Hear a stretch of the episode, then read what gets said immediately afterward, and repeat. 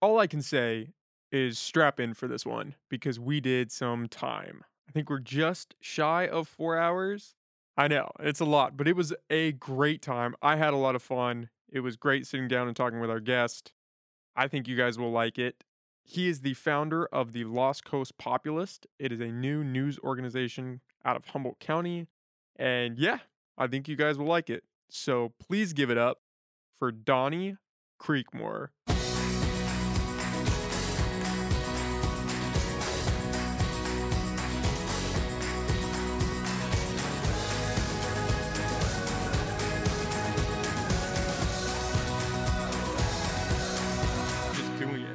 Picking a live. spot. You just guys, I like we you do, guys. You we do the fucking do rolling start. Yeah. All right, cool. We don't Oh, try uh, not to make it too intimidating. Go for it. Cool. Yep. Amazing. Anything's allowed. Yeah. It'll be hard for me to not. So just to be Well, straight. You're in the right place.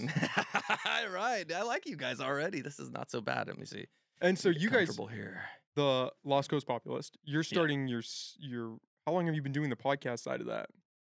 We've been doing the podcast side of that for I think two weeks. We built out the podcast studio about three weeks ago, in and it's changed shape like every episode since, just because we're kind of learning as we go. But um, yeah, it was kind of just you know we, we we realized we needed a podcast studio because we need a news studio because we plan on covering the news in in ways that hasn't been really done so far in Humboldt County and without the studio it would just be impossible to achieve our goals Without being done in Humboldt County thus far, yeah as what? What are you trying to build out with this? so um you know lost coast populist the way that it came to be was basically um well backing it up really like kind of even further uh, my best friend adam lustig he was the original person who had the the kind of like the title lost coast populist the alias online the social media lost coast populist and he actually owned the domain and um, him and i had been working together um, under Humboldt Freedom Coalition and like the kind of the health freedom movement that kind of came out as um, as kind of like a reaction to the COVID mandates and stuff. So we were doing political activism together there, and we also uh, worked together also as volunteers for the Humboldt GOP. And so in those in those capacities, we at you know fast forward to the end of it all basically after two years of doing that kind of stuff we kind of were like really frustrated because what we were trying to achieve as far as like the end all goal of kind of like taking the needle and pushing it a bit just didn't really seem i mean we we won some battles but we definitely like weren't winning the war so to speak It wasn't the impact you guys were hoping for. correct correct you know it wasn't wasn't the impact we were hoping for and so you know me and him we kind of sat back and we were we have these long conversations He's actually the, the first uh, episode that i had was with adam lustig he calls himself the raw milk populist now He's- Okay. you should have him on too. He's a he's a hoot. He's he'd be a great guest. But um, he's he's a good guy, and he's just he has like one of those minds that you know he you tell him something and he'll think about it like for a long time, and then when you talk to him again the next time, he'll have an hour long conversation with you about whatever it was, and he takes it seriously. And I I it's been a huge factor of our friendship. Uh, him kind of like just pouring his wisdom and knowledge and kind of like his brainstorm out for me and or out for us collectively to kind of like make things better in the community, which is kind of cool. And so um, he was like, look, you know, I, I have this lostcoastpopulist.com website. Maybe we could do something with that. And I and I was like, you know, it's funny because I just started, you know, researching and kind of like getting back into this character named Andrew Breitbart. I'm not sure if you're familiar with him. I'm not. He's the um, he was one of the original founders of Huffington Post, and he went on to found Breitbart News. Uh, Breitbart's like a kind of like a right wing news website, and um, and so I was just like, getting, and he he died he died in his 40s, and so I was just kind of getting into him. Just kind of I read his book and I like watched a couple documentaries about him and stuff. It was kind of just you know what I mean, just kind of deep diving into him a little bit and he he had done something and i was like you know maybe that's the thing like what haven't we done? You know we've we got involved with the local political party that we thought we were aligned with that didn't work out very well. We you know we started a nonprofit organization we got all kinds of volunteers we did all that and that did what it did it was really awesome. There's lots of positives to say about that you know but it kind of didn't achieve the goals that me and him were trying to achieve at least in our kind of like smaller collective group. And so yeah and so in that conversation kind of lost coast populist the news organization was born and then it's kind of like it developed even further where we're like you know what let's go bigger let's have a bigger view of this. Let's Humboldt Media Group LLC and Lost Coast Populist News is just a product, one of many products that Humboldt Media Group LLC is going to bring about. So it's going to bring about podcasts. It's going to bring about radio stations. It's going to bring about print uh, news. It's going to basically we want we want to compete on a level playing field with North Coast Journal, Lost Coast Outpost, um, you know, Time Standard, you know, Mad River, Union, you name it. And um, yeah, and so that's that's kind of what what what we intend to do now is basically be a competing news organization and a competing media group with all of those parties. And so was that the idea when Adam had the Lost Coast Populist, or did you kind of you took it over and started saying we need to build this out Yeah, and make it something? Correct. Yeah. So like his idea, I mean, he wanted to do journalism with it, and obviously, like the the name, I think was kind of like when he first came up with it was like a really cool way to use populism with what we're both into, and kind of like tie it into an, an online name that like kind of like stabs at Lost, Lost Coast Outpost a little bit, you know. And um, you know, so we were both like, yeah, yeah, yeah, you know, back in the day when he first kind of came up with the idea, you know, and that's kind of it was like literally just like that kind of just you know kind of trolly type attitude and he was going to do some journalism but it just kind of never just kind of didn't you know life gets in the way and things change and he just never got into it and then like it was just everything the universe just kind of like led us both in these paths and it just basically came to this one day where we're having this conversation where we're like everything makes sense. We have to make a news organization like and, and a lot of it came from this.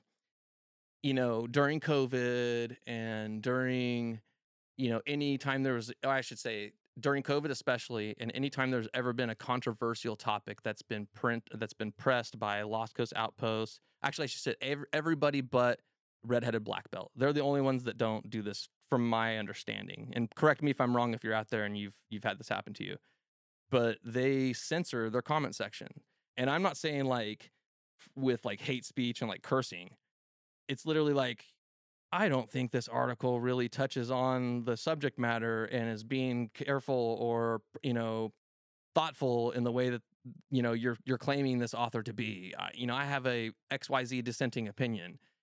Click click delete. Like you you won't even and then like I know people because they use this program called Disqus D I S Q U S not disgusting as much as that sounds like you're like censorship disgusting but they literally use a program called Disqus, D I S Q U S, I believe. And and when you log in, you can actually see all the times they censor you. So I've got like, you know, all these people that have sent things now to tips at lostcoastpopulist.com were like, you need to write a thing about how they s-" and we're thinking about writing a thing, but it's kind of like, how much can you write about that? You know, like here's another screenshot of them censoring people. Here's another screenshot of them, you know, it's like it's it's it's an- it's an interesting story, but it's also it's not really a story yet. I guess I don't know. Maybe it is. I don't know. But like I, I've I've had a div- difficult time of figuring out how to develop that into an actual like story. You know, because each one's its own case, and it gets really involved and deep, and and then it's like some of the stuff I'm like, yeah, I could see why they censored you there, and then you know what I mean? That's the hard part, Yeah, right? yeah, you when know, people like- start throwing around slander or right. just getting abusive with their words, it's like, yeah, I can kind of see why they pulled that off their site. But when they're just discussing ideas and that gets pulled, that hits a little different. I felt like if I kind of like pu- published this post and I were to select certain screenshots that I was given and not take certain ones, that I would get heat from the people that why didn't you use my material? This yeah, is-" then you're biased. then I'm biased, correct? You know, and so I felt like it was kind of like a not that the people were trying to trap me, but it was like an inadvertent trap kind of a thing, you know. Whereas we we we're taking the exact opposite. Our First Amendment or the First Amendment just is our entire policy for our comment section. Go. Like we're not interested, and I don't have the time. You know what I mean? Like what it is is basically when I'm going to use it as user generated. If if you have a problem with something that's said there, bring it to our attention, and if we agree with you, we might do something about it. Probably not. So were you know? just not happy with the news here locally? Is that Oh why my you felt the need God. to fill this out? brother? Uh, that's Andy, like oh, time out for a sec. Andy, Yeah. can you turn my vo- my headphones down just a tad bit? A little bit more. A little bit. Per- up a little bit. Up just a little bit. Perfect. you sound perfect to me. Yeah, okay. Yeah, Yeah. that's good. We're on separate splitters. Yeah, So yeah, yeah. you've got your own volume. The next step is to add that so you could be over there and you could turn up your volume or turn it. Can you hit me just a little bit more? They have that feature. Yeah. Ooh, I mean, you can build out if you can think of it, you can build it out. That's perfect. Thank you, Andy. that's true. So you weren't satisfied with the news. No, man. I mean, the news here, oh my God. Not satisfied is like a nice way of saying it. I'm disgusted with the news here. I'm absolutely disgusted with them. You know, I see them as as a woke left Marxist arm of some kind that, that pushes some kind of woke agenda. And I can't tell you who or what is, you know, I'm not gonna like speculate as to like how this whole how this all shakes up behind the scenes. All I can show you, all I can say is you look at their what they put out you look at how consistent it is across all five of them and they they beat a narrative i mean you got alan bongio recently is a racist for saying the word indian complete bullshit and i mean i crushed that entire story but they just kept pounding it and pounding it and pounding it even like bringing up bullshit about his wife being related to this uh, fellow travis schneider through like four degrees of marriage just so they could throw his wife's name in an article that calls him a racist i mean it's the most disgusting, egregious shit that I've ever seen ever.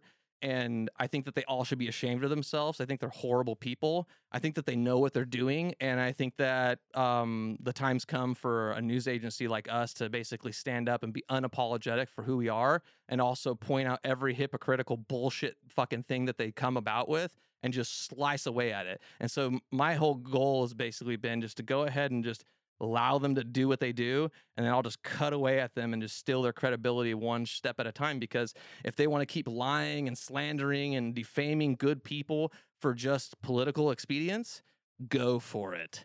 Go for it. Because now there's there's competition. The only reason they could get away with it before is because that all they they were all packed together, so they could beat the same drum together. But there was no one that was brave enough to stand up to them, or maybe guts enough, or whatever you want to call me and my organization and my team. And so that's kind of where we're at. You know, like some of the journalists there, they have some credibility. They have some, you know, they they will cover things and they'll be like non-biased in certain things, but then they'll cover certain things and it's just so hardcore left. It's so hardcore off the deep end, like woke, idealistic, just ridiculousness. It's hard to take them seriously. I mean, it's just and they and they they play it just they play one side so much and they just completely they, they it's, it's this is the anything that's right of center or anything that's just center right they'll just literally either they'll either slander it or they'll just omit it. They'll just want they'll just ignore it like it never existed. And so what they are also doing in a long term deal is they're branding humboldt county in a certain way. They're taking humboldt county and they're branding us to the rest of the the nation that looks to us to maybe send their kids to the college here and they're branding us as this woke, liberal, leftist, dopey place where all you do is you come here to trim weed and like go to school for a bit, right? And that's not what it is. There's that may that might be 45% of the population, but the other 65% are equestrian, gardeners, fishermen, huntermen. Uh, they have you know like agriculture. They have you know it's like there's so much stuff here that that doesn't fit the narrative that you hear when people think Humboldt County, and that's also a thing that I wish to to correct over time. Well, the, I mean, the aspect of weed that is a huge factor Oh, in. Humboldt County. Yeah. I don't know about necessarily leftist or or wokeism, Mhm. but weed is is almost intrinsically tied into Totally. how, how we are who we are today. Yeah, yeah. But do you?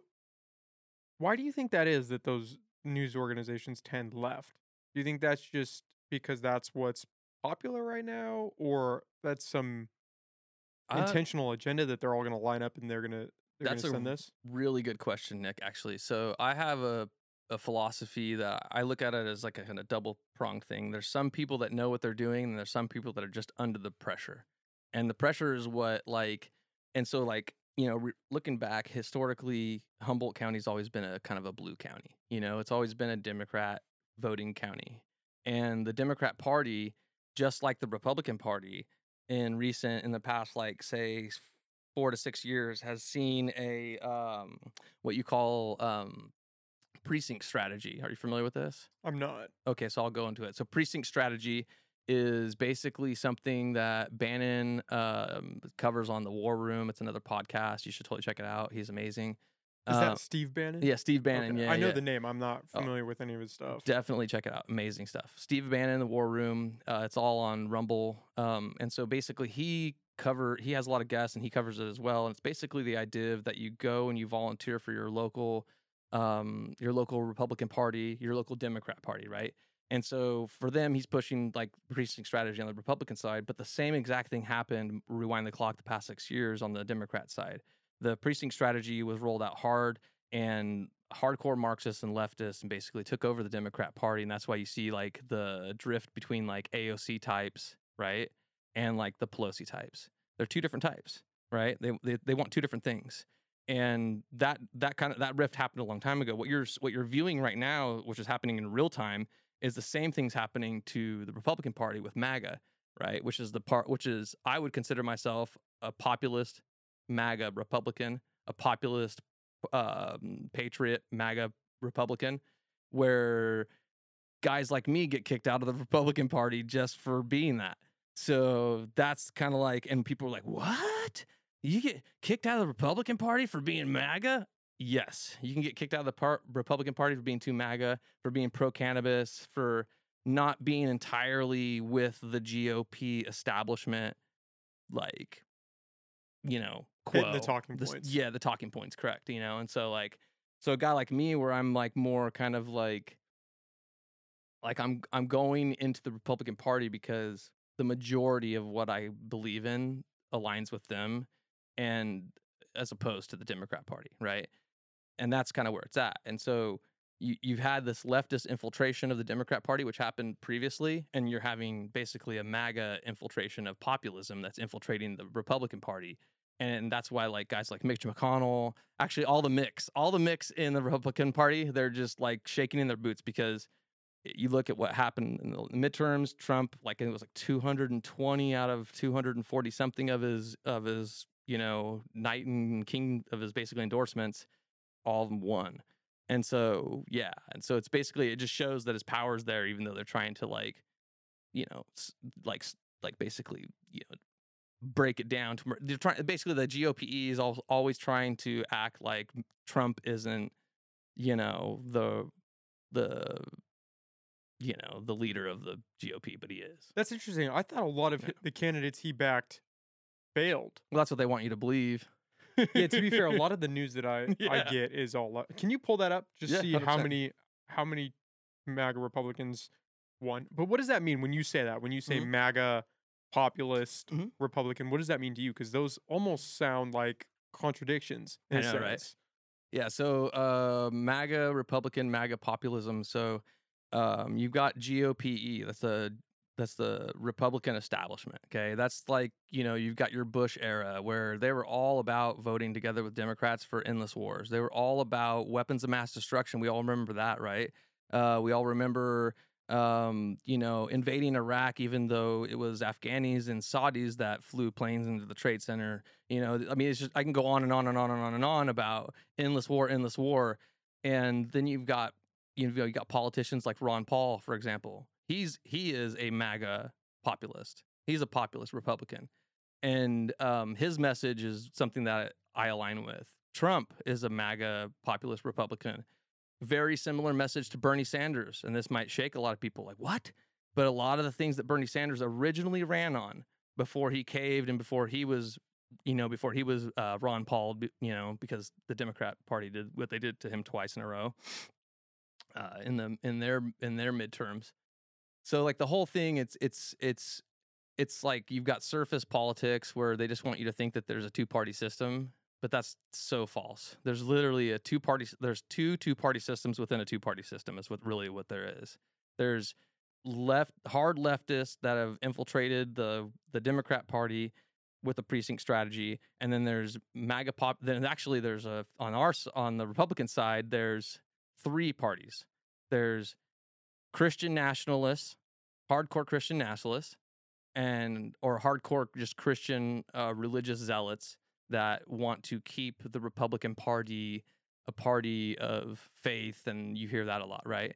That is something that the GOP establishment likes to talk about a lot because they know it drives away independence from the Republican Party. Why would they want to do that? Why would they want to drive away independence from the Republic? That sounds stupid, crazy, right? It's exactly what they want to do. It's the same reason they would vote me off of the Central Committee while I'm in the middle of walking a precinct in the middle of the midterm election. Why would they do that?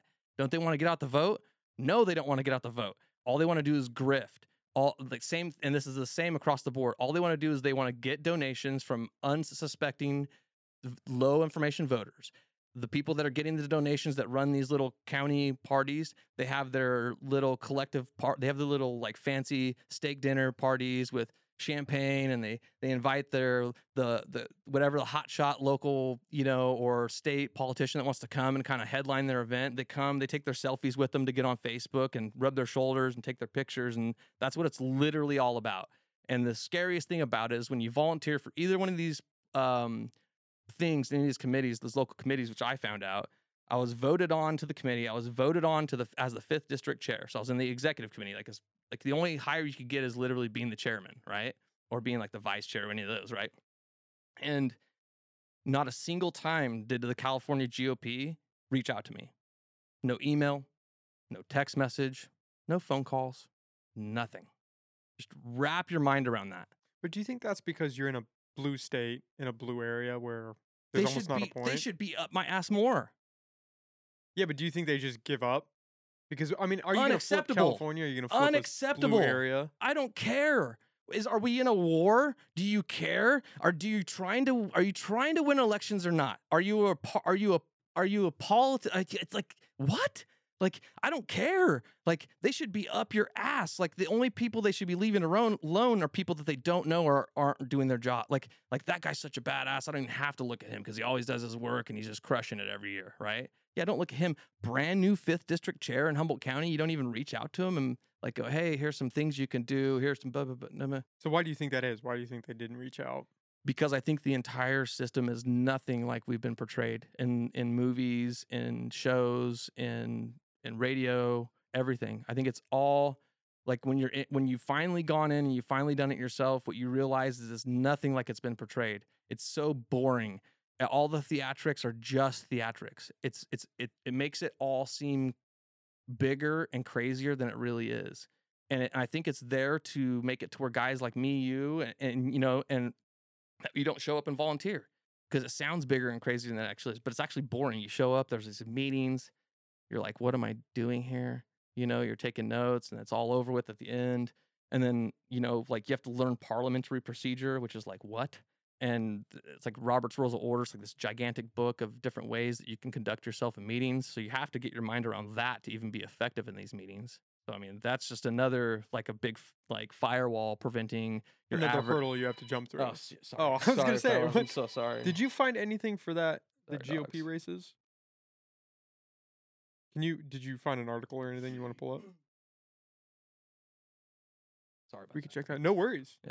It's all part of the fun, right? It happens to me every now and then too. I'm like, ah. But yeah, yeah. So it's just, I mean, it's it's crazy, man. It's it's a it's a crazy situation because like, uh, for Humboldt County GOP, you've got the basically you had like the people that were kind of like the establishment GOP that were already there, and it's all just hardcore religious zealots, right? Like hardcore. I mean, Well, that's what you think of when you think Republicans. yeah. yeah. White Christian nationalists. That's the branding. right. But that's because they try to push that on you. That's It's the whole effective. It's very effective. It's very very effective, and that and that I can't stand it because the Republicans do it too.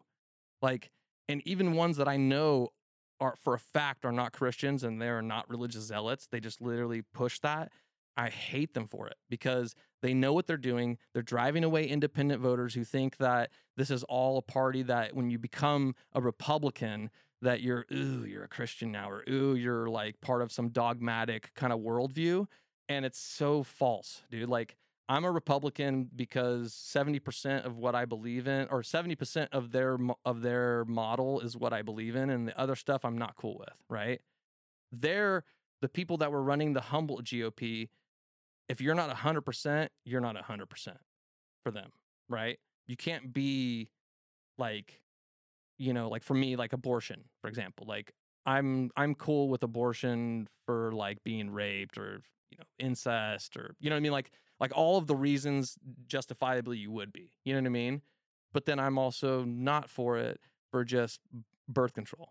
Like just an elective procedure. Right. Yeah, I'm not cool with that. And especially if like taxpayers are paying for it or somehow like financing in any way because I know there's some people that are absolutely appalled at it. And I think that it's unfair for them to have to pay even a penny to something that they're appalled that they would never ex- accept, you know? And so it's just on that.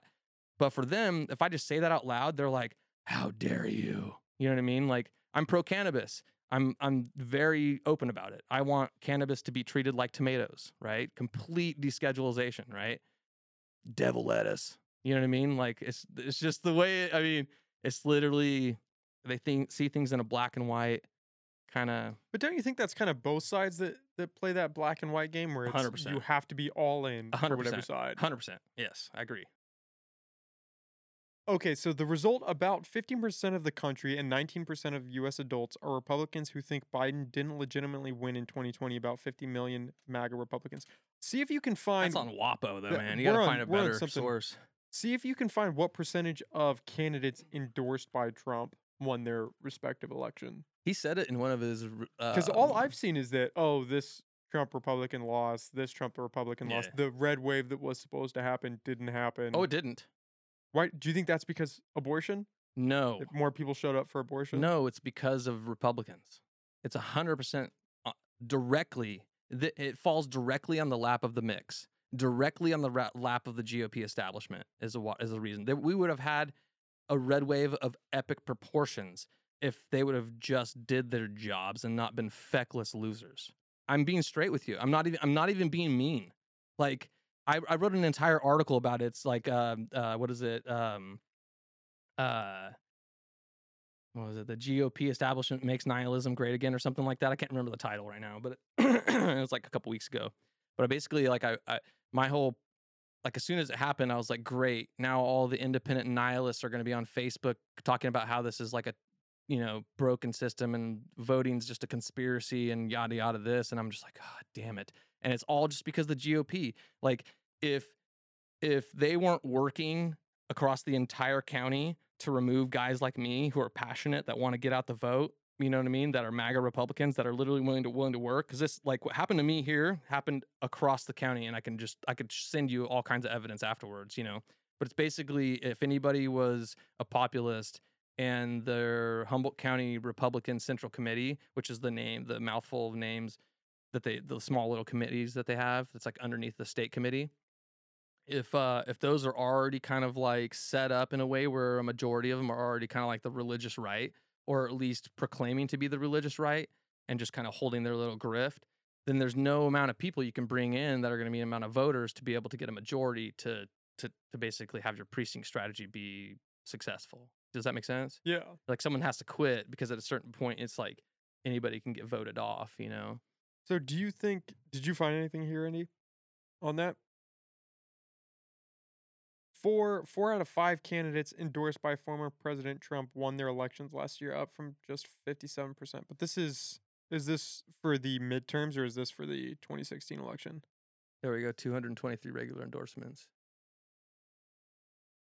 Where are we looking at here? Whoa, Trump's 2022 record will stack up to past years, but his candidates have won their primaries 93% of the time so far. boom 93% is that's smashing good that's pretty high. it's crushing That's pretty high. Yeah, for politics, that's absolutely smashing. That's that's that's. So this is the thing: is it's the red wave did happen. But the prediction was they were going to clean in the. House and in the Senate. Yeah, yeah, yeah. That was the prediction. yeah, and so that's something too. It's just interesting too. I mean, not. I'm so I'm going to jump out into January sixth. Uh, kind of.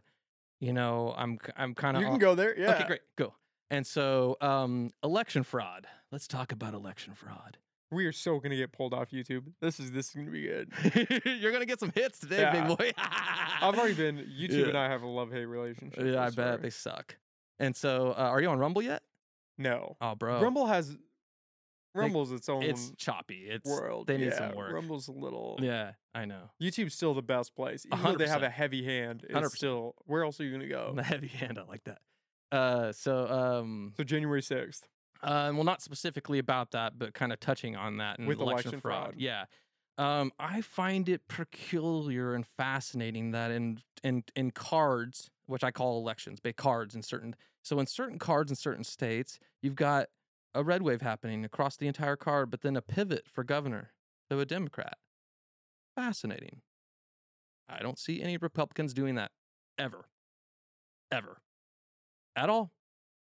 I see also tickets where a red wave all the way down and pivot for the AG, and a pivot for the senator. Weird. But don't you Very think weird. that ties into the Very the odd. importance of abortion and how many people actually want those rights and are No. afraid that if it's a red wave, it's going to take that away? No, I think that anybody who thinks that's completely foolish and like halfway retarded. Because and this is and I'm not saying that you think that because of the question. I, might actu- think that. I don't know. Yeah. And it's let me let me explain. You know, saying because I actually have nothing but respect for you guys. Um, and so um, this is why. What happened with the SCOTUS ruling made it to where it's now a state's issue. And so if anybody is opposed to that, what they're literally saying is that they think that any president that gets elected in, say Donald Trump in the future, can make an executive order just banning outright from federal level abortions. So if you're cool with that, you know, hey, let's go back to not being states' rights. Or in California, where it's already a state right, it's literally part of the Constitution. There's zero to talk about here. All they can complain about is, oh my God, there's people in other states that can't get an abortion. It's like, okay, well, you, well, it's like, yeah, that's the entire way our government works. It, you know, just like in certain states that there's not legalized cannabis, it's because they haven't put it on a ballot. There hasn't been an initiative, and it hasn't passed with that Republican process. Until it goes through that process, sorry, you know what I mean? But where it has, like in California, it's like, what are we complaining about here? In any state where there's legal where there's legal abortion, every single person there should have zero to say about abortion and its legalities because there nothing's changed for them whatsoever from the SCOTUS ruling. It actually strengthened the fact that the state and the people and the collective there will be able to control the way that that rolls out or doesn't roll out in the future. So I mean, we, the way I look at it is the best thing that could possibly happen because now if you don't like abortion, great, move to Alabama or wherever they don't have abortion. I have no idea. But you know what I mean? Like it's like it's like it, that's the way I look at it. It's like it's like what are you complaining about? It does give the power back to the states. I 100%, think the which is the people. which is the people. I think Mm. the argument is that what if you're in a state where it's not legal and you want an abortion and you can't afford the means to go to a state where it is legal? What do you do then? That totally sucks for that person. But it's also it's like you we're back to like what what's the what's the solve for that? It's make an initiative, get it on the ballot, pass it, and make it legal, or move to a state where you can get an abortion or But don't you think? I mean, where you are pro cannabis, don't you Yeah. think cannabis should be legal nationwide? 100%. Isn't that kind of how they stand with abortion? Is that it should be legal nationwide? Um, I it's mean, just about this access thing. That yeah, Yeah, you should be able to smoke a that. joint in California, and you should be able to go to Texas and smoke the same joint. The difference though is we're murdering babies in the womb. And there's that. Like you walk in with a baby and you walk out without a baby. Kind of hard to get around that one, isn't it, leftists? Really it is, difficult. It is an interesting. It is an interesting point. We But have I- three I- kids. I'm so a I'm Mhm. pro you doing whatever you want to do as long as it doesn't hurt somebody. same, That's my stance. But same. in my stance of interpreting that, I also throw abortion in there. Like, yeah, you if you want to have an abortion, I think an argument can be made that it gets dicey when it gets later into the pregnancy. I haven't really given I haven't tried to dive too deep into that, but I think an argument could be made, hey, nine months, maybe we should I think mean, about yeah. some other options. I mean, But if yeah, you're if you're three months pregnant and you're like, I can't raise this baby, I don't have any money, this kid's gonna have a rough life. adoption. Yeah, but then you still have to carry that baby to term. I'm sorry for you taking irresponsible decisions with your um, genitals. I don't know what to say about that. But uh, the way I look at it is this, okay? Are American babies in the womb Americans to be? Well, I guess it's a. Are you asking me? 100%. I think it's a. It's a stance on. No, no, no. I mean, like, literally just want that question answered. Well, is it, are I- American babies in I'm probably womb? not. I'm probably not the best person to. but do you, I'm that. just you personally, do you I think, an American baby in the womb is an American to be? Like, they're going to be born and they're going to be an American because they're an American baby. I, I think that human life is no more or less valuable than any other life. So if you're I willing to there. kill a deer, Yeah, I agree there. I think I mean I late term abortions, we can make the argument. I think you should be able to have an abortion. I would say 3 months. That's probably comfortable. I don't know what a baby looks like at 3 months in the womb. But that's probably I don't know. To me, I think the heartbeat and it it gets dicey because if the baby can't live on its own, is it really its own thing? I don't Right? know, If you have a parasite feeding off of you, which it you- technically is. which it is because Yeah. it, it's living outside of that and then it's feeding on you. I mean, what what? I mean, I, It depends I on see what you I value as as a person and what is what is life, what is real life. the way that it shakes up for me is this is what I what I tried what I have a hard time reconciling is what I should say is what I have a really hard time reconciling which kind of shaped my views is this is I view because I've had three boys right? And I've I've I've I've held my hand over my wife's stomach and I've felt them kicking from the inside from very very early on right? And the experience is moving.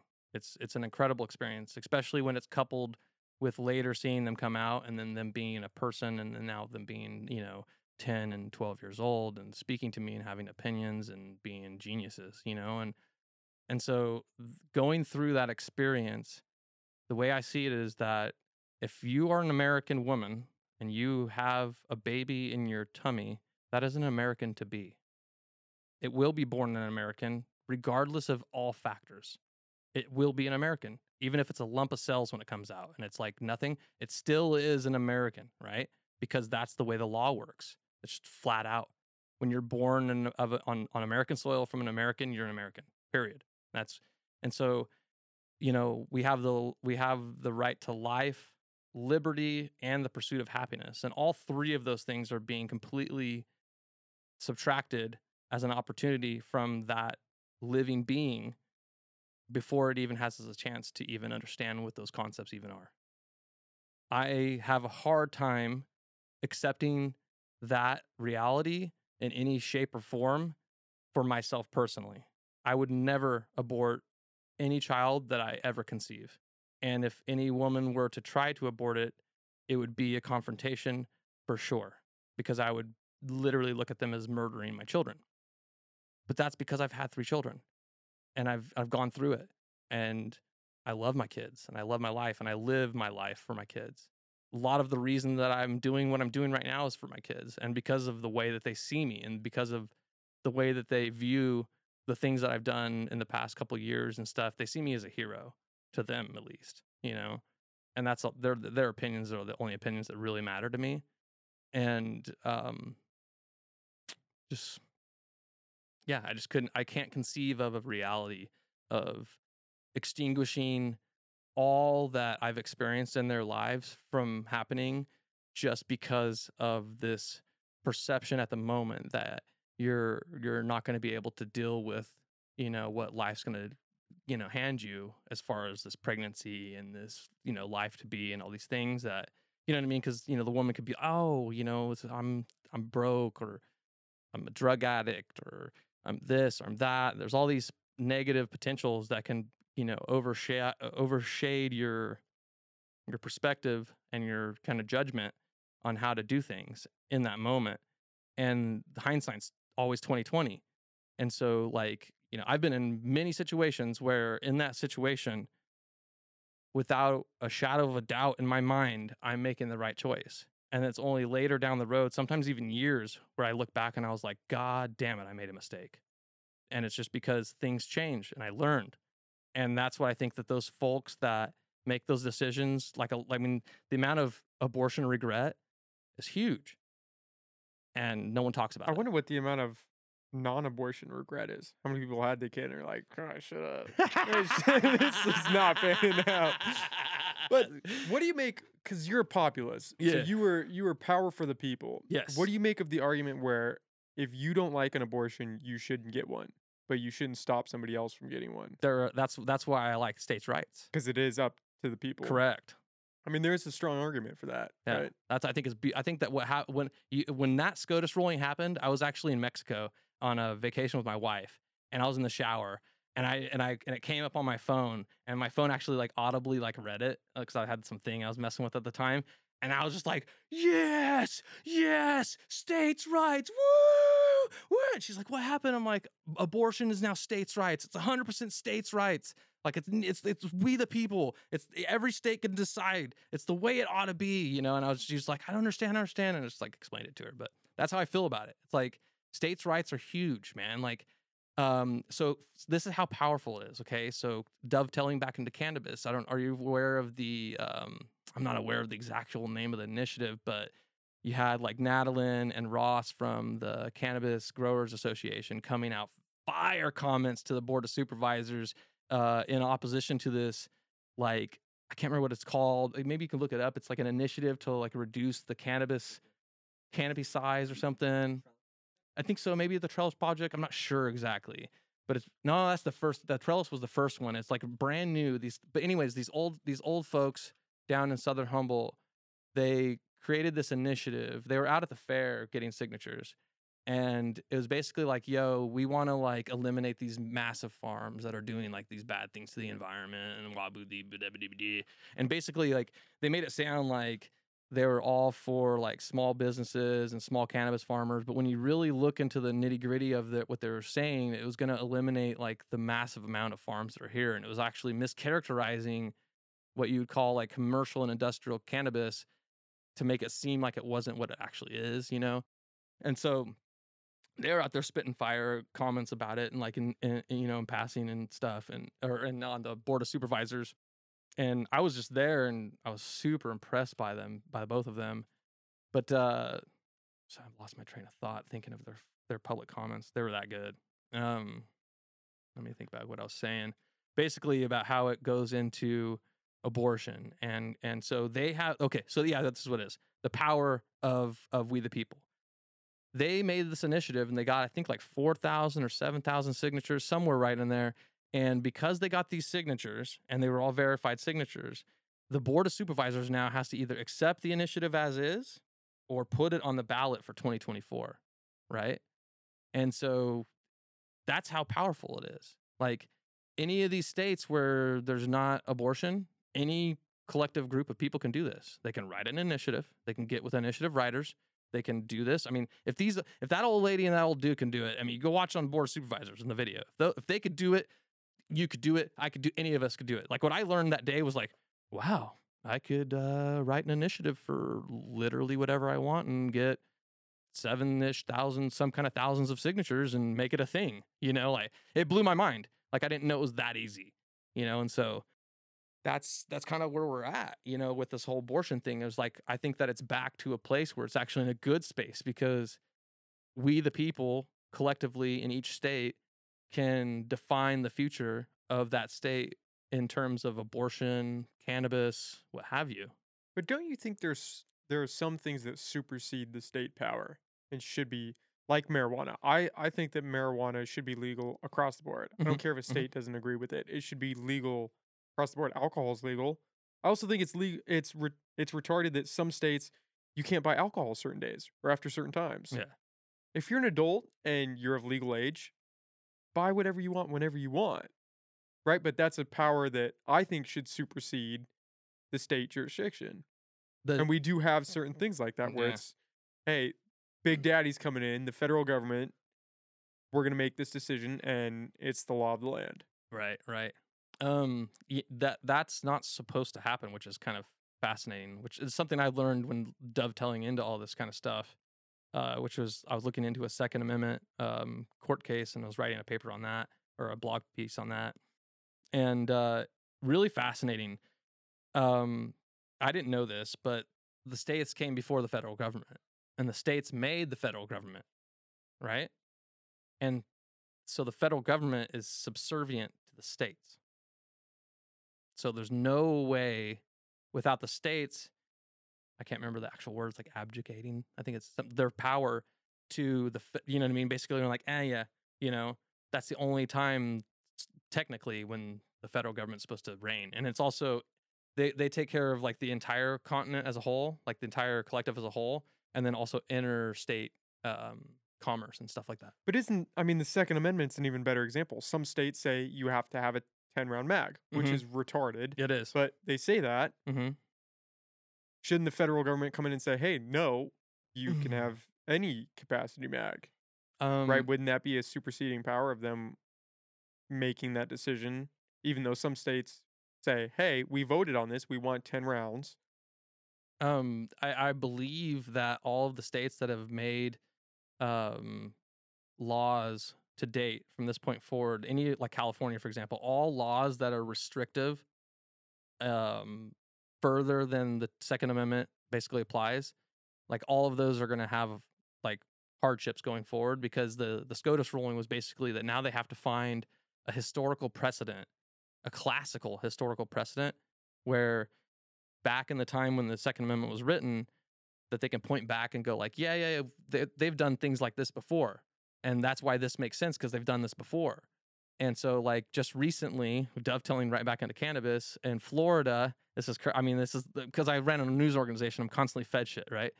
And so, like, uh, in Florida, there's this case, the Second Amendment case, right, where there the the the federal government and the department uh, or the state was it the ag the state ag what was that the state department of agriculture i can't remember her name nikki friedman? Yes i think it's nikki friedman. Uh, the state department the florida department of agriculture i think her name's nikki friedman. She is on a case a second amendment case and it's basically um, where the federal government the the biden doj is telling them that hey marijuana smokers marijuana uh, growers they cannot own a firearm right? And so what it is is when you fill out to go to firearm you fill out the atf form right? And then there's like a part on the atf form where it says like it used to be like oh you know if you're addicted to drugs you're addicted to these things then you know click here and they're going to deny you the ability to buy a firearm right? Well they changed it to where underneath that it says asterisk even if you're lawfully consuming marijuana or you're lawfully doing this as you know you know voted in yada yada yada this doesn't matter to us you're still breaking the law you should probably check this and get denied your firearms basically so they're basically is like like the the Biden DOJ is like, yeah, cannabis growers, cannabis smokers, marijuana smokers too dangerous to own a firearm. We should probably add this clause. This is a brand new thing that's been added to the ATF in the past like 2 years, okay? And the firearm thing. And so they're suing him over that. And they asked him, "Hey, what's your historical precedence for, know, for this change?" And they're like, "Oh, yeah, yeah, no, we've restricted firearms from people like Catholics and Indians before in the past, literally using the word Catholics and the word Indians, which was happening right in the entire time of Alan Bongio's racist. You gotta, you gotta find this, Andy. Yeah, yeah. yeah. It's, That's let's go to my website. It's, it's on. It's uh It's one of the blog posts I wrote. Yeah. And so yeah, it's hundred percent fact. And so uh, what is it? It's it's the one. Uh, I think it's uh, Biden DOJ. Uh, if you go to Lost Coast Populist, Biden DOJ, marijuana smokers too dangerous. But don't you think there's an argument to be made that it's almost like, which people love to do is cherry pick their side. That yeah, marijuana, gun rights should be enforced by the federal government, but abortion should be up to the states. But states say, well, maybe we want to limit Second Amendment rights. Like New York's a great example too. New York and California are up there. Yeah. Should they have the power to do that if the people in that state vote we don't want guns or mm. we don't want That's these round mags? you cannot vote away your constitutional rights. We, People have tried. they've tried. People try. They try. California's been trying for a long time, and it's been effective. We have yeah. 10 round mag limits. I think Those are going I away. think though. Oregon, yeah, but I think Oregon just voted one in. Yeah. A 10 round mag limit. Yeah. all of them are going to have like so what it is is like you can pass the initiative you can vote it in they can start doing it and then me and you have to now sue them have to now sue the Yeah, state and then it has to go California's had that and I think a judge yeah right there a judge recently or a year or two ago said it's unconstitutional, but it's still in effect. Mhm. So what, it's just in effect for the next 20 years? The judge just keeps halting it or it's basically until it's there until it shakes out in court and then like the then it goes all the way up to the supreme court and the supreme court's like yeah no you have to have a historical precedent for this as as so this court. is this is your site. This is 100%, yeah. populist. yes sir Are marijuana users inherently dangerous in the year 2022? See if you can find if you scroll down just a little thing, bit it's right there see freed groups. versus garland right there that's the case Um, the story revolves around a lawsuit, Fried versus Garland, filed in the Northern District of Florida by Agricultural Commissioner Nikki Fried. In her official capacity as the Commissioner of Agriculture, against the Department of Justice. This case explicitly targets the United States Department of Justice's denial of ATF 4473 forms submitted by persons who are medical marijuana patients and recre- recreational users who answer the form honestly about their lawful activities. Um, Which is like, if you think about that, it's like, wow. well, if you think, I mean, if you want to be honest, the fact that you like, can wow. drink alcohol and own a gun, but you can't smoke weed It's and own a gun, it's a joke. Yeah. I mean, it's it just is. Yeah. You can smoke cigarettes, and we're gonna allow that, but you Yeah. you can't smoke weed. Uh, what what are, what are we doing here? You can you can literally have prescription but painkillers. see, I would argue states are being kind of dumb, and we need to kick that up. Listen, I am not for Big Daddy coming in on all situations yeah. because that worries me. But I think there are certain circumstances where states are making poor choices, and the federal government has to uphold people's freedom of choice. And in line with that, if you don't like abortion, if I don't like abortion, whoever doesn't like it, whatever, however you feel, it doesn't matter. Don't get it. If you don't like it, don't get it. And I'm willing to go out. I love hunting. I'm gonna kill a deer. I'm gonna take a buck. If you, I think there should there an argument. I don't know. I I think an argument could be made. Restrictions. I think three weeks is crazy. That oh yeah, you, That's crazy. that's crazy. Yeah. How many people don't know they're pregnant at three weeks? I, I, I just think it should just be like, You're it should be use case. use case. Yeah. But ev- but only use case in in pretty severe circumstances like rape 100%. and incest. 100%. Well, what if you get somebody pregnant, they're addicted? I wouldn't want my kid being born to a meth addict or a prostitute. I wouldn't want it do? either, but I wouldn't want to murder their kid either. Like, I don't see that as the answer. Like, to me, it's like, But what about the what about I mean, foster care is terrible. it's not perfect. The It's- world's not It's perfect. pretty bad. Yeah, so in keeping up with that, shouldn't we say, well, No. you're Kill the under three kid, months, under six months, Murder the kid. Save him, and save him this terrible potential life. What if he grows up to be a Ben Carson? Listen, I could say honestly, if I'm in the womb and shit's not looking great for me, take me out of the game. Coach, pull me out. I'm not, And I'm it- not gonna feel any like, two ways about I'm, it. I, I like I, I'm not gonna beat you up about your disposition. yeah, but You know what I honestly, mean? I'm I'm not a dad, so I mean, I Yeah. can I can only speculate because I've never had a kid. I've Have been in one, dude. It's situations. awesome. wh- well, yeah, we're gonna. I'm Especially- gonna wait a little especially bit the on making that. the kid part. That's that seems like the best part, but It it's is the af- it's the effects that come after that you're like. I love my wife. But I mean, it, it's interesting where you are this this power to the people, and it doesn't seem like. So you are anti-abortion, but with stipulations, Uh, with me personally, with rape and me incest. personally, I me Donnie Creekmore's anti-abortion with some stipulations. As far as. Lost Coast Populist is concerned, we're a populist platform, and we're also I like the little disclaimer going out. Here. Well. I, I, did, I just don't want people thinking that Lost Coast Populist is like an anti-abortion platform. You know what I mean? If someone wants to write a pro-abortion opinion piece, I'm going to totally publish it. I'm not going to edit it a bit. You know what I mean? I'll even search engine optimize the thing. But where I'm going with that is you are anti for yourself with stipulations, but Yeah. you are not anti states ratifying it if a majority of those people want it. no, yeah, that's that's perfect. You That's just beautiful. Want, you just want the people to have the say. A hundred percent. A hundred percent. That's exactly it. That's exactly it. If if the people in Ca- like like I am a hundred percent okay with the people of California saying abortion's legal. The people have spoken. That's that's the end all for me. That's like I, there's nothing I can say. The people have spoken. I mean, there is an argument for that. Why don't? You know? Why doesn't every state just Yeah. enforce their own legality of abortion? A lot of it is is it takes work, and it's back to the People eh, don't like work. I That's the, swear, that's the hard part. It's bro, and it- it's back to the volunteerism. The overwhelming majority of all these folks we're talking about are volunteers just like me in these central committees, going to these boring meetings, not knowing what the hell they're doing. That those are the people that become politicians. It's like a, it's a fascinating road to walk, bro. I mean, it's like, I mean, I never wanted to be. I okay, look. Before I moved to Portland, Oregon, like seven years ago, I never would have ever done anything like be on a podcast, talk about politics openly, have a news website, give a shit about politics at all. I used to be an independent nihilist. I used to think that voting was completely a conspiracy, that it was just there to to make us all feel like we have a say, but really all pred- presidents and all politicians are selected, not elected. I 100% had that.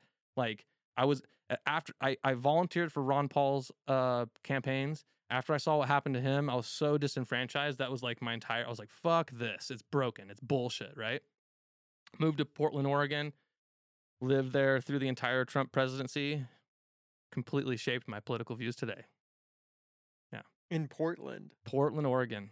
Absolutely. Like I, I lived my life in the Central Valley of, of California, in Modesto, California, where I was born and raised. I moved to Portland, Oregon because of an opportunity uh, selling fertilizer at that time too to cannabis growers. And then, um, you know, that was going great and everything like that. It was more or less the city itself taught me kind of like who I was politically and, and in, in a bunch of really interesting scenarios that just kind of came about. because like I didn't vote for Trump the first time. You know what I mean? I didn't vote at all. I was very like, are you fucking kidding me? Hillary Clinton versus Trump? Like, is this a real thing? Like, this is a movie. This is like, of course she's gonna win. Like, you know what I mean? Like, there's not even she's got it in the bag. Like against Trump, like a TV guy, you know, like I just wouldn't even give it a second. I did love his I watched both of the the big, you know, hoo ha um, debates, and I did love those as, as an entertainment factor but I wasn't like, yeah, I'm to vote for this guy. This is what the country needs or anything like that. I was so just like, this is bullshit. This is more evidence of my theory that this is bullshit, right? Like this this supports my nihilism, right? Then uh, I'm I'm I remember this night. It was so it was such an incredible incredible experience. It like literally shaped me. So I'm driving around trying to find apartments all day and houses to rent and stuff in Portland. Raining like I've never experienced in my life. I mean, just just like spit it's like split pea fog version of rain. I was like, is this real? What is ridiculous? You know, like the ocean just like it was just insane. And so I'm just driving around and then I'm finally I get to my last place. It's dark. I'm going back to my hotel and I'm driving uh, down into the city from like southern Portland. And like right as you kind of like come into southern Portland on five, it kind of like curves and it goes along the river and you can see the whole cityscape on the right hand side. It's a beautiful view and and right as I took that turn, it was like the whole freaking freeway just stopped, right? And I'm talking like that freeway is like 12 lanes, like six lanes on each side, and just dead stopped on my end and crickets, not a single car on the other side. And I was like, what in the fuck is happening? Right? Bear in mind you, I'm like, don't pay attention to politics at this point in time. It was it was the the day after the news came out that Trump won the election, right? Okay. So this is the night after. Okay. And so I'm and so I'm like sitting there in, in just dead traffic for like literally an hour without moving. I'm a karaoke enthusiast. So I'm like, okay, fuck, what am I gonna do? I guess fucking karaoke bar or something, you know? And so I get on Google Maps and I find a karaoke bar and I start just like, you know, moseying my way to this to the right divide. And then I finally get to it and I get down the right divide. I drive down the right divide for like way too long and finally get on that exit and boom, I'm like I go to this karaoke bar. I was like, sweet. Go up. At that time, I drank, ordered my uh my um at that time what was it? It was vodka vodka soda lime, Grey Goose. Yeah, I like the Grey. And he's over here shaking his head. yeah, yeah, he's like, yeah, Grey Goose lime, that's good. And so like, and so I got one of those and I pounded it. I ordered another one and I look up at the TV. I was like, holy shit! And it looked like New York City, and it was just like a fucking riot, dude. Like people starting things on fire, throwing shit through windows. Like, I mean, literally, I'd never seen anything like that in my life. And I was like, bro, I, I pointed up at the TV to the bartender. I'm like, bro, New York is fucking lit right now. And he was like, New York? That's outside. I'm like, huh? And immediately it cuts to the freeway and they've literally got like cars on fire and all this stuff. And they've like, and all these people have like Antifa have like lined up and they've completely stopped the freeway.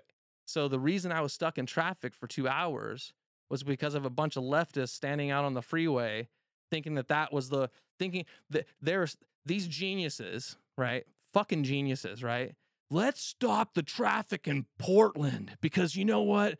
All the Trump supporters are in Portland and all these voters, we're going to really show the Trump voters. Dude, like what did, what did Trump get like 10% in Portland probably? You know what I mean? Like they're literally stepping on their own people's dicks. You know what I mean? Like they're literally causing their own like Democrats and liberals, 90% of those were in the traffic with me. You know what I mean? I was one at the time. And like, you know, I was a registered Democrat at the time. You know, I was yes, it's like fuck my life, dude. I was just like, what's wrong with these people? And that's when that's what got me it piqued my interest. I was like, fascinating. What is happening here? And then like uh, like two, three weeks later, there was like a riot downtown, another one. And I was, and, and I hear about it. And I told my wife, I'm like, I'm gonna go check it out. She's like, why? And I was like, it's interesting. I've never lived in a town that's had riots like weekend after weekend before. I'm interested in seeing what in the world is happening in this city we live in. You know what I mean? And so I started going to the riots and paying attention. And that's when I like discovered there there's like this guy, Patriot Prayer. Um, I can't think of the dude's first name at the moment, but that's the like he was called himself Patriot Prayer on Facebook. And and he and then a bunch of guys, some of them were part of some of them were Proud Boys and, and 100%. They would always have like these rallies and they would have these rallies and when i go down it all struck me as theater and, and this is why they, they'd have two city blocks like this and then have them squared off and you could enter this side right here and get searched and everything like that to go in and listen to their speeches or whatever on the proud boys side and then this side is like a fenced off area where they'd allow people in that were like the the protesters and the antifa and whatever and when I'd go down there, I'd watch it and I'd be like, that's really weird, like unnatural. Like, you know what I mean? Like, like portion portioned off and always sep like literally every single time it was always separated. Like they would just keep them separated. And I know that they would like have violent brawls afterwards and stuff like that. And they probably didn't want that to happen during the actual event. But it always struck me as like, okay, here's the setup for the cameras so the news can come and they can be like, "Oh, here's these guys in town." And then now that these guys are doing their little speak, their speech to like maybe 200 people, it gives the predicate for all these people to say that they're the enemy and to show up in mass to protest. Oh my God, white nationalists and Portland, racist, you know? And so they come out there and they're feverishly just, ah, you know, and it's just like this emotional outpouring over nothing. And it's all just seems to me like it was just the only thing the only people that are really benefiting is the news.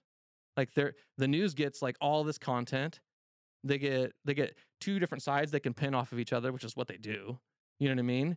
And i was like wow this is really a fascinating situation. And so that's kind of like that and then you know trump being elected which is i i i surmised that by my own research in 2016 that he was actually elected and that's what like broke down and shattered my worldview of nihilism of like people actually get elected. Holy shit this guy was literally elected. Like i went and saw like youtube videos of people standing in lines and precincts in the snow and just like miles and miles of lines and stuff and so i was like wow this there's actually some you know what is it video evidence to to to back up like the landslide you know and that's why i was like holy shit maybe voting is a real thing and so then I started going back and watching his his his speeches, his his previous MAGA rallies in 2015 through 2016. I watched all of them actually, and then I watched all the debates. And the more I watched, the more captivated I got, the more fascinated I got, the more interested I got. Not not in the man, in what he was doing, what his goal was. I was always trying to figure out yeah, he's saying this, yeah, he's doing this. What's the goal? What's the end goal? Where's he where's he taking the country? Where does he want to take the country, you know? And then when he became elected and you, we saw what he did in the UN, we saw what he did with the Paris Accord, all these things, uh, uh, every single one of those, I cried every time. I was like, finally a populist. Finally a real populist, finally a nationalist that'll go, Thank you, globalists. Thank you so much for your 30, 45 years of failure. We're going to go ahead and take care of our nation now. Go fuck yourselves. Thank you very much. It was so glorious to watch. Like his, his speech to the UN. Oh God, I was I like watched it three or four times because it was so amazing just to see him literally go up and to talk to all those tyrants the world world around and go like, yeah, thanks but no thanks especially right after the tail end of Obama basically being the apology. The, oh, I'm so sorry. So sorry for America. I'm so sorry we're racist. I'm so sorry for the colonies and the colonialism. Oh my God, I'm sorry for the wars. It's like, no, dude, there's no apologies. It's just move forward. Sorry the history sucked. Yeah, it's not perfect. Yeah, we had racism, but we are the ones that ended it. You know what I mean? Like, yeah, we had slavery. Yeah, but we're the ones that ended it. You know, it's like they always. It's like the uh, the the the leftists. They always try to make it to where America is the enemy, and all it does is it fits directly in the hands of globalists. And that's that's why I fell in love with Trump. And as far as his his policy and his movement, that idea of the globalists is it's pretty common, right? This idea that there there's this group of global elite running everything behind the scene. Do you subscribe to that? Not in that simplistic way, but I mean, you could say that, but I mean, it's it's I don't so I think it is more of kind of an orgy. If if if you Like a literal orgy? yeah Okay. yeah like a but but not in that they're actual having sex, but in a in, in kind of like a literal orgy in in the use of a metaphor. Okay, where and then it's it's kind of like a um thanks brother. So you have you have powerful factions, right? Like Trump, he's a billionaire, right? Well, George Soros is a billionaire, right? They're both doing things with their platforms to alter the course of politics, both nationally and internationally, right?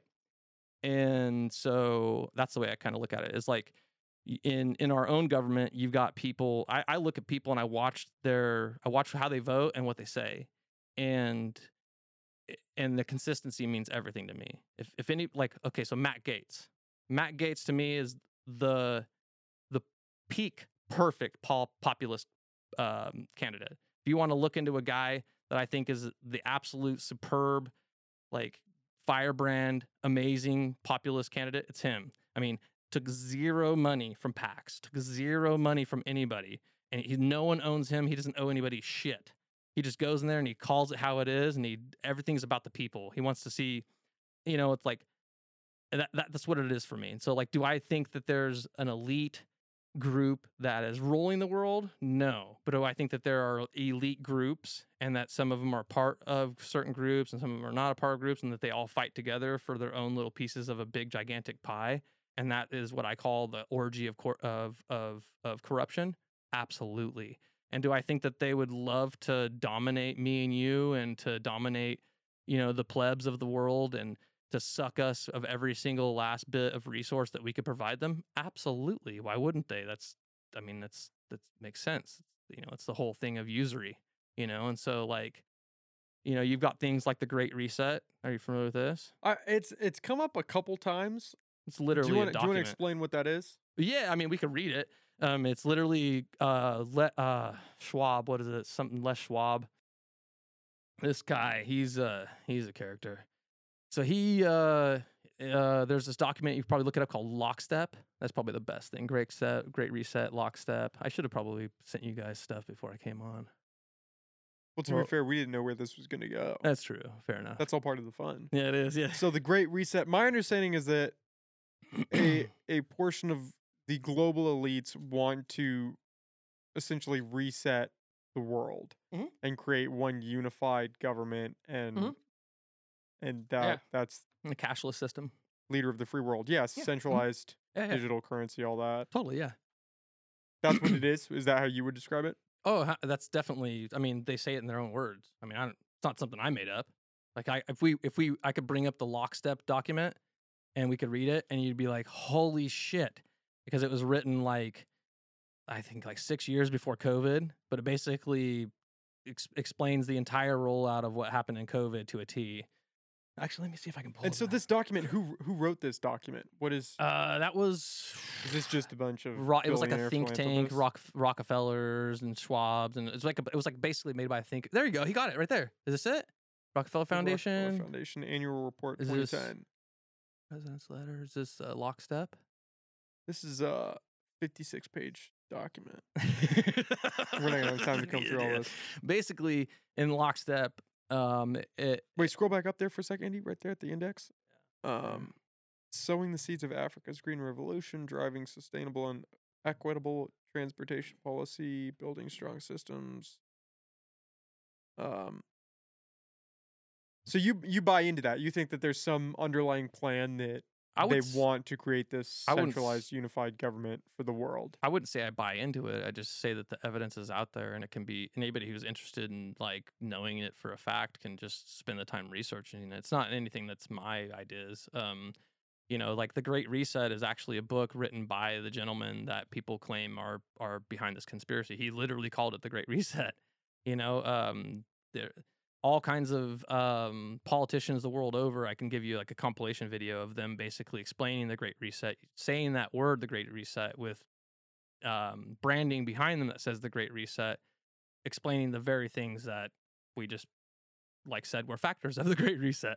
You know, and so you look at like you look at like the uh, San Francisco, they just had um, robot police were given the ability to I, have I deadly saw force. the I saw the headline. I, I did Yeah. not read the article. Yeah. So we're we're putting everything together for everybody the best we can. Uh, so um, rewind it back a little bit. Uh, have you ever seen the show Dark Mirror? Yeah, Black Mirror. Yeah, yeah, Metalhead. Have you Yeah, seen that episode? Yeah, where the dog's tracking that girl. Holy shit! Right. So yeah, if you're listening, definitely watch that. Don't watch it before you go to bed. Nightmare stuff. Um, yeah. And so if you go on the article that we wrote about the robo dog, uh, RoboCops, right? There's a video on there of during COVID them using them save robot, do- robot robot dogs. They were going around in China with with with loud with loud phones attached to them, literally like saying "Stay inside, wear a mask, get vaccinated, stay inside." Robot dogs going down the street, making sure that everybody, because China's like fully totalitarianism, right? So if you want to get an idea of kind of like of what you know these folks might want to do, you can kind of hear them say it when they when they kind of praise China, and they say, "Oh, China, look at the model. China's the model of the future." There you go. There's your great rate set, guys. If if anybody says China is the model of the future, China is the exact opposite of the United States in every single form. Like if China was concrete, you know, uh, America would be mud. You know what I mean? It, it- or water. You know, like it's literally two opposite ends of totalitarian and free and liberty. You know, and yeah, so that's I mean the Great Reset. If if you don't believe in the if you okay, one thing there's no belief in the Great Reset. You either know about it or you don't know about it. There's no buying into it because it exists. You either know about it or you don't know about it, and that's the facts of the matter. And and the news media, you'll try to search for it, and they'll try to make it sound all funny. You have to dig deep. You have to find the actual papers and look into the actual things and read the 75 page PDF documents, and then you'll realize that Alex Jones was right about everything. Well, don't say that because he just got fined for the the Sandy Hook. thing. He just got he just got bodied Yeah, that was in bullshit. court for that. That was you think bullshit. Hundred percent bullshit. the the Sandy Hook stuff? Yeah, hundred percent bullshit. Do you believe in Sandy Hook? Do you think that really happened? Not even the factor. The You- factor is, Oh, now we're def now we are definitely getting pulled off YouTube. You know, so to me, to me, it's not even belief in the Sandy Hook thing, or even it's the the fact that you have a journalist being fined for having to make a retraction. okay, we can unpack that. But do you, do you believe that Sandy Hook happened? Yeah, of okay, course. okay. Yeah, we mean, have to preface that because people I are going to hear you say that I don't and really start have a. I honestly really don't have an opinion on it. You know what I mean? But we can agree that kids kids were shot. I'm sure. Yeah. Okay. Yeah.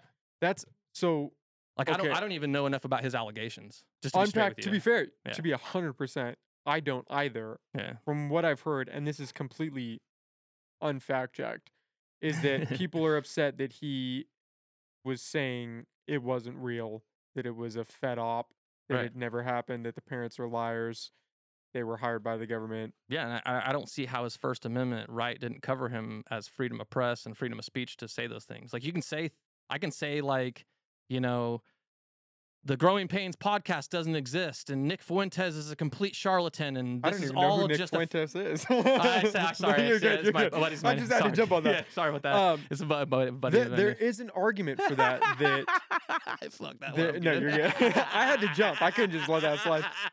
there is an Uh. argument that slander is not protected, right? I wouldn't call it slander. You wouldn't call it slander. No, he's not slandering anything. He's just saying, I think you think it's real. I think it's fake. You know what I mean? He's not saying that they're assholes or something, that they're you terrible hear- people. A dog whimpering. Oh, was that a dog? Okay, I, heard don't it was know. like a wheel. I thought I heard something. Um, Can I use the bathroom? Yeah, yeah. We can take Andy. Do you want to take him across the street and let him in, and I'll just just just gotta cut to take a my leak, camera. Just Yeah, you're good. Yeah. Um, I'll just I'll just monologue here for a sec. Oh, you're really? good. Yeah, you're good. All right, cool. Um, I'm just taking yes. The that's all part of the fun, right? Of going live. Um, I need to look. I need to look into the Alex Jones thing because I I am so unversed on that. I got in a discussion with my parents actually about it the other day. Um, and I don't know how. I think their, you know, their information from that is CNN, not a knock, but I think that's where they're getting their facts from. That I have done zero research, even outside of that. I haven't even watched the CNN stuff about it. But there is an argument to be made.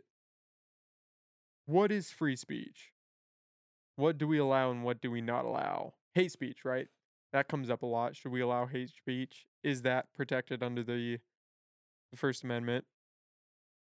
Slander. I know Canada's a little more strict than we are, but what what do we want to allow? I I don't know if I would be a free speech absolutist. I've been called that. I think free speech is important. I think eroding free speech worries me. I think that gets dangerous. I should not be monologuing, but I'm gonna because just me in the studio right now. You have to be able to talk to people. You have to be able to voice your opinions. You have to be able to say what you think, what you feel, and you could be dead wrong. And most of the time, you probably are going to be dead wrong. I'm wrong 90% of the time. But you have to you have to be able to put that out there so that somebody can counter you with better information. Silencing people, censoring people, that worries me because I don't think it leads anywhere good. When you silence one group, when you censor one group, it just feels like problems start to arise from that. And who gets to decide? If if we said, okay, we're going to censor misinformation or malinformation or whatever you want to call it.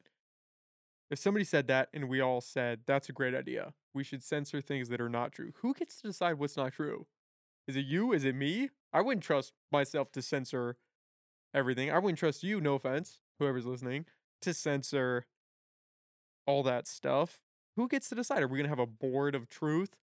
We saw how well that worked out. What are we, who gets to decide? AI, maybe. I don't know. That could be an option. But who are we going to give the power to dictate what is true and what is not true? I mean, regardless of how you feel, I should not say this, but I'm going to because we're we go there. Regardless of how you feel about COVID, some things that were said about masks and about the effectiveness of the vaccine, regardless of how you feel, some things that were said at the time that were deemed true turned out not to be true and vice versa that were deemed not to be true turned out to be true. You had Rachel Maddow, and I love this example. She was on primetime TV saying if you get the vaccine, you cannot get COVID and you cannot spread COVID. And that was a fact when she said that. I mean, come on, what? Look at where we are today. So imagine we censor, which was what happened. We censored opposing views but times change, information changes. The science sometimes can change, especially when we're in a situation like that where things are developing rapidly. But if we start censoring, what happens if we censor the wrong thing? I think a great comparison of that is with the prison system.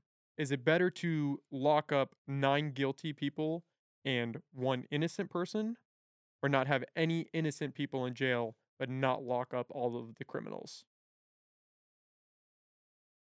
What do you what do you do to that? Where do you draw the line? And it gets it gets dicey. And we got these guys back. Perfect timing. My monologue was starting to run a little dry. I went off I went off from Alex Jones. I started talking about COVID again. Yeah, can you stand me another one? I started going down the COVID rabbit hole, so it was perfect Oh, yeah. timing. Um yeah. Sorry so about that. so no, that's good. That's all That's not gonna the be battle of being live, not right? gonna be comfortable. there gets I like There's a- his Fiji. He's, this guy's his, on he- top he- of it. Andy's on it. Andy's Yeah, a I like it, yeah, I want I want an Andy. Yeah, yeah, everybody needs an Andy. I'm my own engineer. I've been like sitting here like, yeah, okay, we're going.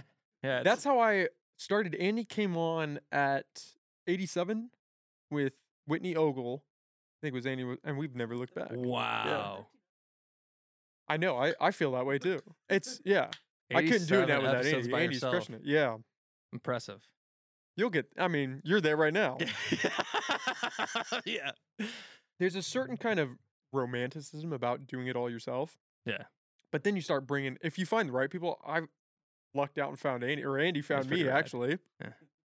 It's just so much easier because now Yeah. I can focus on the conversation. Right. He can focus on the tech, and it's just like you're in sync. Yeah. Like I can't I can't go live yet right now just because of the amount of stuff that like You got to check the audio levels. You got to make sure you're balanced with your guest's audio. so much. I didn't start going live really until Andy came on. I Mm. did split screen for a while where we'd be these tiny little boxes on the screen and we'd go live. I did see those. Yeah, I yeah, saw some of those. yeah, Yeah, that's that was pretty recent, but I, I learned. Um, I don't know if we want to talk about this right, but uh, what is that? Do you guys use OBS? Streamlabs. Streamlabs. Oh, interesting. So like I found like because I'm all about like free open end software. I'm always like looking at that first. And so I found like this uh, open broadcaster system, I think it's called, or op- open broadcasting software. Is that OBS? OBS? Yeah. And uh, it has like this really cool feature in it that I just learned about that you can kind of you can give your guest a lapel mic and you can get a lapel mic for you and then you can make it to where it will turn the cameras based upon the the trigger of that person speaking. They do these, have that- these are worthless for it though. Yeah, they do have the software. I've never tried it because I had I've always had mics like this. I never went straight lapel or plugged into the system in that way. But yeah, I think that I, I don't know how effective it is, but it, it would be worth a shot. And the lapel's only for a camera trigger too.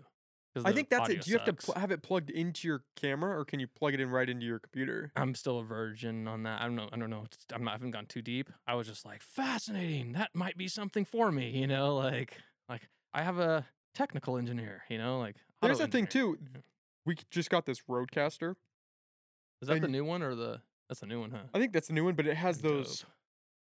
I don't know what you would call them, jingle pads, and you can switch scenes with that. You can hook it up. I'm pretty sure for OBS too, but for Streamlabs, so you just press one of those and cut back and forth. Re- the th- the little pads right yeah, there. you see how there's a light on them, wow. and that's how Andy's switching right now. is he's No kidding. those. Yeah. dope. So for solo, because I was looking into that before Andy came on, you can see it right there. Yeah, yeah. And he just cuts by pressing Wow, it. I was that's so looking into that before I got Andy because then you can kind of run it. I wasn't sure how effective I would be trying to focus on the conversation and cut, but that's a pretty simple way to cut. That could that might work for me. I'm gonna have to look. Thank Yeah, you. it's definitely work. Yeah. That's right. Yeah. Yeah, you guys are totally chill. It's really cool. So Alex Jones. Mm. That's where that's where I started my monologue before I got to COVID, which it always ends up back at COVID. I don't know. Well, I mean, man. What there is an argument to be made that as long as you're not hate speech, right, mm-hmm. which isn't protected by the First Amendment, as long as it's not that, shouldn't you be allowed to say it? 100. percent You're free speech oh, absolutist. Oh yeah, yeah. I, I like I've I've watched things and listened to things that is called that are that have called that's been called straight up hate speech. When I'm like, that's not hate speech. It's just super controversial. Well, who gets to decide what is Exactly. what is hate speech and what's not? we the people, as far as I'm concerned. You know what But I mean? what if most people think it's hate speech? That's where you get into That's like what the gender sucks. pronouns and stuff. and then Yeah. it's like, well, what is hate speech really? that's a conversation we should get into. we're gonna, yeah, we're gonna get there. but but Alex- Alex Jones, you think? Yeah, I know, I know we probably shouldn't be talking about this because we're not that well versed on it. But you think, from an abject look at it, that as long as he wasn't saying anything that was hate speech, he should be Yeah. not in trouble. it, the way I look at it is, it was a story that he got wrong. Like his, it, like if I like, uh, just think his position was is that this was a conspiracy and that this was fake and it was all faked, right? And, I think a fed op that was a big right and a fed off, Yeah. right? a false flag. Which that's not slander. That's not hate speech. That's just literally a guy saying my position is the opposite of the of the status quo on this situation. You know what I mean? The the hard end opposite of what reality s- seems to show. I think it's this, and this is why. And I think he got it wrong. What And about I the he's inciting? paying dearly for or he's paying a lot of. Pull up how much money he's paying because it's A billion dollars or something like stupid. What about the argument that if it incites violence, that by him saying these people are false actors, that the parents are lying, what if that incites violence against them, that people go out and attack those parents? Well, that they have to show they have to show where he's intending to incite violence. So like language that incites violence and language that's intended to incite violence are two different things. Language that incites violence indirectly is covered as freedom spe- in freedom of speech. But language where I'm like telling you to go to you know what I mean to be Go fuck this person up. Right. That's no bueno. You know what I mean? You can't. I mean, eh, you. And then this is the thing is, and we're talking very statically about this. Any of us can do any of these things in the public setting, and it all depends on if there's other people that are willing to put consequences upon us for doing those things.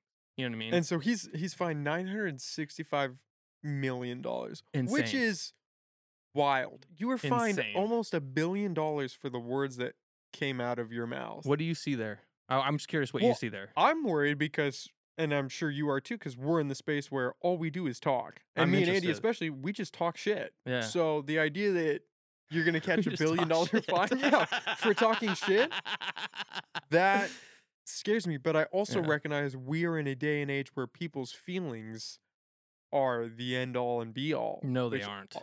But in the in the court of public opinion, No, kind they of aren't. they kind of are though. No, they aren't. You don't think so? You I don't challenge think mo- that. but you don't think most people subscribe to that idea. They might.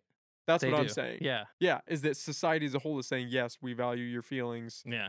That's your feelings if they feel slighted, that's on par with physical abuse. I, I don't think it's a. I don't think it's a majority. I think it's about fifty percent of of our nation and probably about fifty percent of the collective of the world, probably too. Yeah, I don't know if it's a majority, but it is a very vocal portion. I'd say it's a loud a loud minority. Yeah. That's what I call the left too, is a loud minority.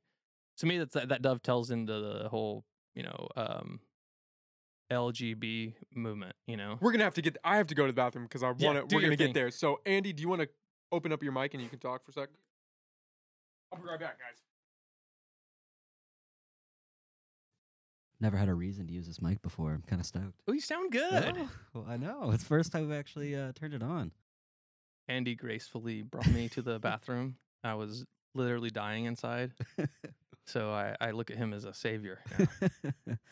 also, I brought this video up earlier just because I thought it was interesting. I saw it earlier, but uh, you're talking about robot dogs. Um, here's some uh, drones spraying some chemicals in, in China down Jesus the road. I mean, it's like, like I'm telling you, like like if if you see that footage and you Like, and you're like, yeah, yeah, no, great reset. That's Uh, nothing, just conspiracy theories. You're right, Like, dude, right. come on, man. That's like, it's like scary shit, dude. Uh, there's so much. to China. Uh, is that they're spraying sanitizer? Is that what that is? That's what they say it is. They say it's sanitized. Well, I mean, who knows what it is? Just breathe in and out. It'll be fine, you know? yeah, man. I mean, Uh, it's just so Jeez. insane. Let's see. Yeah, I was going down a rabbit hole earlier, going through some of these. Let's see. Yeah, they're just like, like, come on, that. God. That looks natural. Yeah. But I mean, you know, what? Hazmat suits, For COVID, dude. right? Yeah. Yeah. I mean, a part of me thinks that a part of me wonders if they like they've gone over the top with their optics like this because they know that they're 100% at fault for the for COVID in total. Or what is that? Is that the is that their camps? It might be. Oh my god. Dude, it's unreal. It's almost a movie. Yeah, it is. I mean, have you seen the footage of like all the people crying at night out their windows and stuff? Yeah. Yeah. That's scary. I mean, you can't make that stuff up. You can't fake that footage, you know? Yeah, so it's like I thought I had to push back on on Nick a bit on the whole buy-in to buying into the Great Reset because I'm like, dude, there's no buying into shit, man. Like if you don't realize that there's a Great Reset happening, you're just not paying attention and you haven't looked into it. There's no buying in. It's like it's just there. It's like how do you not recognize what's happening? Like I mean, a lot of it too is that they don't, you know, the news doesn't televise the the massive protests and stuff that are happening worldwide in all these different places and pushback. You know, you only see one side. We were we were going down the the China rabbit hole of like drone spraying things oh, and all that is kinds a of. fun one. Oh my god, that one! Look at that, bro. That's that's like literally out of like a Marvel movie or something. Just spraying. And people don't think that that can happen here. That's the craziest yeah, I know. That's what I'm saying. It would happen like that. it was about it was they that was yeah i think it- well i think they wanted to ha- make it happen like that and i think that uh i think that things happened a little too fast on the whole covid train and us frogs that felt the heat boiling under our feet jumped out of the pan and that kind of screwed up the whole plans i think Well, people have just altogether forgotten that they tried to make a COVID passport where you couldn't work, you couldn't go to certain places. oh i can't believe you i like you But- guys and- And nobody talks about that. Nobody Mhm, acknowledges mhm. they tried to have this passport. Well, there's a thing. reason that no one talks about it. It's bad for the Democrats. It's bad for the left. It's really bad for them because they were the tyrants pushing that shit. It was their You idea. say you say left. Do you think it is the left as a whole, or do you think it's a subset? Do you think it's the radical left, or you just attribute it to the whole? All movement? Democrats are the left to me. All Democrats. not voters, the actual like politicians and the people involved in actually making decisions and voting on things and doing things. Yes, they're the reason is this is that when you watch them, they don't fight against like if you watch the way the Republicans fight against MAGA Republicans, it's like, ooh, that's uh, not pretty, you know. And then you see what's happening on the Democrat side. They're like, yeah, yeah, you took over. I guess we're gonna go to communism now. Yeah, sure. I could guess, you know, we were Democrat, you know, we were Democrats and we are all about the progressives and progressivism, but now we're just going to go straight into communism and Marxism. Yeah, you know, and so that's that's what they're they're totally cool with it. None of them they, they don't bat an eye to any of the crazy woke off the deep end leftist garbage that they push. You know, the Green New Deal, complete insane. Like you have like woke climate change bullshit, completely insane. Like there's there's literally scientists with with evidence that shows that it's debunked. Like there is no climate change. You know how there's no climate change is because back when Al Gore 12 years ago said, "In 7 years the world's to end because the ocean da, da, da, da," and none, none of it happened. And they just keep moving the goalposts and goalposts. And before him it was, "Oh, there's going to be an ice age." It's the same people. It's the same thing that happened with the LGBT. So this is what happens, okay? This is what I've realized. You get these movements that happen, right? The climate movement, right? You get these organizations and they start making money and they start getting donations and there's jobs and there's people's careers involved with it and they slay a dragon. Now what? We need a new dragon to slay because we're an organization. We've got these offices and we've got money and payroll and stuff. And so they slay more dragons and slay more dragons and slay more dragons.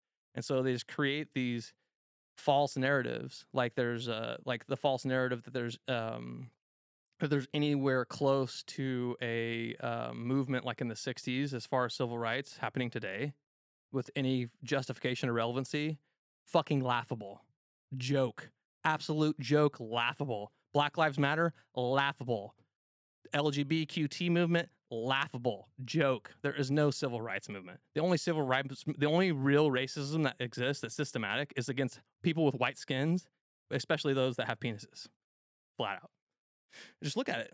I mean, So we got to open up that can of worms because Yeah. that's how I found you. yeah, Was the Redwood Pride yeah, all age drag show? yeah. So Yeah, do you want to?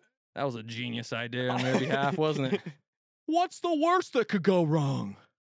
So, and were you part of the protesters, or you just went there just to videotape everything, and by happenstance, all this started to unfold in front of you? So, like, uh, hella good question. So, um, uh, it was the it was the definitely the latter. Um, what happened was is when we started the website, you know, we looked and we saw that there was none of the rest of them were doing any kind of like news tips, kind of Project Veritas type of like, you got some scandals, you got some stuff, throw it away. Hey, you know what? And so we opened it up, and once we started pushing it out there that we got this tips at lostcoastpopulist.com, I started getting all these anonymous tips, right? One of them was, hey, here's this flyer, here's this Halloween event. It's like at this place that used to be an elementary school, you know, and they're having an all age drag show. Me and a group of people are going to be showing up with American flags. We're going to sit there and peacefully protest. We're fairly certain that, you know, we might get attacked or accosted just for our presence.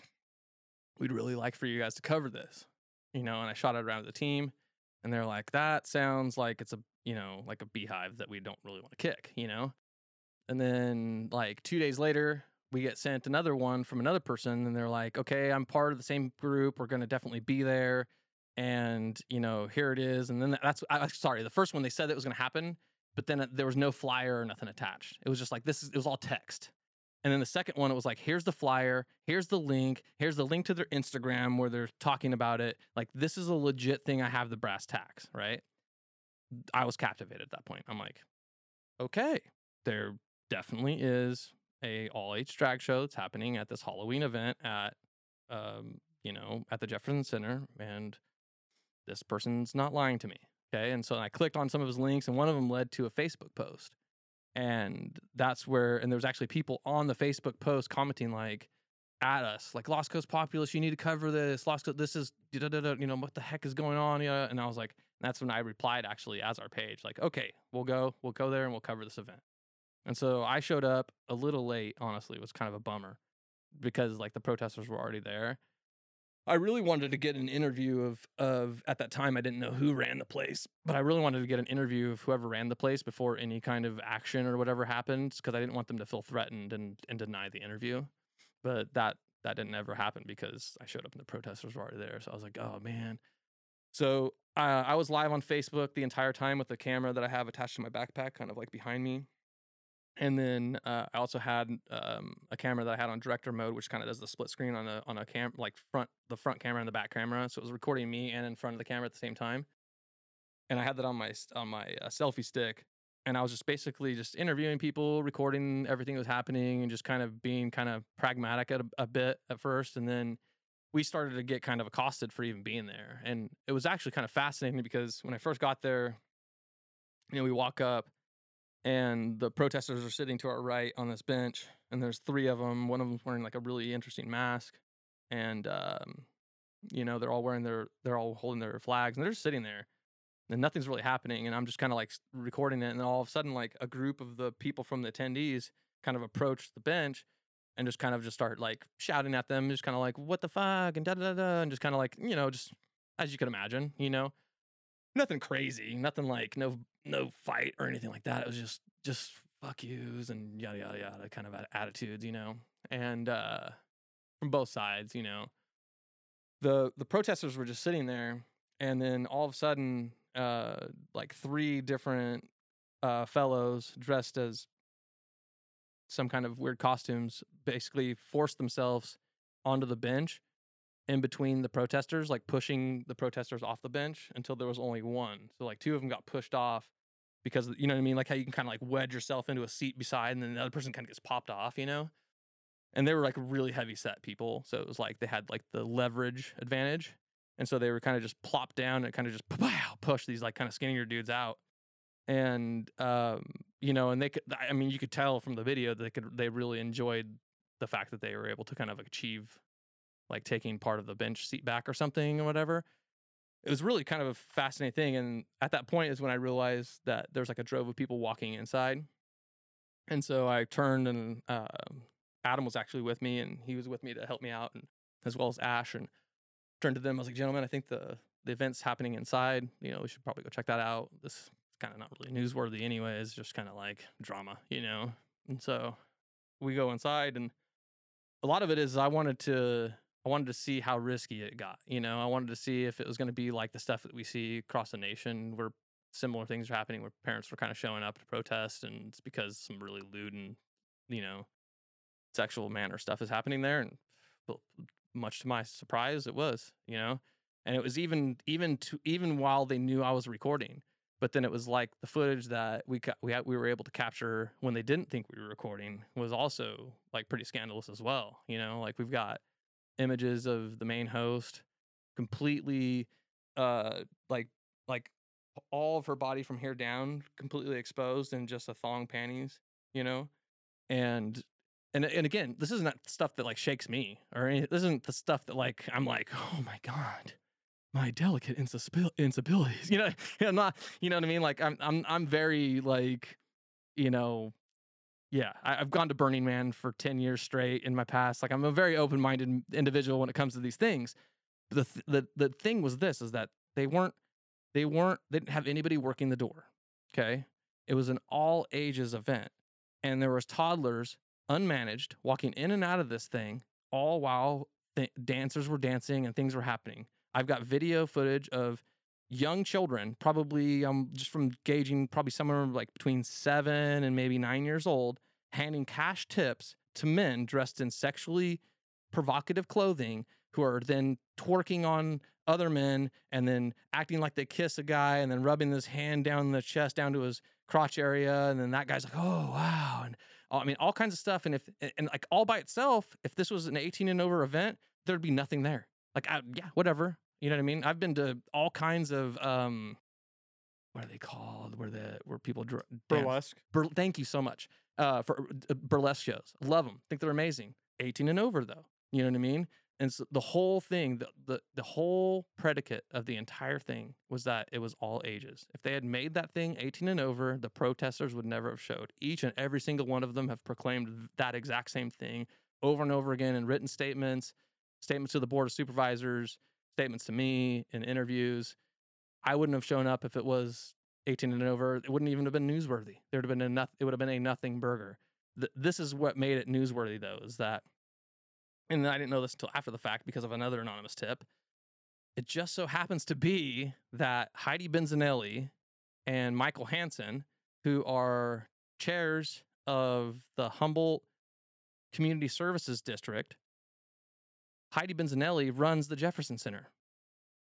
Michael Hansen was there in a dress handing, handing, handing tips out to dancers.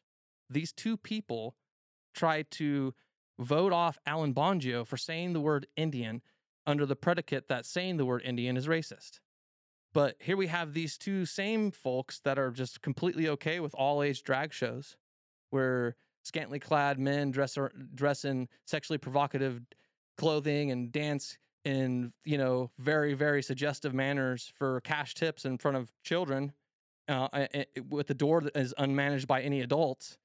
And somehow uh, abbreviating the three tribal names with the word Indian is racist and, is worse of an offense than you know literally setting up an all age drag show at a Halloween thing and then claiming like it's a family friendly event.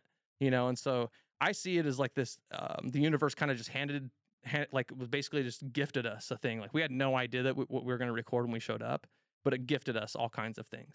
And then we had no idea that in our recordings we would record Michael Hansen. We had no idea that Heidi Benzanelli was the ran the Jefferson Center in advance. That was just the universe just gifted that to us because we just had the guts to go there and you know show up and video it. Right?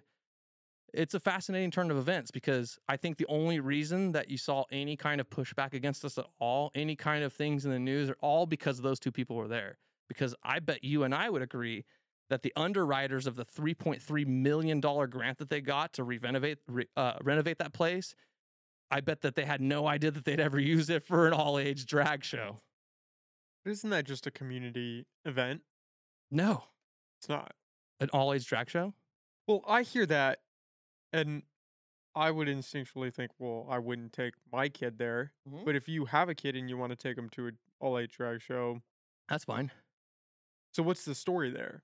The story there is that it was open to the public and that it was a Halloween event and that any, and it's just anybody that's in the neighborhood or, or could just basically send your kids, or if you say you just happen to have your kids play at the Jefferson Center on a consistent basis, that's just where they play.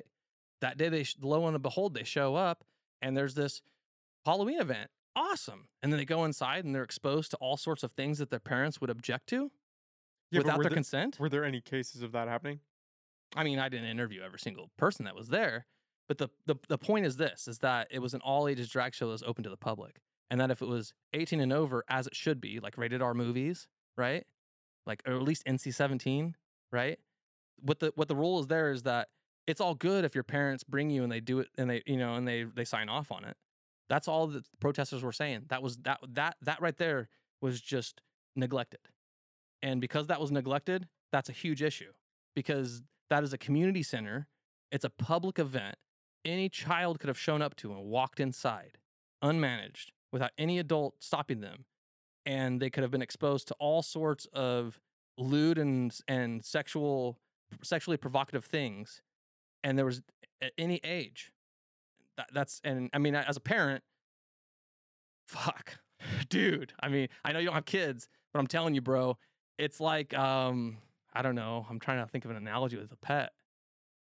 I don't even know how I could. Well, to be fair, I hear that, and I, I mean, I wouldn't take my kid to a drag show, right, of course. but that's so that's where I struggle because I read That's that. I- point. I, didn't understand the the backlash on the stance of the protesters, but I also didn't understand the backlash of the people that were there and were mad at the protesters. Because I'm like, if Right. you, what are we getting at here? If you don't think that's appropriate, don't take your kid to it. And if you do, you're probably going to take your kid to it. So it's Right. like the, it's up to the parent. Like it says more about the parent right. But the the thing though is that that's true in an NC-17 situation too. The difference is, is that they did absolutely nothing to guard. To, they they basically did, they basically could give a shit less about indecent exposure laws. They could give a shit less about. But there was no, to be fair, there was no indecent exposure, right? Isn't that just explicitly showing body parts? I mean, I watched.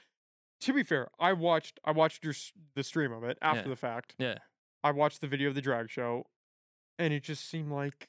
I mean, I don't want to. I don't want to shit on these kids, but I'm gonna. Unfortunately, but I'm gonna. Not not not, not to be mean.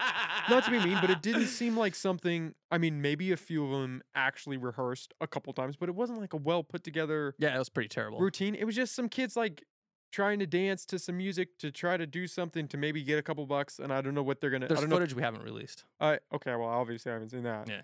But from what you did release from the streams and stuff, it just looked like some some kids that dressed up in drag dancing to try to get a couple bucks. I don't know if they're gonna put that towards the Redwood Pride or if that goes to them or what. But it's like if you took a bunch of kids that were I don't know that just wanted to dance and wanted to dress up like girls or wanted to dress up like boys and for whatever reason danced in front of the public and got a couple bucks. Like that's what I wrote that off as. Because it wasn't this production of people that actually rehearsed to try to do a burlesque show, which seems like is way more in depth than what they did for the drag show. Just these kids that danced at a Halloween thing. Yeah, like like none of that even bothers me. See You're just saying? upset about the the underage under 100%. 18 thing. under under it's it's it's minors being allowed to walk in without anybody at the door. Think about if you go to the movies, dude. You know what I mean? Like they won't let let minors just walk into any movie. It's the same fucking thing. It's just the difference is, is that they're the LGBTQ movement and that they can have all these special fu- like it's just all it's like no one wants to no one wants to basically talk about them. No one wants everybody's afraid. I'm Well, not, there is there is a pass you know. for good or for worse for the LGBT. There is no movement. past though. But I mean, if you go to supposedly San Francisco during Gay Pride Month, you can see dudes All walking around with cock socks on. yeah, That's pretty fucking crazy. Yeah, it's disgusting. But you just that just happens. hmm So it's like, okay, I just wouldn't take my kid in this area at this time because I don't want my kids seeing that. The difference, though, is that that happens in San Francisco, where it's happened for decades. It's where But it had to start at one point. So yeah, it's happened Yeah. for decades, but there was a point where it was the first one. right. Was And there was the no first one parent- for Humboldt? I'm gonna assume that there was no parent protesters to show up and confront them in, in San Francisco. And in Humboldt, it's a different environment. so you think that's what they were trying to do by protesting and say, hey, we're not okay with this? yeah, drawing a line, dude. You guys are crossing. They crossed the line. They 100% crossed the line. There's no way around it. They that should have been an 18 and the the the drag show portion of it should have been advertised as an 18 and over event with with uh with the presence of a uh, minors with the, and under the presence of adult can come in. That's how it should have been advertised. And if it was, there would have been no protest. It's that simple. When I was reached out to, it was everything, everything, every single. I can. I'll, I'll send this to you after the fact. Every single document, every single link I got, everything that I got was predicated on this needed to be an 18 and over event.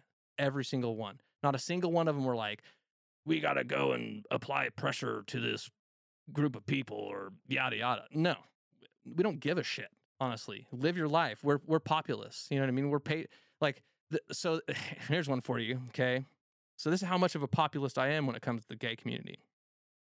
I'm actually designing right now a shirt that is the um the don't tread on me snake, but the snake's going to be rainbow. And then it's going to have things on the bottom of it like gay but not woke. Gay but not liberal. Gay but not leftist, you know? Because there's a huge difference. I know a lot of professional gays that are absolutely disgusted with the transsexual queer movement and they reject it outright What is a professional gay? a professional gay is someone that is like I've never heard that term before. You never that heard that before? so off guard. Professional, like professional at being gay. no okay, I'm, I'm like, what is that? What does that mean? I heard that and I'm trying to think, like, what? What is professional like as opposed to acting? like? Professionals no i mean like um like you know like a working professional. profe- and working professional, Okay, yes. I've never heard it. I've never heard professional gay. yeah it's kind of a weird i kind of made that term up i guess probably just now really weird term That kind of that, that caught me off guard. I, weren't, I wasn't sure if we were professional gay. distinguishing like there are actor gays and then professional gays. It's like?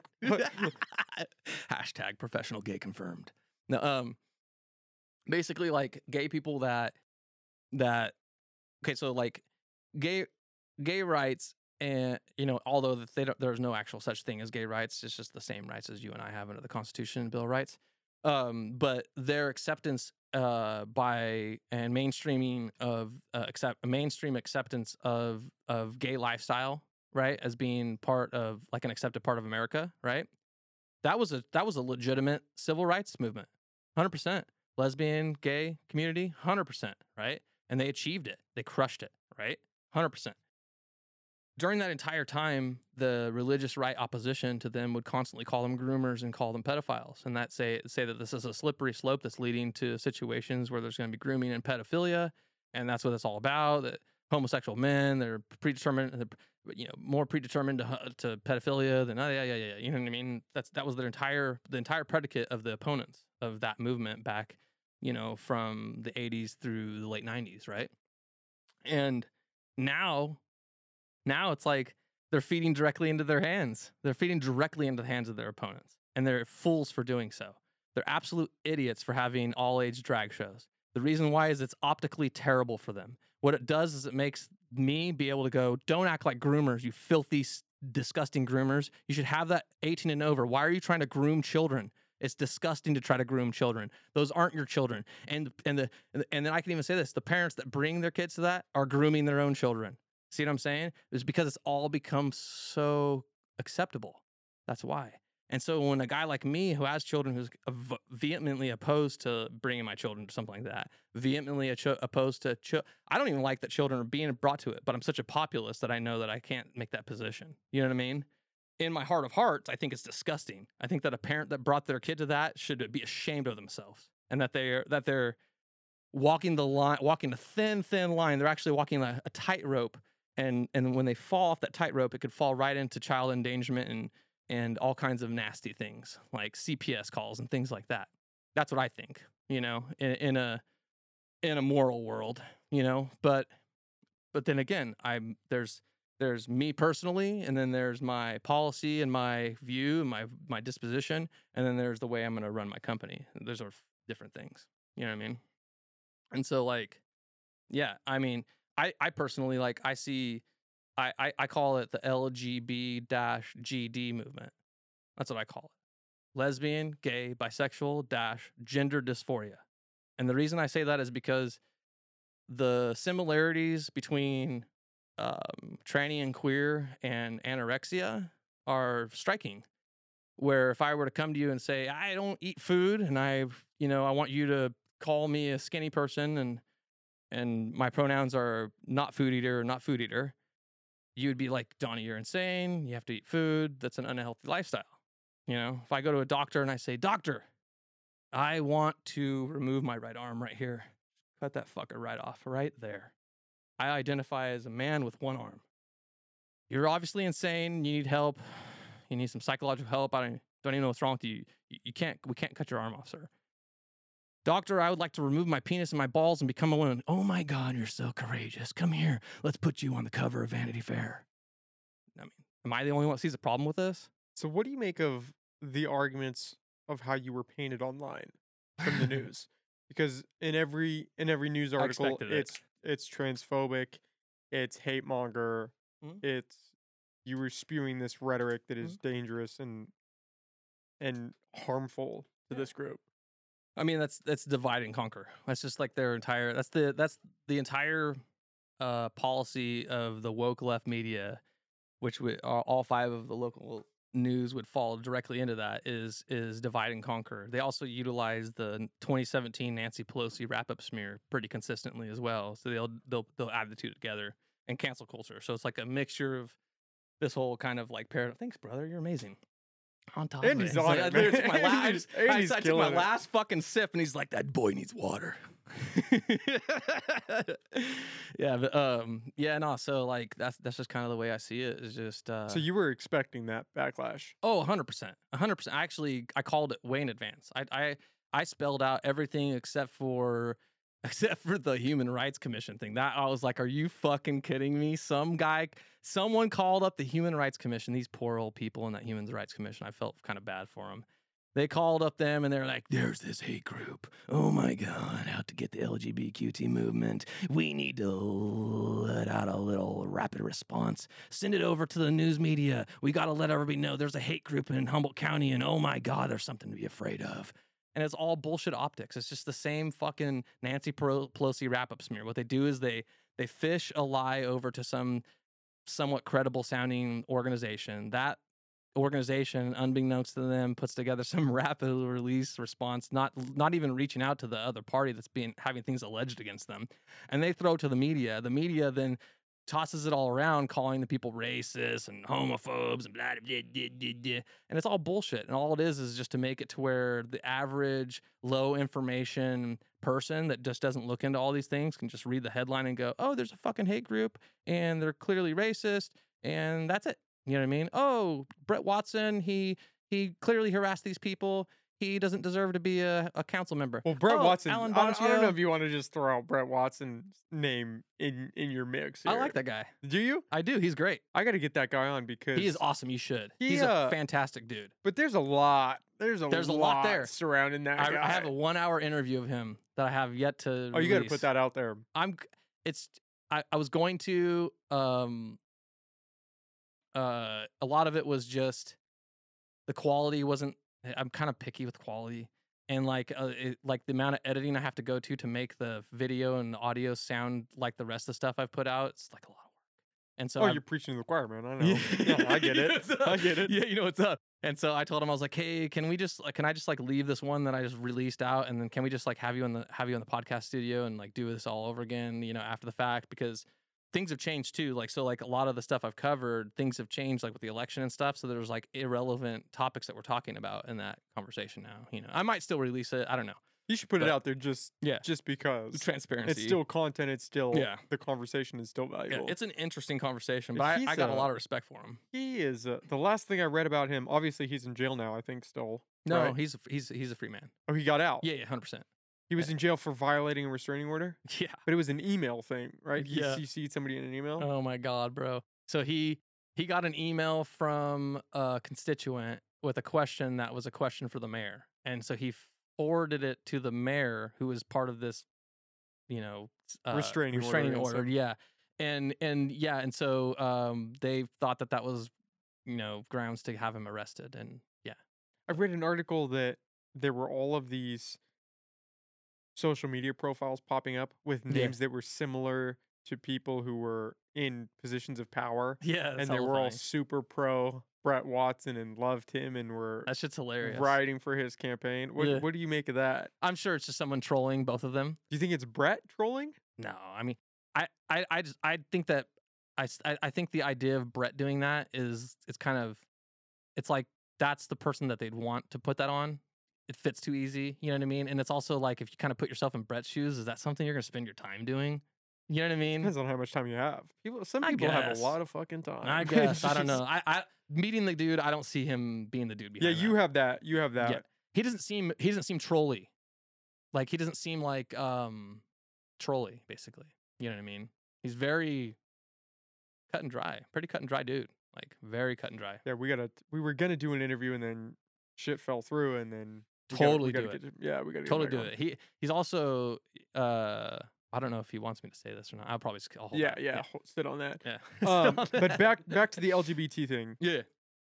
So the the protesters were basically labeled as hate mongers. Do you buy do you buy into that at all? Because there was some. They definitely. I saw a video, and sh- uh, let me see if I can find her name. It was the Thursday night talks with Talvi Fried. I don't know what that is. It's a Access Humboldt, I think, program.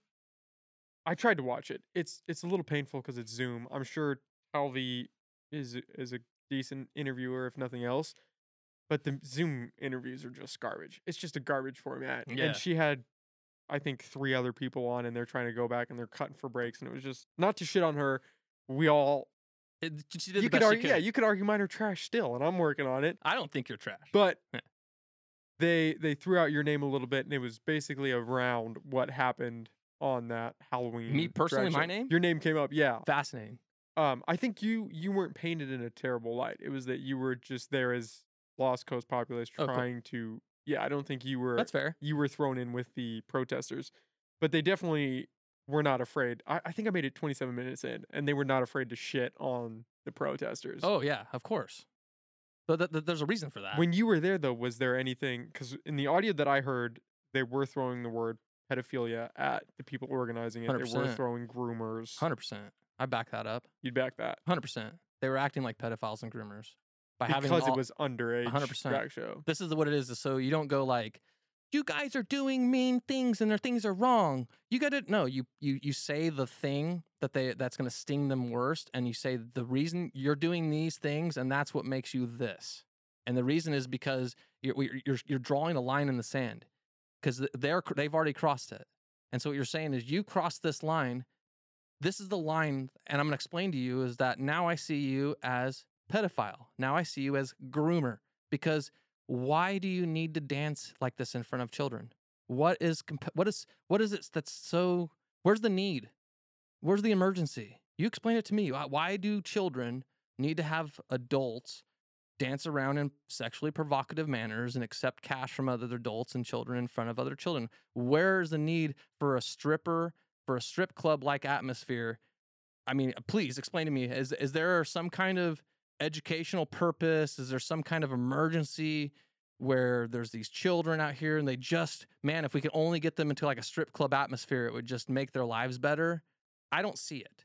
I, what I see is people that have gone along consistently down a road and now they've got to this end of things and they keep their their lifestyles very decadent and they're and they're very emotional people and they don't think logically about the things that they say and they don't think logically about the actions they take. Hence, an all age drag show at a community center that used to be an elementary school, open to the public without anybody watching the door. I don't. You know what I mean? Yeah, this is a Thursday night talk with host Talvi. Fried. See, okay, so I. Oh, I Oh, made Jesus, it. the audio- the- I think I made it 20, terrible. 27. It's just not. It, not to shit on her because You know, she's great. Oh, we all wow. we all start somewhere. Shout out to uh that guy. I can't think of his name. What is his name? David Frank. He's the co-host of Redwood Wonk. I had Eric Kirk on. Great guy, awesome guy. I, I, I haven't had the pleasure of meeting. Um, what is his name? David. David Frank yet?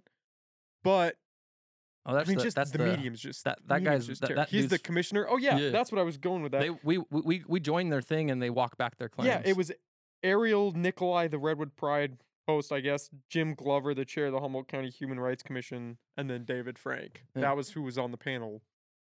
Way too many fucking people to have a really good discussion. and no one from none of the protesters. but, and I mean, yeah, none of the protesters. I mean, I'm, I mean, you saw how you saw how harmless frickin' um, uh, Elaine was. Like they could have got her on. Elaine. Yeah, but I didn't see. In your video, all I saw was the actual drag show. I saw you walk into the building where the drag show was happening, and then I saw the full drag show. I didn't see anything that was going on outside. Right. or anything. I did watch one video that was like three minutes of a lady walking. I'm assuming it was a lady. It sounded like a lady talking in the video, walking around the area, talking to people that were holding their little sections with trinkets and stuff. Mm-hmm. But I I didn't see any context around what happened outside, Right. Right. which is what it sounds like. That's what they were talking about is that there was hate speech thrown around outside of the drag show. It got confrontational. There was some violence. Well, they consider saying pedophilia and groomer hate speech. You know, like so. Um, I mean, the, the, I was covered in Lost Coast Outpost recently because of my comments at the Eureka City Council. What I did you watch the video of me giving the speech there? I saw. I It's think I saw some. See if you could pull that up. I think we can play that. that one's fire. Um, I think I saw fragments of that. That one's on uh, our YouTube.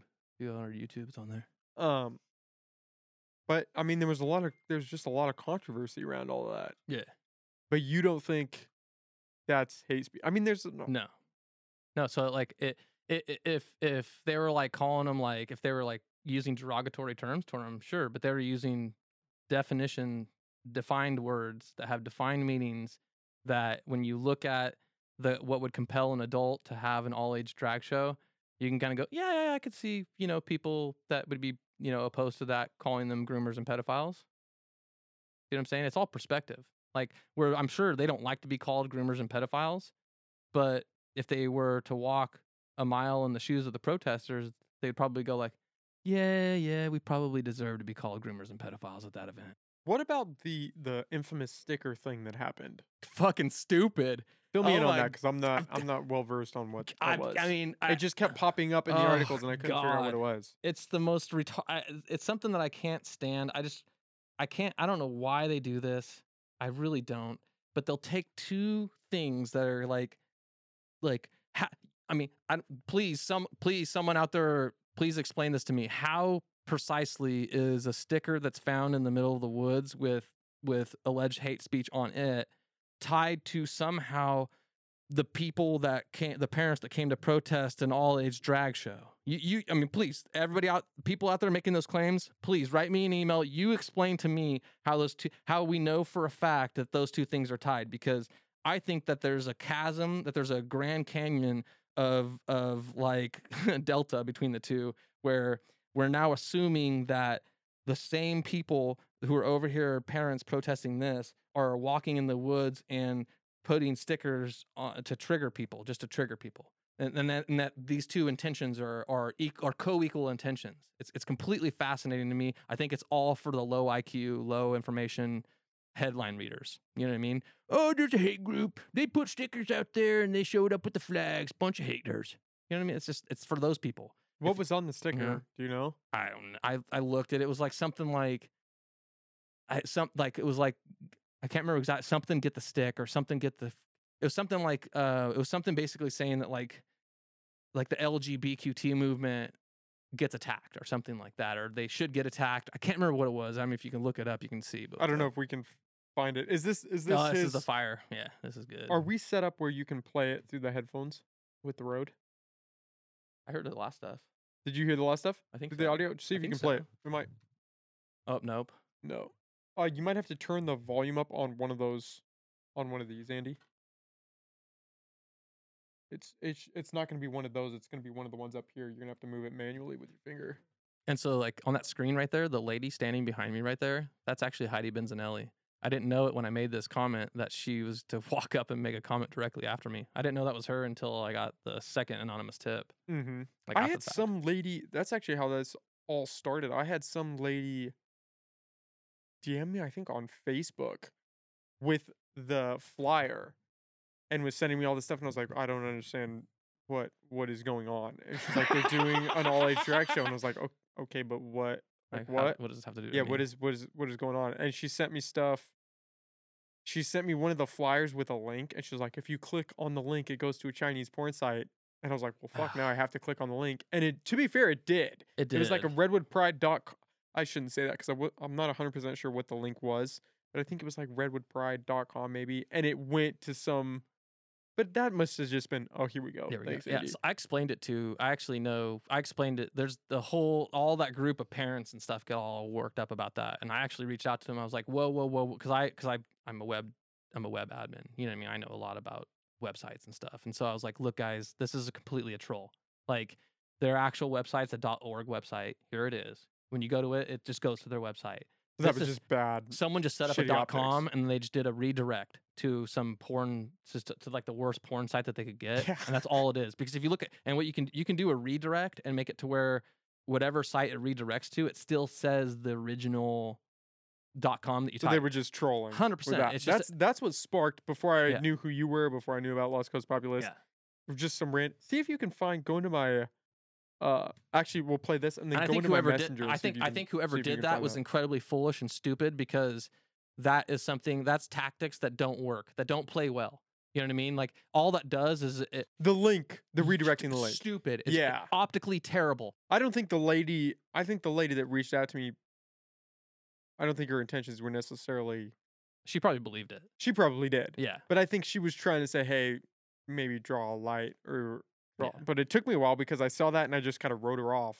Shout out to this I lady. literally, I literally, I when, was I, like, when what I reached out to him, I was like, I don't know which one of you guys did this, but it was fucking stupid. Yeah. Straight told him like that. I was like, I don't know. Um, And they're like, well, none of us did it. None of us did. I'm like, well, I'm just telling you that someone did this. Like, this is, is it, something someone is it did. cool if we play this on the podcast? Oh hell yeah, Because this is your thing. Yeah. All right, I need to play This this. went this went viral on Twitter. Turn it. Can you crank the volume on that a little bit? Can I use the bathroom when I go to this? Yeah, yeah, yeah. Alright, cool. Andy, do you want to? I Okay, perfect. I like Speak, that. My name That's is Donnie Creekmore with Lost Coast Populist News. That's lostcoastpopulist.com. And You I'm gotta go on the mic, I can't I sent to the council uh, earlier yesterday. I am a free man. I am no, an you can American stay. You can stay. patriot. He's good. I stand for liberty and justice for all who are born on this land and see them as my brothers and sisters despite any differences we may have. I am free to do many things in the great land of America and, by extension, here in Humboldt County, California, the place that I call home. I am free to work hard, earn a living, speak my mind freely, live my life the way I see fit, and raise my children in that vein. He's, I am also good. free He's to good. love. I'm free to love my wife of 14 years. I'm free to love my boys, Azure, Ezra, and Bear.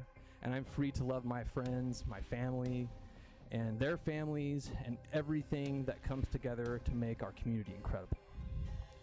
But I'm also free to hate.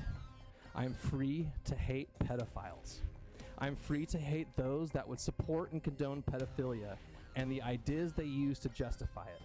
I am free to condemn these activities and confront anything similar that comes to be, which appears to be questioning this resolve, whether it be in manner, language, or spirit.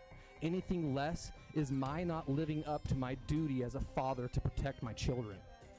An all age drag show, which is free to the public and apparently even supported by tax dollars, is something that crosses that line brazenly. All age drag shows take indecent exposure laws and treat them like a high wire act for the pure sake of decadence. How hollow can ab- adults be? There's your answer. As far as a father of three boys, the thought that I could send them down the road to play you in snag that other lighter over there? Community Center and that they'd be exposed to adult males or anything else for that matter, dressed as scantily clad females or their risk costume choice du jour. No, and the- dancing provocatively for one by the water right tips is there. absolutely unacceptable. It's appalling and it's disgusting. Then to wake up one morning and find out the out that. folks who put this event together are now portraying the parents that are concerned as a hate group. That is straight up pure Marxist doublespeak propaganda. There was nothing family friendly friendly about this event. The bottom line, which our opponents would love for you to completely ignore, is if they had made the drag show part of the event 18 and over, there would never have been a protest to begin with. We are not protesting your right to exist. However, we are protesting your faulty methods to indoctrinate to our youth. Stop targeting our children like a bunch of thirsty groomers, and we'll stop treating you like a bunch of thirsty groomers. Thank you. fire. Uh. I mean, it is interesting that your argument is basically had they made it 18 and up, you guys wouldn't have given a shit. Entirely it. It's the crux, dude. It's like it. Like 100%. Like I, I have I have a lesbian niece. She comes and stays. Oh. That's playing again. You hear that? uh, Going on repeat. Uh, I, I have- I have a lesbian niece. She comes and stays with me all the time. We have a great relationship. You know, like she accepts she accepts my dispositions and our differences, but I love her, and I, I have nothing wrong with her lifestyle. I have nothing wrong with gay guys. I have a I have a friend named Seth back in Modesto, one of my best friends. I know for I haven't seen him in years. I know he'd love me just the same. You know, gay man. He's one of these professional gays I talk about, and uh, you know he's he's one of my favorites too because he actually uses gay slurs against other gay men if they like are S's and they're all like like like you know S's? S- S- oh my god S's S's S's S's S's That way of talking. yeah you know like I don't know what you call like uh, like flamboyantly gay or whatever he will like use derogatory terms against them in speech which is super awesome if you're in his presence you know it's comically just gold you know what I mean? And so it's like yeah that's kind of i mean having the experience that i've had with the with the folks that i have you know like where my niece she she kind of she more accepts the the the qt part of the movement you know? Um she's younger you know? It's just kind of like it's it's just your perspective and the pressure that's put on you and the people that you're around really is what it boils down to in my mind like you know if it like like Heidi Benzanelli and like some of these folks that had this uh you know all ages drag show you know I, I bet a hundred bucks that there was probably meetings where they had where they probably tossed around like this is kind of risque. Do we want to do this? Da da da da da. And I bet it came down to like, well, if we don't do it, then we have to answer to these people, and the pressure that we're under to be woke is so high. And I mean, that's the thing is like a lot of a lot of people that are on the right or people that are Republicans, center, even independents, they'll see kind of like what's happening on the left and they'll think that everybody's just like sold into it. But I think that a lot of it's just literally leverage and pressure. Like if you because like I mean, look, like you step out of line and it's like you're immediately evicted from the church. You know what I mean? Like there's a lot of people that see me as an ally even though they've been a leftist their entire life. But the only difference is, is that just recently they've made some kind of choice that got them kicked out of the church, you know? And and then when I, and and and previously to them, I've exp- and these are usually these are usually around COVID. And previously to them, I've explained to them like, look, you you might consider yourself a liberal now, you might consider yourself a Democrat now, but you step out of line one little step, and you're gonna be right here next to me, and they're gonna call you a right wing racist, you know, everything because uh, it's like you can't be in the middle. There is no middle to the to this narrative, you know, and that's the whole thing. Once you realize that there's no middle to the narrative, that the whole thing's divide and conquer, you know what I mean, to pit people against each other, and that's the strategy. It becomes real easy to unwind. That's funny because Andy and I were joking about it a couple weeks ago. I was like, I feel like I'm pretty in the middle, and Andy looked at me and just started laughing. He's like, "Uh, really?" I was like, "Yeah," and he's like, "Well, yeah. Do you want to grab uh the wraps? Oh, you have They're at the bottom. Yeah, we got you. They're at the bottom. Um, because I feel like the middle is definitely dying. There's not a lot of people left. There's a lot actually. It's just they're not. well, there. just To be fair, about it. yes, Yeah. there are, but it's a silent. It is Wow. a silent middle, and people are just kind of disappearing. You just pack it. It's. Uh, here, hold on. I'm gonna go run to my car. This is foreign. to me. All right, all right. Andy, come on, comps, talk with me. What's going on, Nick? How's it going? Um, Right? Because remember we had that conversation where you were like, I was like, I think I'm pretty in the middle, and you're like, ah, really though? I'm You, pretty s- middle. you seem. I feel like I'm pretty middle, You're- but I don't know if the middle is. I think you're pragmatic, which is, that's what I like when I looked into you before I came on. I was like, I like this dude. He's pragmatic because you asked questions that were like, you know, pragmatic. Yeah, Yeah. it's. Do you want it? He might struggle getting out there. Oh, he's got it. He's got it. Professional. Um, I feel like I'm in the middle. I- You're like, you're like, dude, you're you- crazy. I think you lean to the right just a little bit. I think it's hard because you have these talking points and it's you have to fit one bill or the other. Yeah. Yeah. It's not in the middle. Yeah. No, there's no in the middle. Yeah. It's either you're Can you be in the middle? I what I was telling you is that I feel like it's just by contrast. Like there the left now is so far left that if you're in the middle, you're basically in the right because the left has swung so far out there. Right. And I mean to be fair, the right has swung pretty pretty far too. yeah. So it's like what do you what do you do? Yeah. What do you do? I don't know. You're screwed. yeah. There's no winning. What do you what do you have pulled up here? What is this? Oh, this was the um, Los Cosats article about the uh drag show. the oh the city council meeting. Yeah. Yeah, it was. Uh, can you scroll down just a tad bit to that second paragraph? The controversy stemmed from a recent all ages dr- Halloween event hosted by Redwood Pride, a Dreammaker project of the nonprofit Ink People at the Jefferson Community Center in Eureka. The event featured a drag show in which performers dressed up, danced, and lip synced to pop songs.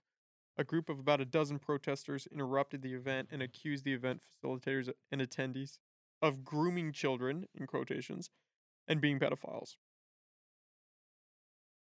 Hmm, Sounds about right. I mean, I don't get the connection. It seems like a lot of people are upset that it was at the Jefferson Center because it used to be an elementary school, but correct me if I'm wrong, it's not a school anymore. It's a community center. Yeah, hundred percent. I don't. I mean, to me, it doesn't matter where it was. If it's an all age drag show, it's an all age drag show. Like the facility could be anywhere. And you don't put any weight into the argument that if you don't want your kid going to a drag show, just don't take your kid to a drag show. No, I, I accept that. hundred percent. I would never take my kid to a drag show. But then what's what's the point in protesting that? There's no like it's back to the like going up to a theater with an R rated movie. A kid can't just waltz into a movie without you think there needs to be some restriction? Hundred percent. can be there. A hundred. I and this is the thing is, I'm so much of a populist that I don't think that the government should get involved. I just think that these adults and these people in our community were playing fast and loose and they thought that hey, you know, we're the LGBTQT plus movement and you know, we're going to get this magical pass that we always get and nothing's going to happen. I don't think that they expected protesters to come. And that's why you see two things. I don't think that they thought the protesters were going to come. I thought that they I think that they thought that the protesters were going to be uh, more aggressive and say things that were t- actually terrible. And three, they also had no expectation that an alternative news site would come and actually record footage. So those three factors is why this blew into a controversy because I captured it and distilled it. Well, to be fair, were you the only news site that went there to, to cover A- that? Access did, Access Humboldt. yeah, but they didn't cover any of the drag. But they were there as a as a booth, reaching out, right? They weren't actually trying to Did they? cover. That's the uh The- I mean, there's a lady there with a camera. I think David Frank. Oh, maybe David Frank in the podcast I was listening to that Thursday night talks. He said he was there at a booth for Access Humboldt, and that's why he didn't really have any of his equipment. He said he got one person to agree to an interview or to come on the record, but No, there was a. I've got footage of her. There's like a lady. as a show for Access Humboldt or- or for Access Humboldt yeah, as a whole, reporter. A but reporter. like a reporter on Access Humboldt because Access Humboldt has Yeah. a ton of different channels underneath it. yeah, she was access home. I talked to her. I'm all on cam- I- Okay. I- the videos. It's all on video. The conversation I had with What's her. what's this footage that you haven't released? What's in that? It's basically footage from. It's because I didn't take it and I haven't got rights. I haven't been given the like like it's footage that was given to me. I'm like, can I can I release this? And I haven't got a reply back yet. But it's basically someone who went to the second viewing and recorded and took pictures. So I got the pictures that you see are the only thing that I've been given.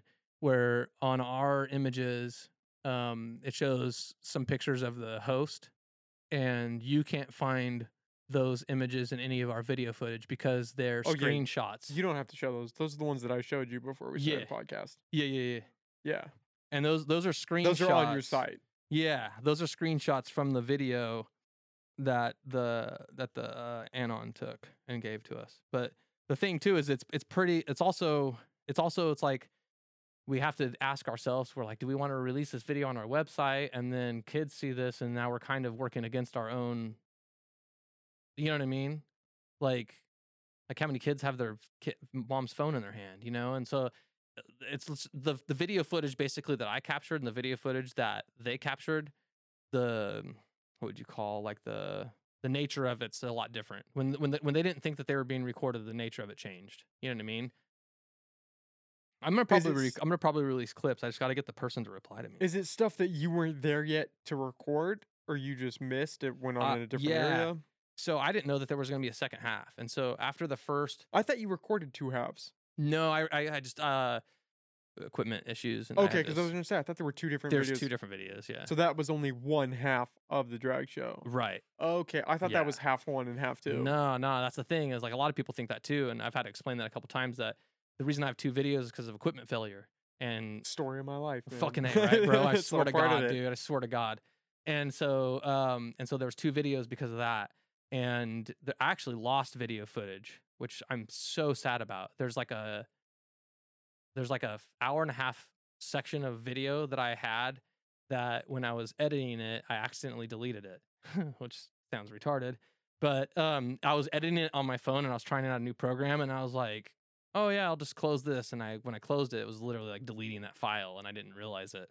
But basically, that was video footage of the first five, ten minutes of me being there, which completely refutes the the whole. I like basically it shows that that they were the the first people to confront anybody were the attendees of the event. The first people to draw to to strike anybody or to touch anybody were people from the event, and the first people to draw blood were people from the event.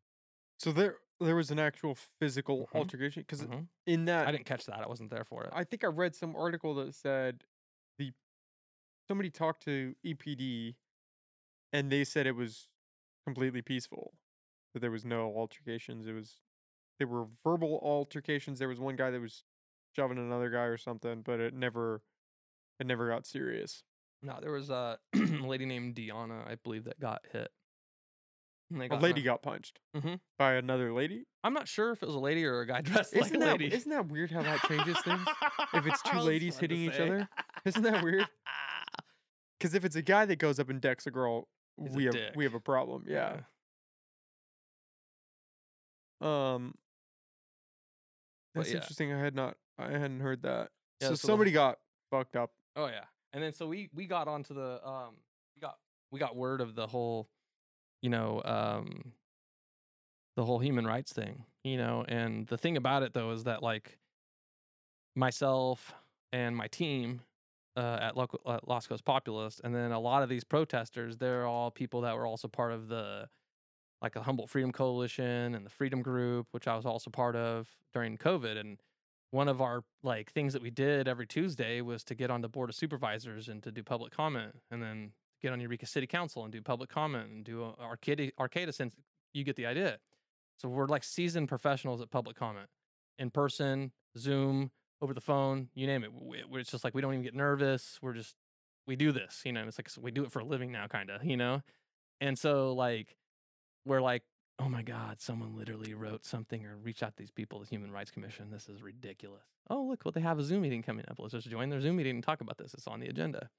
So us and the a bunch of the protesters, me, a bunch of the protesters, and a lot of people from Lost Coast Outpost got on there just to kind of like set the record straight. You know, we were very like diplomatic with them and stuff, and just to basically set it down. Like, look, and you could tell that they had no idea that the drag show was an all ages event, the Human Rights Commission. And when we explained it to them, you can see everybody in this. You, know, you can see,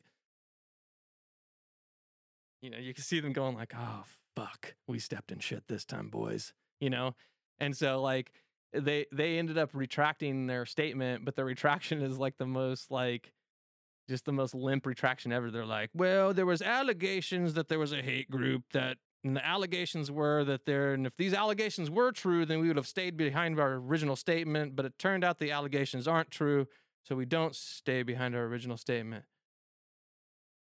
Okay. Yeah, because what I had read, and I don't know if this was loco or not, that they had retracted it, but then it came out and they hadn't actually retracted anything. that they stood by what they said. That's that's what I'm saying. Like if you read it, if you you have to read it like four times to go like, no, they're retracting it, but they're just retracting it in such a flimsy, flip flop, like not any no responsibility manner that most people are going to look at it and go like, that's not a retraction. But when you read it, you have to think it because they use the word allegations like four times in the if this were, then if that, then if that wasn't, but it wasn't like this, so therefore, da da da. You know what I Verbal mean? gymnastics. Hundred percent, dude. Hundred percent verbal gymnastics. It's just like, okay, you got it, guys. So what did they what did they come out and say that there was a hate group, but potentially, or if there Yeah. was a hate group, they would do something about it? That yeah, that there's a hate, there's a potentially a hate group, and that the Human Rights commission is gonna have to look into it, and yada yada. This, you know, it's just a bunch of bunch of optics basically to so the news media can can go out and try to appease the woke left mob that fills their comment section uh, with the idea that you know that all these people were somehow dangerous and somehow like a menace to society and yada yada this it's all bullshit. All it is is it's all propaganda is what it is. It's basically it's propaganda. It's it's there to make it to where you don't look any deeper than the headline because if you do you'll see that there's a nuanced situation with a lot to talk about like we have. You know what i mean? What did you what did you just have it there, Andy? The raging grannies. What are the raging grannies? A few members of the hmm. Raging Grannies spoke up during public comment to defend the Redwood Pride event. The Grannies feel strongly that diversity is important for a healthy community and a better world, which includes making an effort for respectful dialogue. Oh, that was another thing that kept coming up in that Thursday night talks is that the protesters were basically a bunch of hypocrites because they weren't trying to have a real dialogue, they were just spewing hate. and they- They're calling these people these people hosting the event groomers, but in protesting, they're the ones sexualizing these kids. I wonder. I wonder how those same people would categorize the people that were like, you know, protesting against, like, um, you know, when, uh, when they were bringing uh, Brett Kavanaugh into, you know, and those protesters. Wonder how would Whatever happened with that? Last I heard that It's like it's real. It's real easy for them to go and like, oh, these protesters, there's something different there, but these other protesters, Antifa, when they're burning down things for 49 days straight, no, these are peaceful. Well, let's be honest. I mean, both Yeah. sides are hypocrites. Both Yes. sides enact violence. Both sides Yes. sling shit. The idea that one side's peaceful and one side's not is a, is a joke. Yeah. Most protests Although I would say are that the- of shit. although I would say that like the right is way more peaceful than the left. Way way more peaceful. Just because like if you just compared compare January 6th to Portland Antifa during the yeah, summer but that's one instance. I'm sure you could point to that's the a biggest women's march. that's the biggest Most of those women's march that go, happen in Washington are pretty peaceful, but verbally you could say not peaceful. yeah yeah So I mean, both uh, both sides are full of shit. Everybody's full of shit. They like to pick and choose and point out what's wrong with the other side and play the victim, and then they have their turn in the spotlight and they just do the exact same thing. that's why I like to ask questions that are hard to answer. But it's hard asking those questions now. It's People fun. It's fun, but people don't. Some people do not like that. Some people are not receptive to the questions. And therein lies the reason you should do it in the first place, in my opinion. People don't like it, do it. Because if they're uncomfortable about something that should just be, then that's not right. That's the way I look at it. I think freedom of speech should be like hardcore, and that this whole hate speech thing is just a bunch of pansies usually that are crying about something that hurt their they're ta- they're literally talking about words and that that hurt their feelings. You know what I mean? Eh, Nothing ever physically happened. No one got hurt. No one's gonna get hurt. There's no hate group. There's no violence. There's nothing. You know what I mean? It's all propaganda, and it's all just to make it to where the the LGBTQT people who who think that that's who they are, they will be very less likely to sit down and have a conversation with a guy like me. That's that's what it's all designed to do, and and so it's like. And it's for, for a really good example, and I hope this dude's listening. So, uh, Atticus, if you're out there, this is um, there's a gentleman that did a public comment. You probably won't be able to pull him up right now. Um, I might be able to get his video on my phone. Actually, I took a video of it because it was the one. It was the one um, proponent from their side who gave a speech at the um, at the Eureka City um, Council during the public comments that I was very impressed by him. I was very impressed, and then also we have a lot of we have something in common too. He was wearing um he's wearing a clothing that comes that typically you only get it if you work as a crew at Burning Man, right? so I'm like, oh, this dude's a burner. Like we are the same, and that we we have something similar there, right? I mean, he claims he claims that he's transsexual and all this kind of stuff, which I'm like, yeah, whatever.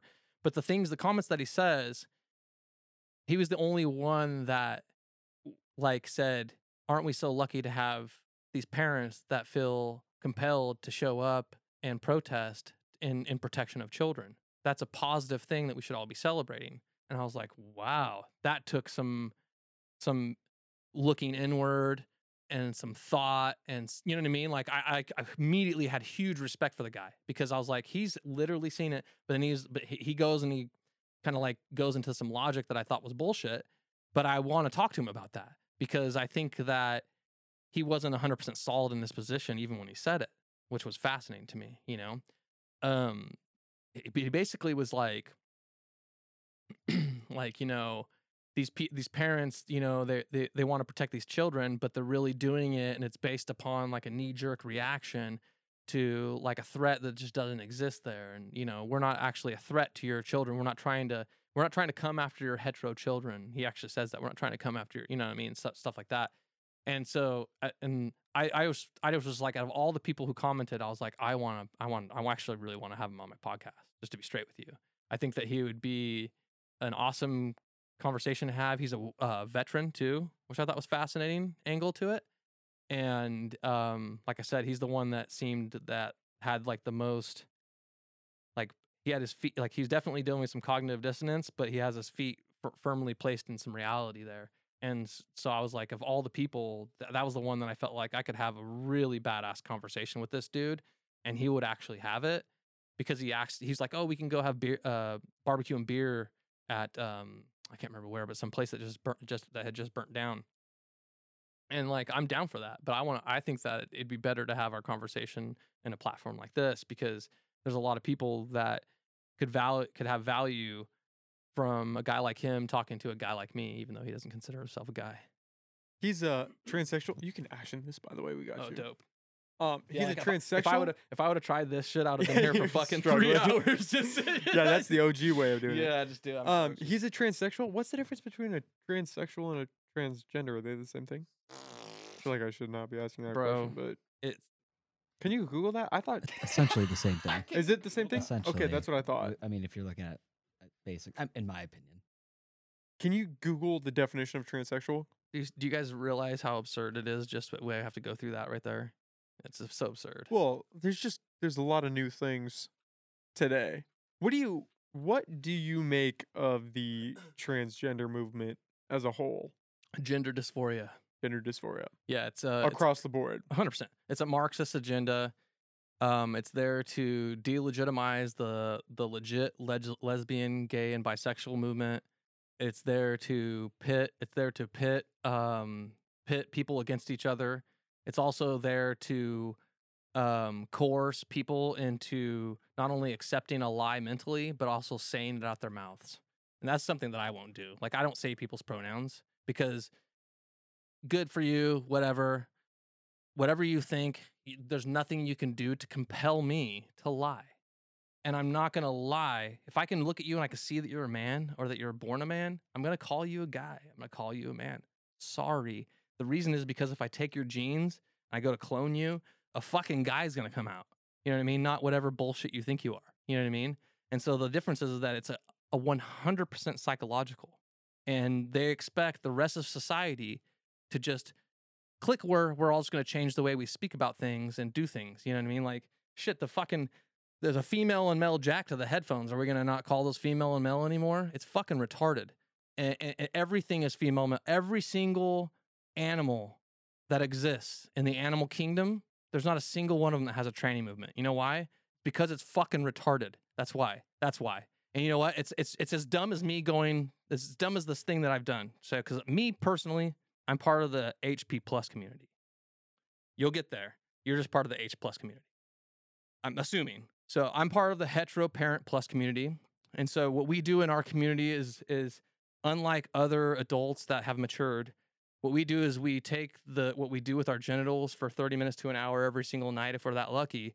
We wear that on our shoulder and and it becomes everything that we define ourselves. Everything it almost becomes like the sun and everything in our galaxy just spins around the fact that we're a heterosexual and at night what we do with our genitals we have sex with the person of the opposite sex and that sometimes that leads to parenthood see i'm the hp plus because i got kids i got hp plus i'm hp hp3 actually you know but some people are just h plus you know i'm just assuming and h plus you know just assuming and so that's the way i see it so it, it you know, and I think I hope that a lot of people are listening and laughing right now, and this is illustrating how completely fucking retarded the LGBTQT plus movement is because there is no movement, there's no community either. That's another thing too. The community is an illusion. The community exists entirely dig- digital. It, inclu- it, it it exists on social media and online. The electricity goes out, there goes their community because they don't live next to each other. They're not fucking neighbors in a goddamn you know what I mean, a village. There's not like a fucking tranny village out there. The only LGB community that exists is in San Francisco and in Seattle and in New York. And that's where they exist because they're actually a community that actually live together, that actually pay taxes together, that actually vote together. Everywhere else, those people that are, I'm part of this community, it's all just bullshit on, it's just text on a screen. But you don't think you can build a community online? I'd like to think that's Oh, what yeah, we're I both can. trying to do. Yeah. right? so that whole argument is mute. Well, I mean, that's what I we're trying- at it as a real community. Yeah, but that's essentially what we're.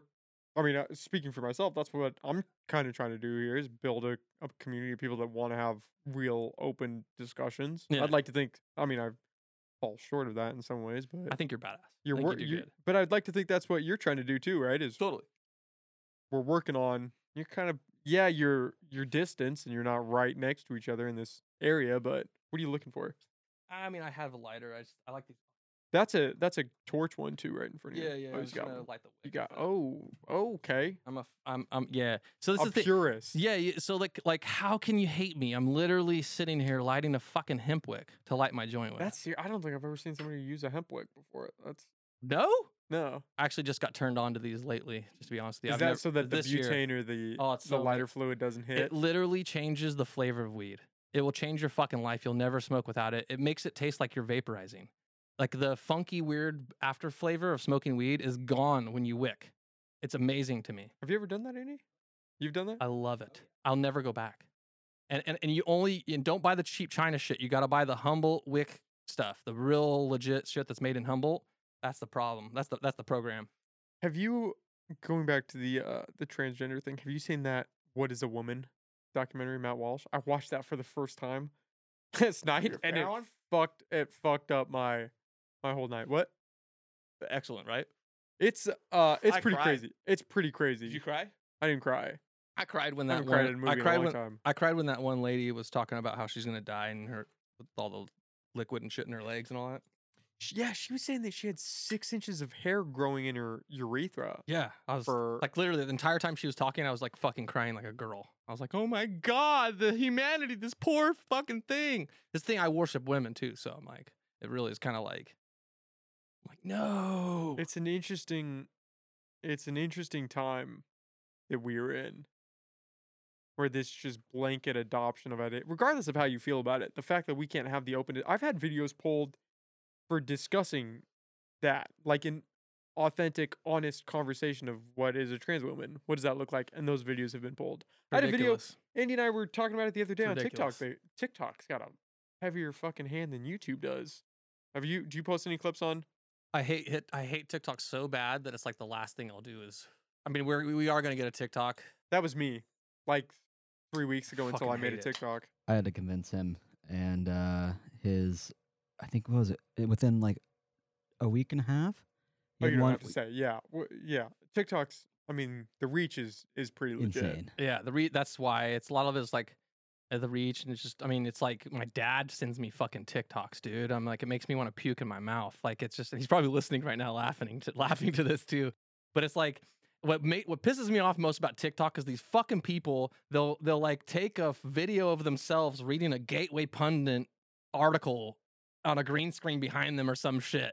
You know, and it's just for goddamn likes and clicks. And I'm just like, oh, they disgust me. You know what I mean? There's not even a, a conversation. There's nothing. It's just like a, here's what they said in this article. And they don't even give you the link, too.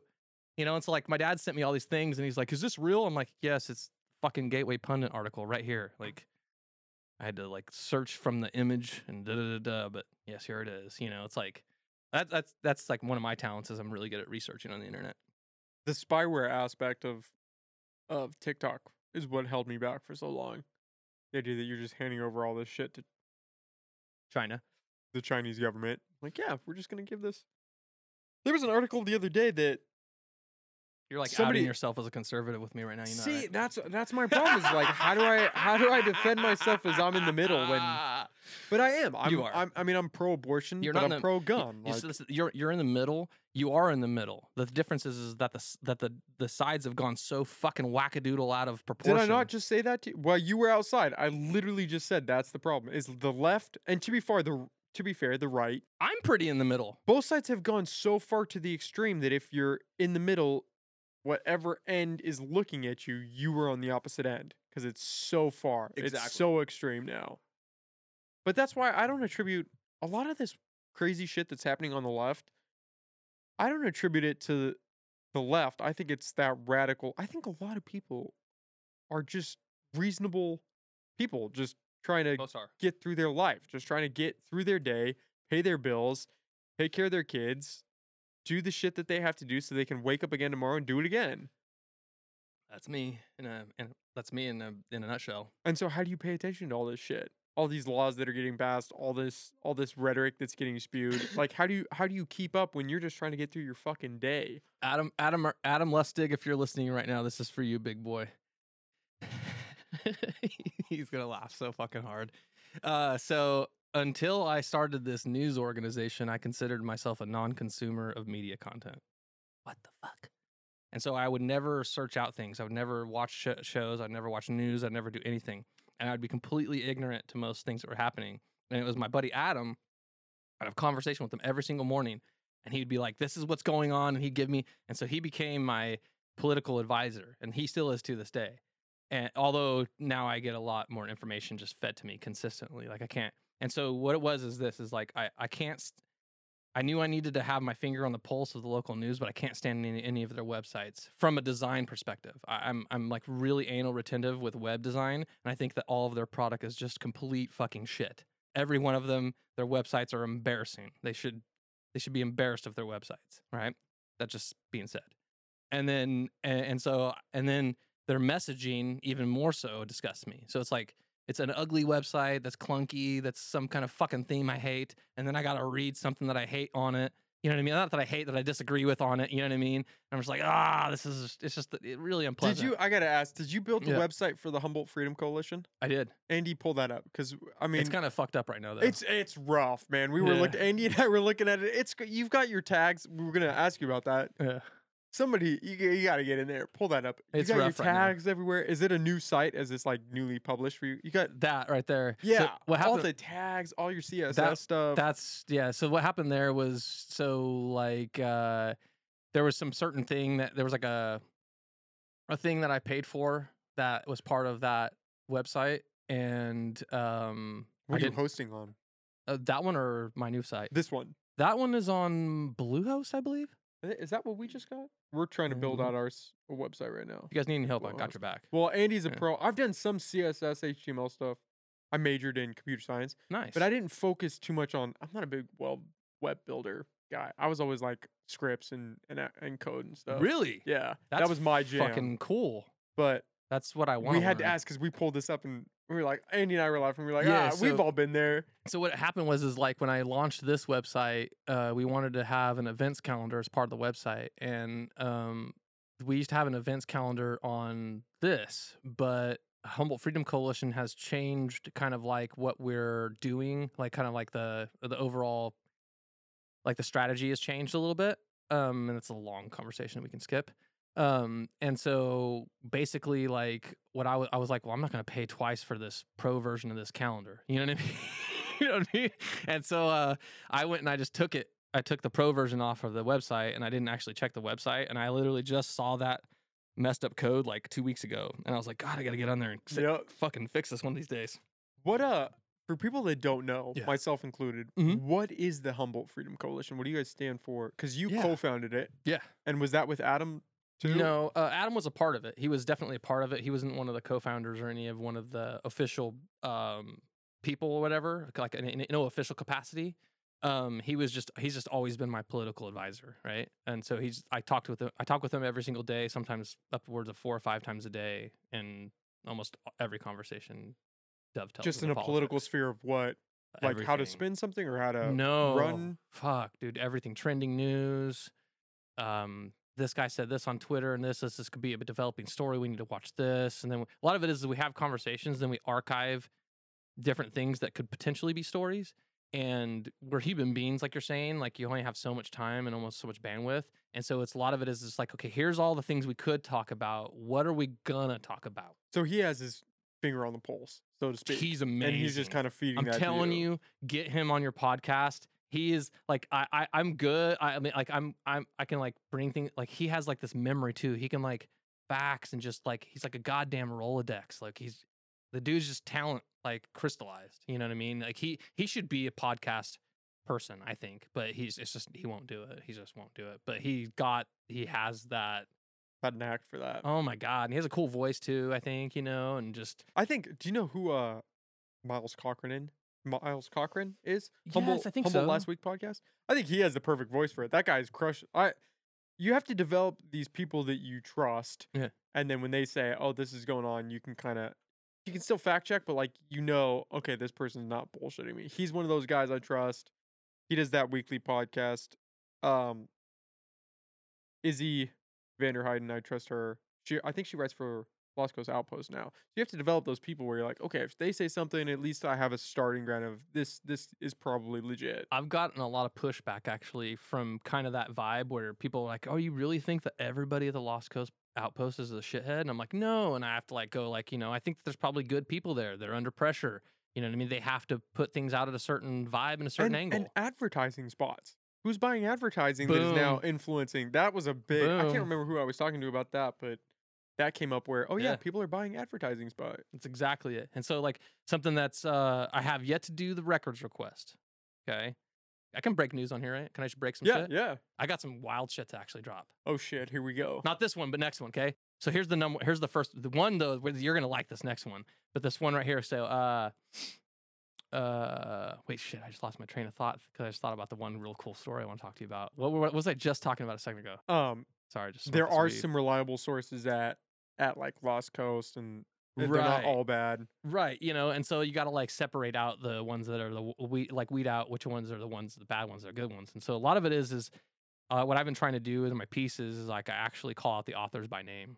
So that way I'm like you, not you know what I mean, the actual organization. But it seems to me that the organizations are all about what they're doing. Well, I mean, you got to think that they have. That was your news drop. Was no okay. You got to think that. I mean, money talks, man. And if you're working, that's what I love about podcasting is there's there's nobody there's nobody over our head right now saying you have to talk about this This is awesome. and you have to look at this and you have to say this thing and oh you can't go into this area. You, you can talk about whatever you want to talk about. hey guys, what's the name of the place where they found the ancient Indian? Can't remember the the place. I just don't want to like talk about this without saying the actual Throwing it out place. wrong. Yeah. Yeah, because like I was talking because I didn't cover this case. Uh, one of my partners did, but it's a heater. It's a banger. It, we know it's a banger too because we chased it down. So I chased it. So it was like it was tossed to me after uh like I had to do some phone interviews on this, right? And so okay, so here's the story. And they'll text me what the fucking place is, but Okay, so there's these trails that they're putting in everywhere, right? Somewhere south of here, somewhere in South Eureka, they're they're basically putting in a trail. And when they were putting in that trail, they're excavating and they found an ancient uh Indian um burial. A fully intact body, right? Apparently, the body even what had a, a dagger but it wasn't like just a like a piece of shit. It was like a ceremonial dagger. Like it was like so like this was like a legitimately like a. uh, Do you guys want to smoke? I'm totally like. No, no, no. I'm, I'm you're good. You're good. All right, I just realized I didn't even offer you guys. I just completely like the weed. That's that's how you know weed is good, right? yeah, That's how you know it's good. Like, oh shit, my bag. Oh shit. But um, yeah, and so basically, the story that we were told by an anonymous source was that during excavation, they they came upon these remains. They they unearthed them. There was a dagger with the remains, the cer- ceremonial clothing, some kind of other artifacts that all led to basically look like this was like a um significant find, right? Like National Geographic level significance, right? The the project was, you know, has like millions of dollars invested in it. Okay. And um the the Indian from what I understand, an Indian tribe tribal member was notified and someone from that tribe basically was considered the closest next of kin. And then they retrieved all the items and collected them. And then everything went forward as as usual. Okay. Now, the fascinating thing about the story though is that we're told that there's text messages and emails to the effect of shut up and don't tell anybody or else you know we don't know the actual language of it but from our anonymous source basically that there was there was literally threats alleged or threats threats you know waged against people that were there and saw the thing happen. Uh, allegedly there's potentially a lawsuit be it from uh, other tribes that weren't uh, given the opportunity to examine the remains and who think that they could potentially have claims to the cultural significant findings. You know what I mean? I could see that play out. And this is all things that anonymous source told us. Okay. And um, so we got an email. I interviewed. Uh, the lady was interviewed. It was a lady. She was interviewed. Um, I interviewed uh, a man that we got, and we don't even know the lady's name. Uh, I got, and uh, she gave us information like some numbers and some names to call. Like The lady was the anonymous anonymous source. source, correct? Okay. Yeah. And so she gives us all, all these names and numbers to call and to chase down, right? So this guy knows this and this guy knows that and yada yada yada, right? And so that assignment was kind of given to me because I'm I'm I've been a salesperson. I can I've been I've been a negotiator for a living for a while, so I'm just really good on the phone and just kind of like, you know what I mean, like making sure I don't like step over my skis, but also get right to where I need to be to where I can kind of like at least if I don't get the answers, I can kind of get the answers from not getting the answers, if that makes sense. You know what I'm saying? And so I, I you know, I was talking to this fellow named Patrick, and apparently this guy, he, I don't know exactly. This is the thing. I don't know exactly what this guy does either, and or where, eh, but he works for the city. So this gentleman named Patrick works for the city, and he was like, "You can't quote me for saying anything other than I cannot confirm nor deny that there was an artifact found, and I cannot confirm nor deny that there was anything at all to even speak of there, and I cannot confirm nor deny of." You get the picture, and you know, um, my uncle is you know has been deep in the Coast Guard for much of his career, actually all of his adult life, and you know, so I'm kind of very aware of that speak and what that kind of pertains to is like you know it's like there's the there there but we can't talk about the there that's there because the there isn't there. Do you get what i'm saying? Shut the fuck up and hang up the phone. You know what i mean? Was the, was the gist that i got from this guy. And you know so hopefully if there's anybody listening out there and you know anything about this tips at lostcoastpopulist.com little shameless Subtle plug. little stuff. You know but but shoot us if you do have information we would love to break the story. We would love to interview you. We'd love to get deeper into this. Um i'm gonna sp- i'm supposed to go out on site and then and inspect the area where this allegedly happened.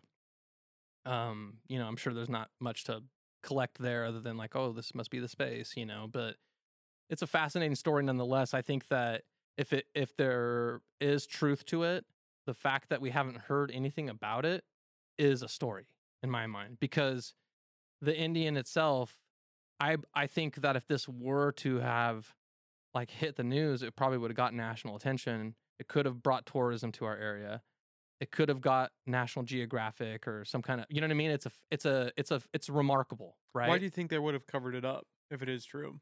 well, it's right in the same time that they're sitting here calling a guy in uh, racist for saying the word Indians and a planning commission for having the audacity to speak openly about the fact that he felt like the tribes were um, like extorting uh, Travis Schneider. And Travis Schneider is um, a, a gentleman who's building this mansion house, right? And they're and like he's and yeah, you know, like from what from my outside perspective, the permitting process seems like it's been you know a complete shit show from uh um from like a you know the stance of like a government like the, like the local like the planning commission shit the bed when it came to the to the to the um, permitting process on this whole thing right and they're trying to make it sound they're trying to and John Ford's trying to make it sound like it's all this Travis Sch- Schneider guy's fault and that and then what happened was is that in the planning commission video, which I was the only one in all of the coverage of the local media that actually put video of the actual things that Alan Bongio said, I was the only one that actually did that. And there's a reason. Is because when you watch the video, the fact that he says Indians is not racist at all. All he's doing is he has three minutes to speak, and he's abbreviating the three tribal names, which are a mouthful to say, with saying the Indian tribes and the Indians and the which makes it flows. It's much easier. You know exactly who we're talking about. I mean, I, I'm I'm a Cherokee Indian. You know what I mean? I go to uh, I get health services from the Padawa Indian, Padawa Indian, Padawa Indian Health, Padawa Indian Health, Indian Health. Yeah, it's- it's like if it was an actual hate, you know, it's it's like it's not the N word, right? You know what I mean?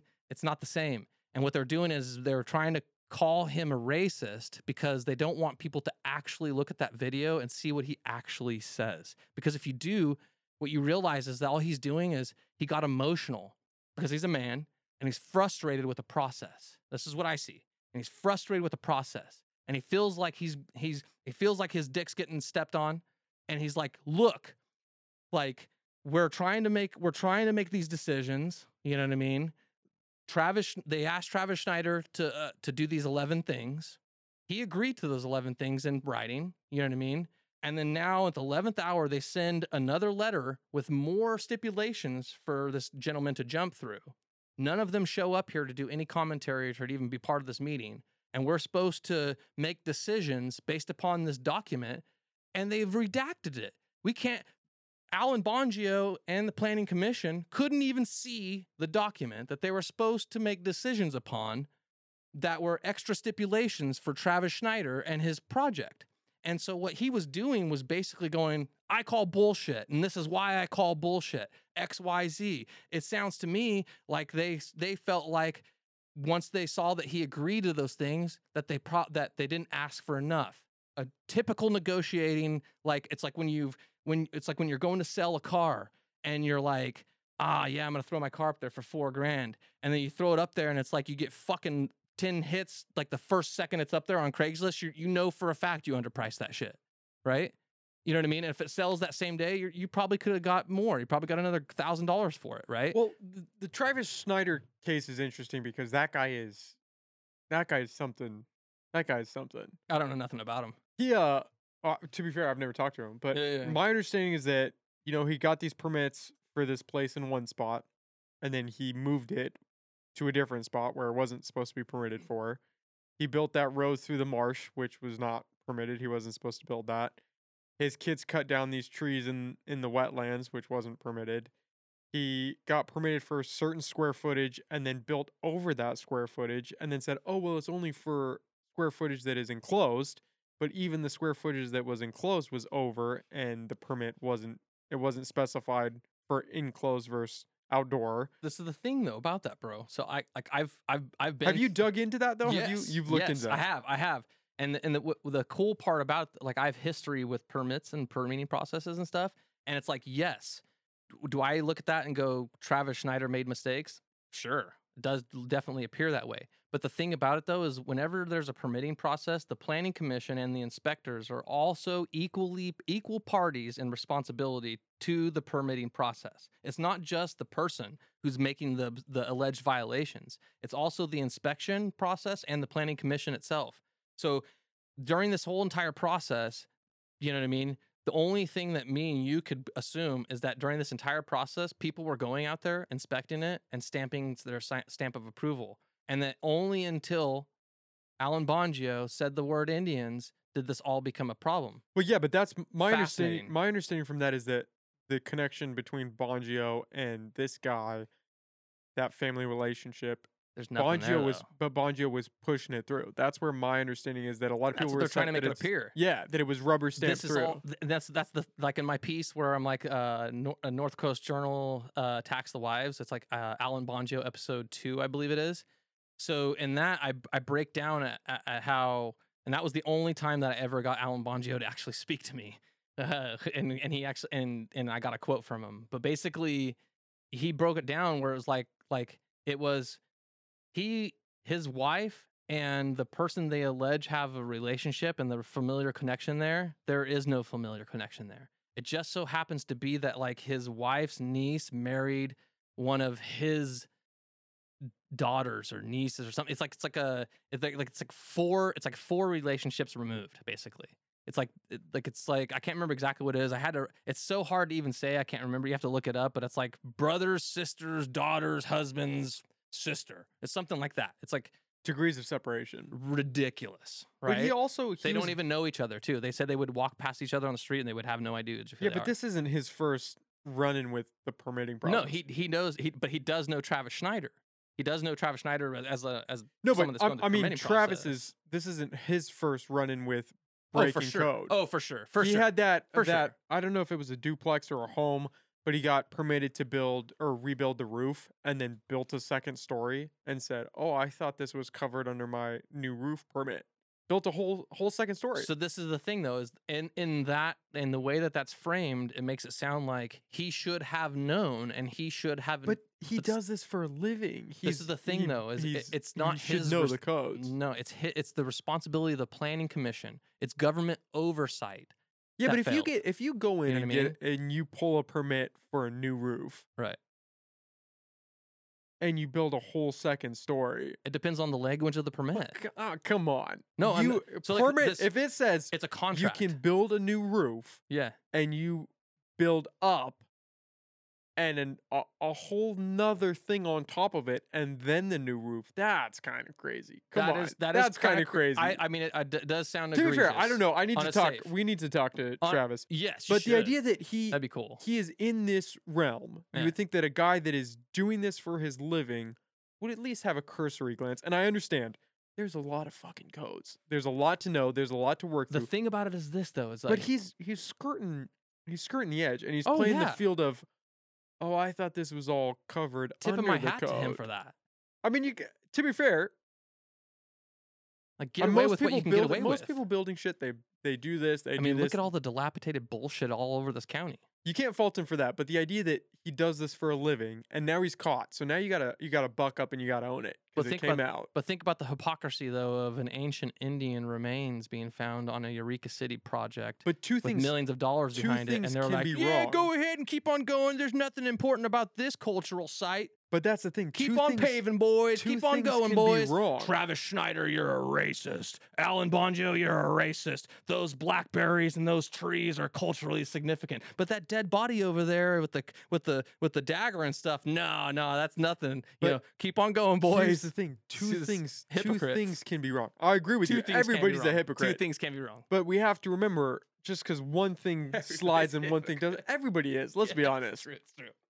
It's true. Just because one thing slides and one thing doesn't, doesn't mean one's justified and the other isn't. Mhm, You can mhm, have 2 mhm, things that are mhm. full of shit, and Mhm. one just gets rubber stamped through. Doesn't mean it's any more valid than the other thing. That's actually an excellent quote. You should write that down right now. That was actually excellent.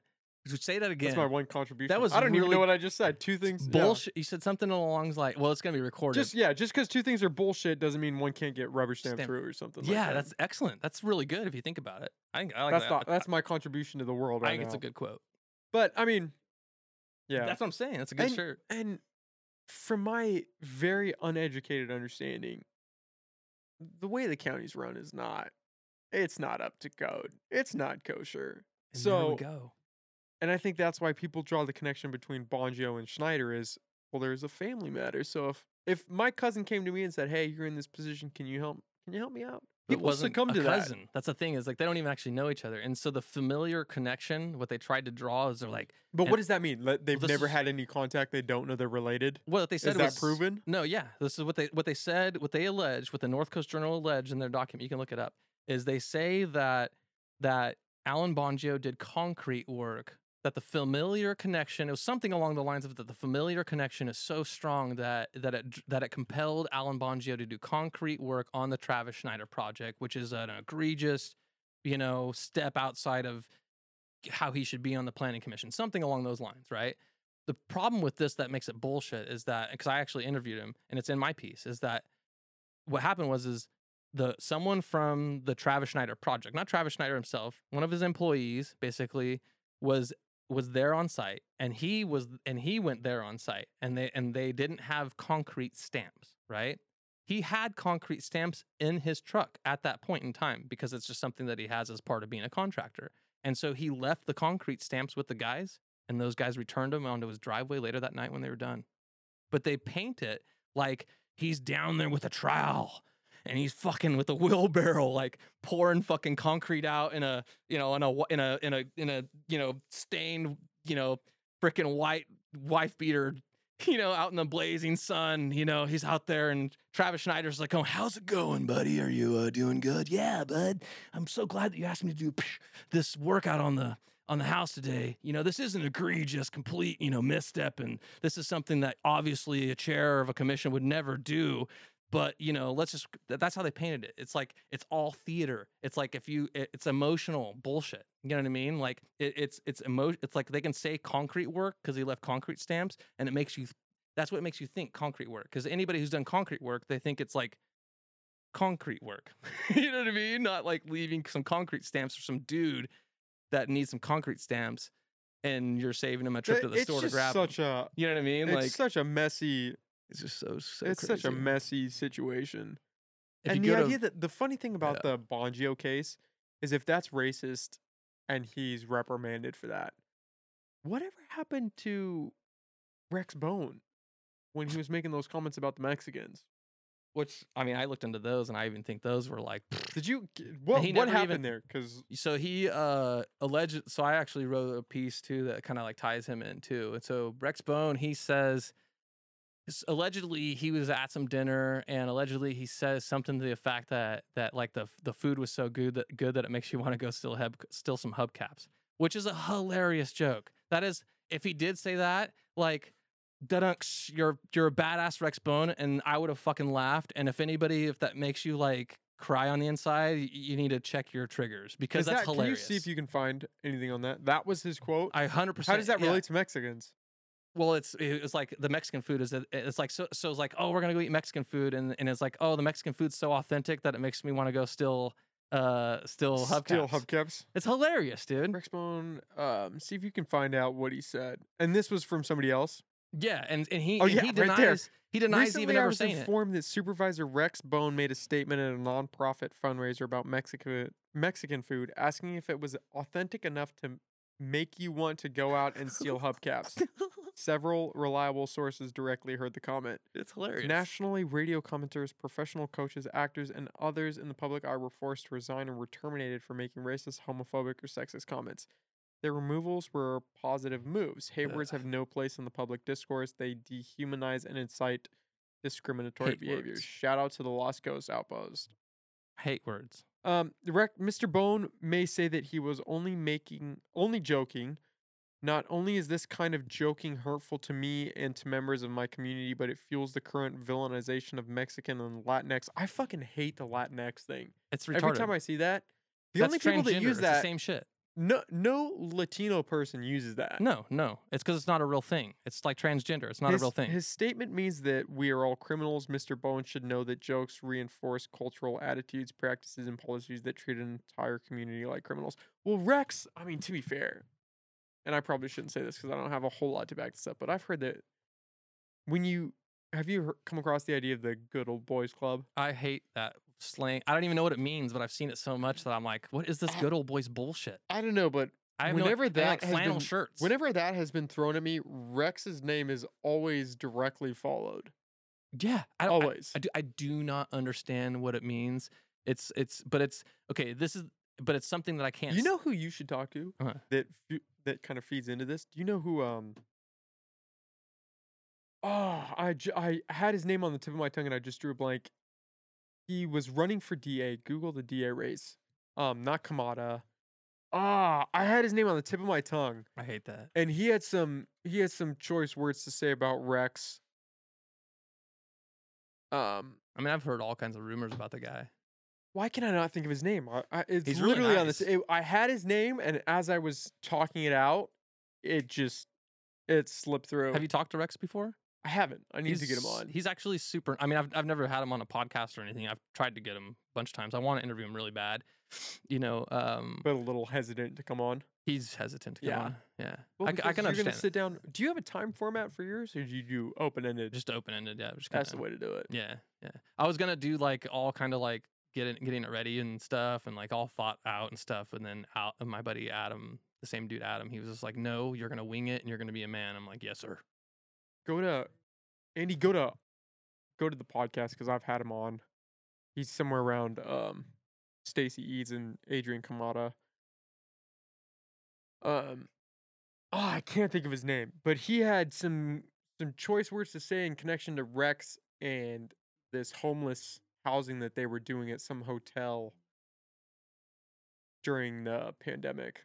Hmm. That'd be interesting. Where you're this news organization, you know, I mean, I pushed back on him hardcore during the pandemic. I, I mean, the, who Rex? Yeah, Rex, you know, Rex. I mean, a lot of it was I was really kind of underwhelmed by him and by also by um um Virginia Bass a little bit. She's really a sweet lady though, so I don't I'm kind of like Michael Acosta. Sorry to interrupt Oh, okay. you. I know you're Michael about. Acosta. Yeah, no worries, dude. No worries. You should you should reach out to that guy because if it, I mean, he's in the middle of his case, I believe. But if what he's saying is true, it's he's got a crazy story. He thinks he was framed by the police. They planted trying to set someone up to plant drugs. The guy's got a crazy story. Yeah, we had him on the podcast, and he, I I have no means to fact check what he said because I'm just be- on here talking shit. But if what he said is true, he's got a uh, he's got a crazy crazy story. He ran for DA to try to shed light on some of the corruption and shit that's going around.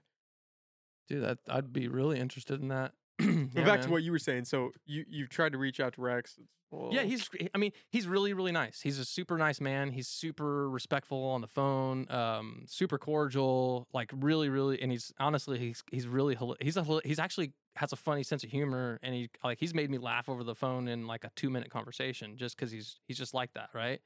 He's just a good guy, and um, just kind of, he kind of reminds me of like you know like like like your uncle kind of, you know what I mean? Like you're talking to your your uncle. You know what I mean? The one that you like, you know, and he's like, hey, it's Rex, you know? And uh, but like, yeah, he won't he doesn't seem like he's like Well, super like dangerous s- for anybody in politics to have a long format conversation where they Yeah. don't have the questions presented to them. Yeah. It can get a little dicey. What are you gonna ask me? Well, I also offered him, and I offer. I'm like, well, you know, if it'll make you comfortable, we can like, you know, I, you can like write your interview questions, and then I'll don't do, that. Don't I- do and that. I said, but I said, but I'm gonna come with follow ups. You know what I mean? okay, that's. I mean, Yeah. you got to be careful because if you're trying to paint yourself as this objective, I would have said it if I would have covered it that way. I would have literally been like throwing it out there. 100 percent before I even started the entire. It would have been me facing the camera, going like, all of these interview questions were prepared in advance. Both parties are prepared in advance, and da da da da da da. You know, I would have explained the entire format, like crystal clear. Because I'm not. This is the thing. There's like like the eh, like the ancient Indian piece, right? We could have written about this for the past two months. We haven't because I can't stand anonymous sources. Can't stand it. So you trying to validate that story? I right want now? it 100% validated. I don't have brass tacks. I want to hold the dagger so bad. I want a picture of the dagger so bad. I that that dagger to me is like the crown jewel in my mind. Me winning, you know that I've won. If you ever hear of like Donnie Creekmore writes this thing, you know, if there's any some, if it ever comes out on my website that this this this story's broke and and and that dagger is confirmed, like hashtag dagger confirmed, we're gonna have a party. Yeah.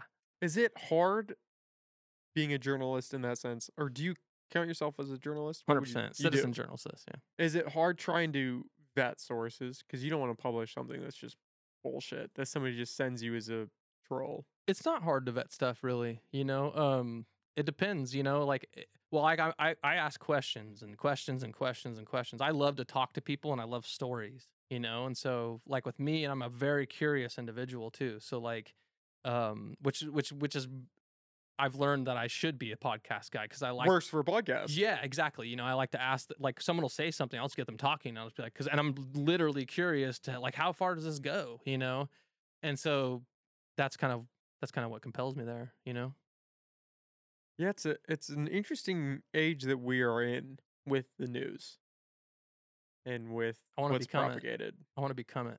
That's the like the- I I think that. So this is something too that you hear a lot that I can't stand, is that oh he's not a certified journalist or he's not a he did he didn't you didn't go to school for journalism or you know what I mean like the the whole thing like you have to have, like jump through a certain specific amount of hoops to be able to like write a blog piece and put it on the internet and have an opinion and express your freedom of speech. You know what I mean? Like it's we have an open press and there's no um there's no firewalls between you becoming the press or me becoming the press the way I see it. You know what I mean? The only difference is is whether or not we're going to commit to it and then be consistent to that commitment. Wake up every single day, set a schedule, you know what I mean? Make a team, make an LLC, make a website like a, you know what I mean? Like so what we're doing we're we are 100% dead set in doing what we're doing. We have a strategy that's playing out beautifully. We have goals set. We've been we've been hitting milestone after milestone. You know what I mean? And so it's like that's that's the way I see it. Is like if you if you want to be a journalist, you're like if you wanted to be a podcast guy, you're a podcast guy. You know what I mean? It's it's just like that. Wake up, make the choice, and then just do everything in your life to, you know, support that. How did you build out this team? Are you funding this personally? Do you have funding behind you? Um, we don't have any funding behind us. Um, the team itself has made our made contributions ourselves into the company, uh, financial and work, and then we've put uh, values to the work that we've put in. You know, and so um, there's four of us that make up the company right now, and um, I'm the major. I'm the CEO and the major holder of the percentage, and then the other three hold like a quarter, and they're um, the way I look at it is I, I kind of want this to be kind of like an employee owned business, you know, but I also want the stakes to get to be to where you're an employee with those benefits to be like you've you've like been with the company for a while and you've you know what I mean proved your worth and value and that you're not going anywhere. And but that's how I kind of wanted to see it. I want to see it to where everybody's invested in the same thing and everybody kind of sees the same vision and wants to wants to see the same things through, you know, and has the same um kind of the same basic values in mind you know uh we don't all get it we don't all agree too this is the thing like uh ash uh one of my best friends he's been with Humboldt Freedom Coalition. Uh, I met him through that that uh, inter- interchange, and he is just a remarkable individual. I mean, a talented artist, talented author. Uh, he the, his writing is a style that I completely enjoy to read myself. It, like I read his blogs, and they're really really cool. My entire family loves reading them, which is kind of interesting to me because I can't seem like the my blogs. Like not everybody in my family likes my pieces, but everybody in my family loves his pieces. Which I'm just like, uh, so I'm just like watching what he does and just kind of like going, okay, Taking notes like, okay, yeah, what I'm like, what is what's this magic, you know? But he he's just he he does things in a compelling way, and he like brings together a lot of things that you probably wouldn't think were connected, but he connects them in a way to where one, you're not going to really challenge it after you're done reading it, and then two, it's not in a way that it's like this in your face or dun dun dun dun. You know, it's just like there's no shock value. It's just like, well, but have you thought about this? And da and it's kind of like when you meet him as a person, it's kind of like his personality as a person too. He's very like calm, cool, collect, super kind. Um, Liberty Lady. I wish I could say her real name, but the, I made an agreement with her to not. Um, she is um, a huge patriot. You should have her on the show. She's Is she local? she is local. She's local. She's in Humboldt. She is an, a remarkable human being, incredibly talented, honest, forthright, um, just like impeccable, like attention to detail. Uh, she knows Twitter better than any human being I think on the planet, and um, and social media. She understands how social media and and especially Twitter works with the internet like i mean I, i'm really really good at the internet. I'm really really good at web development and i'm i mean i can set up social i mean i mean like pretty basic stuff right? But she just like just goes another level with it and and in her and her own personal life um is like a remarkable american success story too like an american dream story really you know which which i think that if you could get her on the podcast even if it's just as liberty lady uh, it's a remarkable story. I want to interview, interview her because of the story. It's a remarkable Why hide story. behind the name? Um, so, you know, our our website is is controversial, and when when you're like um sometimes family members and other people that you know other situations are just basically make it to where if you were to not if you were to put your name out there it would be potentially have backlash for other people and if you love those people you choose just not to do that you know what i mean until it's like absolutely like 100% necessary or like just happens naturally you'd say like you know and so also like from a branding perspective you know her twitter is liberty lady you know and and it's got 30,000 something plus followers or something like that and so it was just kind of like like which one It was a good fit. it was a good fit yeah you know and it was like okay like we might as well just do this because it, it provides you that comfort and protection for family members and things like that and loved ones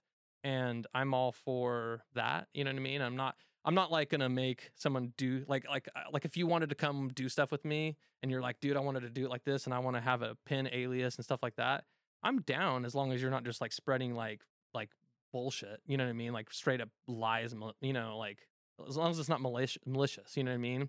And so yeah and so that's basically kind of like the way that went and then um we've got another uh, comp- um contributor our editor antoinette she is incredibly remarkable probably one of the best writers i've ever uh, experienced she knows english words and latin and all kinds of stuff she comes up with all kinds of really cool ways to describe things and like sayings that you've never heard of and then she's like, no, you got to look this up. And then you look it up and you're like, that actually fits perfect. You're a genius. You know what I mean? Like, you know, like all kinds of stuff. Like I, I had never heard of uh, the term um, tiger. What was it? It was uh, paper tigers. Have you heard of this? Paper tigers? Yeah. I mean, I'm uh, kind of, huh? Right? Yeah. Do you know what it means? Is it like a false flag thing? It's like a false, like a false thing, like a fake. It's like you're just calling someone a fake, you know? And it was awesome because it like fit perfectly into I can't remember what the headline was we were writing at the time, but it was like I called him like all this stuff was all just on paper. And she's like, Oh my god, no, you gotta call them paper tigers because you're making this analogy. And it was like it was just really cool, you know. And so we have really I and she and so like she it's funny, me and her share the same birthday. We're both Capricorns, January 16th. And uh what's fascinating about it is like we don't always agree. You know what I mean? And it creates uh interesting, you know, dynamic. And but it's good because like if I don't have a check and balance, you know what I mean? And if Liberty doesn't have a check and balance and Ash doesn't have a check and balance, you know what I mean? Then we're just gonna like all we're gonna do is throw things out from our, you know, kind of narrow uh subjective perspective. But then when we have the editor come in and she kind of sees things from a different light and she'll be like, "Oh, this is really cool your perspective here, but maybe you should think about this," you know. So a lot of our pieces, there's a lot of thought and time that goes into our pieces. I'd say probably each piece that gets published, probably somewhere around 4 to 16 man hours have put, been put into each piece between researching the trends around the the specific topic uh getting links and all of the relevant like link back stuff all the sources um getting images that aren't going to get us kicked off the internet or copyright infringement stuff like that that are also relevant to what we're trying to say. Um you know um and then also like we a lot of times we'll write the piece and then we'll arrange the way that we even have put the piece together after the fact because once we've read it a few of three or four times we're like that piece that section's better here whatnot you know what i mean? And usually antoinette's be- behind a lot of that really thoughtful kind of like flow i guess you'd say. So she's she's integral and on top of it um we have like we have like a very family vibe to our company. You know we have uh potlucks where we get together we have you know barbecues where we get together all of our kids play you know what i mean? Um we all laugh and have a great time even when we have our differences like it's like it's usually like some, like well like someone else will make fun of the two people having the differences and it all we all burst into laughter and then we get back down to business you know what i mean? Because it's usually like a small shit that we're like fiddling about you know? But yeah no i've got a badass team and it's just going to build from there. We've got contributors that aren't actual like part of the company. Uri driscoll um, he's a really cool dude straight shooter uh, he's only written one piece for us but he's working on another one now he takes a lot longer to write his pieces because he's got his life and his things that he's doing and he's just kind of like a contributor but um uh he's a really cool dude and I Are you guys bringing in cash, or is it the hope that that Oh, yeah. increases? Oh, you guys are. yeah yeah yeah Okay. Yeah, yeah. So we got the we just launched the shop. So this is a milestone that we reached. Is super sick. And so uh, watch out for this with your websites too, because you might do it too, because you guys probably I'm sure you get good traffic. Um, I was going to launch our shop, and I started getting all these database errors, uh, and I've never experienced that in my life with a website. Like like out of the box, fresh everything, fresh WooCommerce, everything locked locked in. I'm like, what's going on here? And so I I was just like, okay, maybe it's like a theme conflict, or maybe I don't know. And so I just installed it. I made a completely separate website with fresh WordPress and fresh everything. Same problems. What is going on here? You know what I mean? Well, all my websites were on a shared hosting plan. It was a really good one, but all of the websites that I own and also some other ones that I manage are all on this shared hosting pro. And I guess that when I looked into it, like when you're on a shared hosting, you you share your bandwidth and your traffic with also websites out there in the ether. Okay. And Lost Coast Populist started to smash so goddamn hardcore with its traffic. We're getting like 11,500 page visits a month right now. And like close to like between like 1500 to 2500 like visitors actually like scrolling through and staying on for like five ten minutes you know what i mean? Like a month and that and that that with everything else that was happening it was just it, like with me trying to do my database work on the back end and everything i was doing with syncing these products and stuff it was just like too much. You're maxing out. maxing it out right? And and so long story short i got with the tech people and they once i figured it out they kept me on a tech chat for longer than i was willing to experience for them to realize they had to sell me a product. And so i switched to a different uh, provider at that point and got it for a lot cheaper but uh, now we have like the best bells and whistles on a vir- virtual private server. Like we got the very very best product on like a um on like a black friday deal. And so now the site's like running like a thousand times faster. Like working on the back end so much amazing now. Like nothing takes any time. I used to wonder like why does it take so much time for everything to load in the back end? What is wrong with this theme? It's so weird, you know. Like it's and it was all just like there was just so many people looking at the site at that time that You guys were just maxing out. We're maxing That's a good out. place to be in, though. It is. It is. And so we just launched. We moved the. We moved to the to the Ferrari. What we're on now. We were on like a Pinto before that. You know that had, that was towing a trailer with everybody else behind it. And now we're on a Ferrari. And um, you know we've got the site launch. We've got people buying our products on there. We've got like the hat. You know the shirt. All the merch. all the merch you know um, we've also we have been approached by uh, potential investors but we actually haven't had the meeting with them yet just people that are like we really like what you're doing we're in- yeah and you know they're kind of it seems to me like they're like watching you know Are you guys? Is it just local stuff, or you guys? it's you guys Shout out to Growing Whoop, Pains. whoop. Wild Human. Are you guys just focused on local? Are you guys trying to throw a little national news in there as well?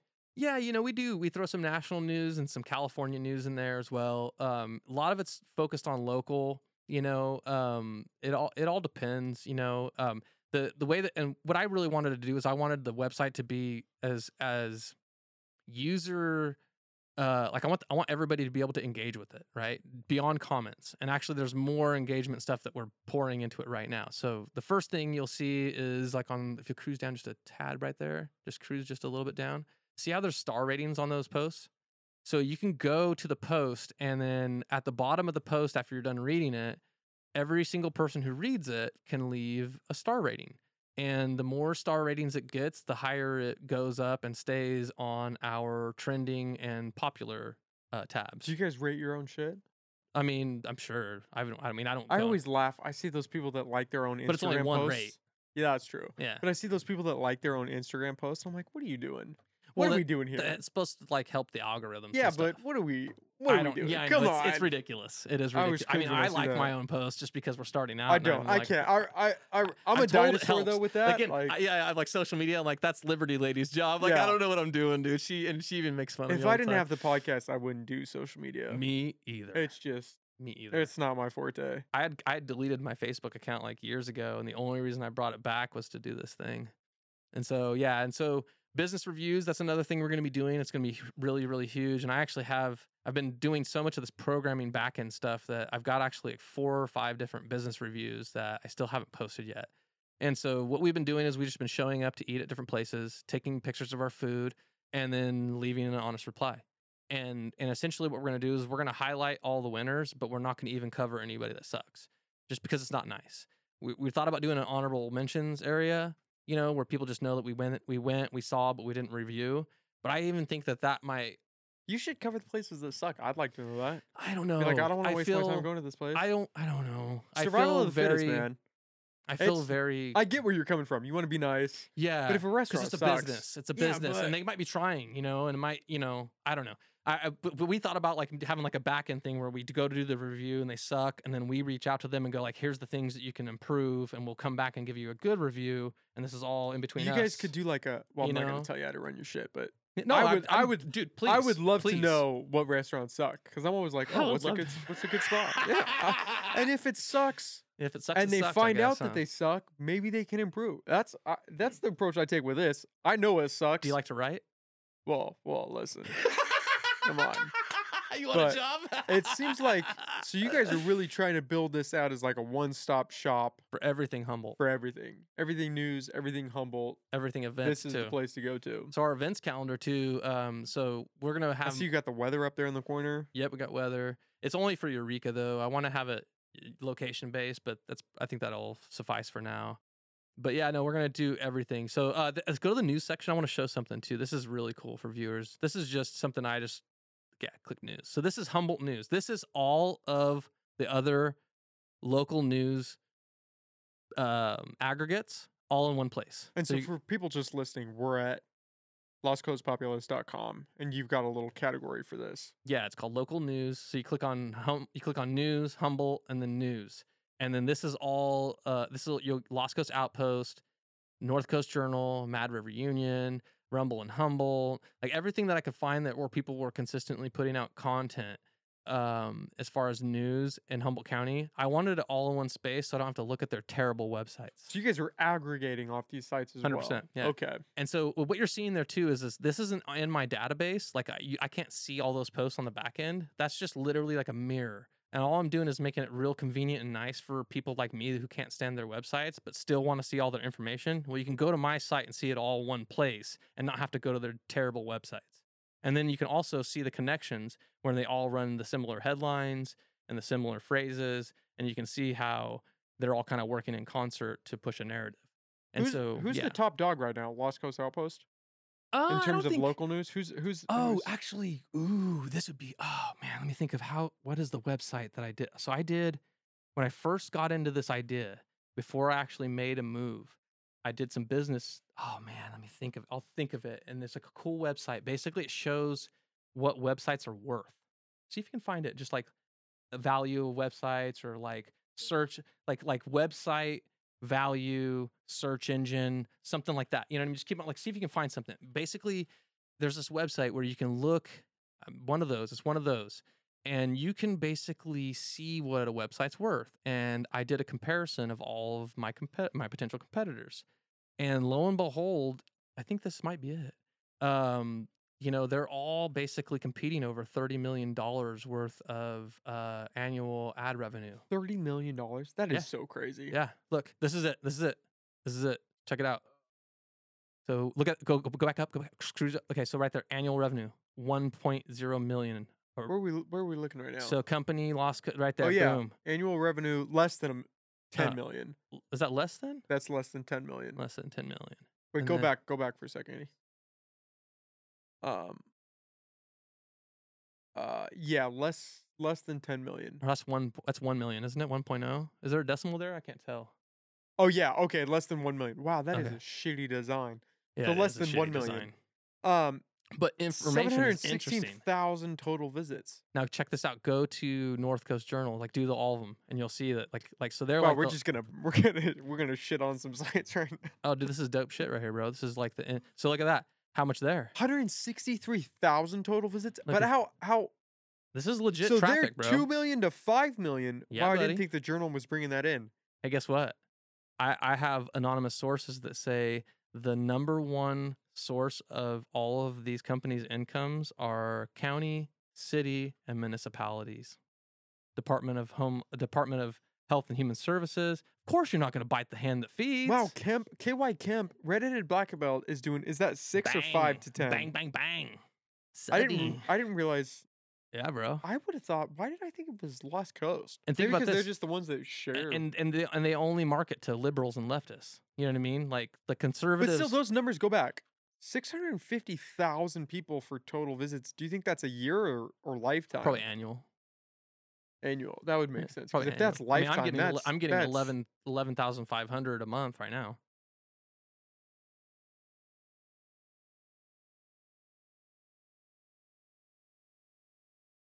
Going back to Lost Coast. I don't know. Mine's Oh, Lost Coast to Populist, here we go. Now we're going see. in. I'm curious.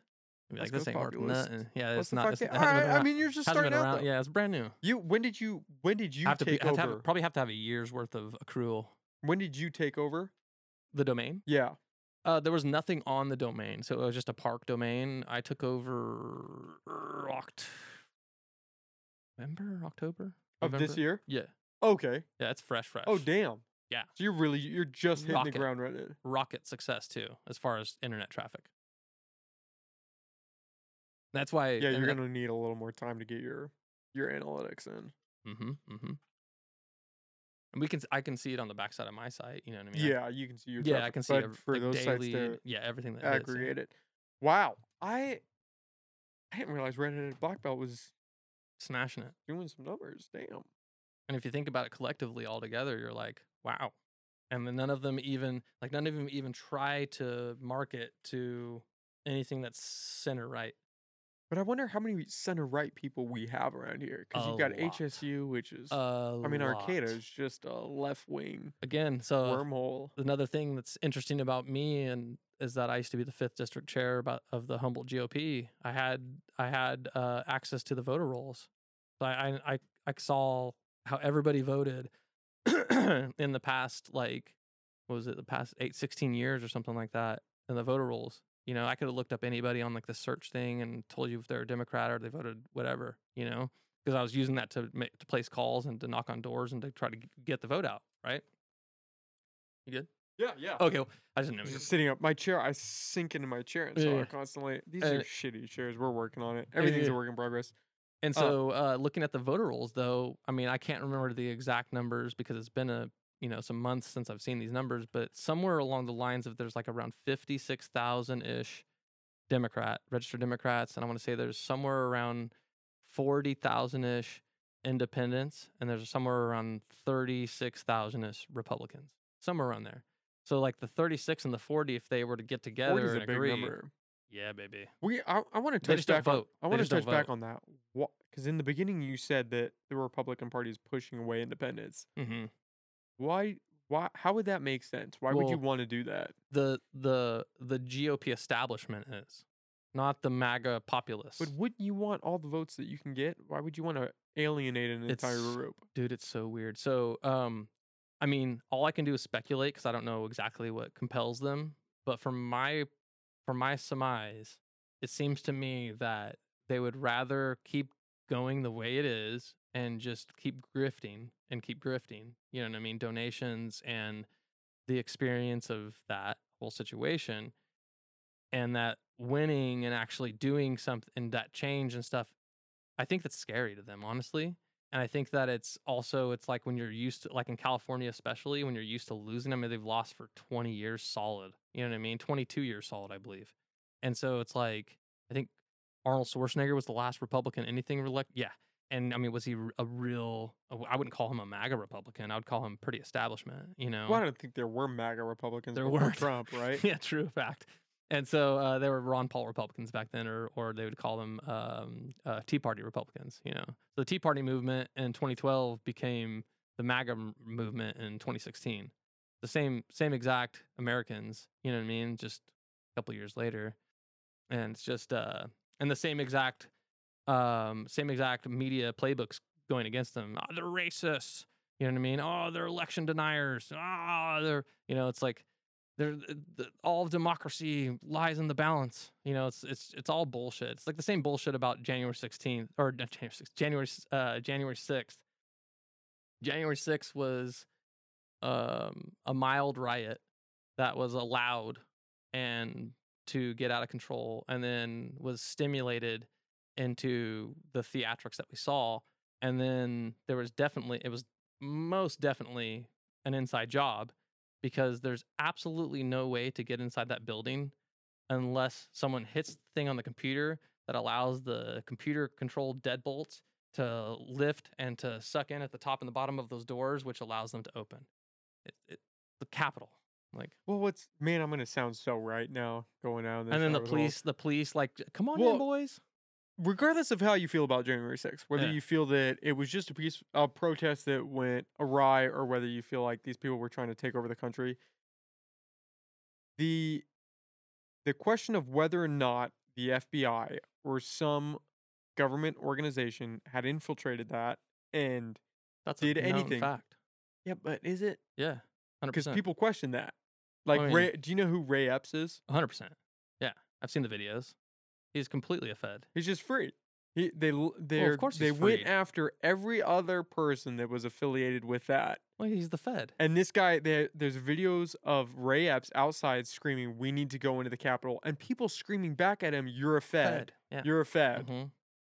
And Ray Epps is just—he's not in any deposition. He's not in any affiliation of the I- FBI towards that movement, Yeah. and he's just free. I, I knew I knew about January 6th and that it was going to go sideways and that it was going to be an event 3 weeks before it actually happened. Okay, what do you what do you mean when you say you knew that and you knew it was going to go sideways? So, uh, you know, like I say, I like to research on the internet, and that's what I'm really good at. And so I had gotten onto a Discord channel at that time, and I barely even knew what Discord was. But I gotten onto a Discord channel that had Antifa on it, and they were basically claiming, and it was a buddy of mine that was like a hard, actually a super hard right dude. Uh, it's actually a um, uh, a proud boy, proud boy from Portland. He actually sent me the the link to get in this thing. He's like, dude, you got to get in here. You can't believe what's going to happen. They're going to dress up like Trump supporters. They're going to dress up like Trump supporters, and they're going to basically be on the front lines, and they're going to cause a false flag event. Now, no one knew what it was going to be. No one knew the actual like how it was actually going to spell out. We just all knew in advance that Antifa were going to be there and that BLM was going to be there and then they were going to dress up like like um like Trump supporters because they had putting out like different like image graphics and different things like that like in these channels like private channels telling them to do that, right? And this is like you know, at the at the time I was at the time I kind of took it all as a grain of salt, you know what I mean?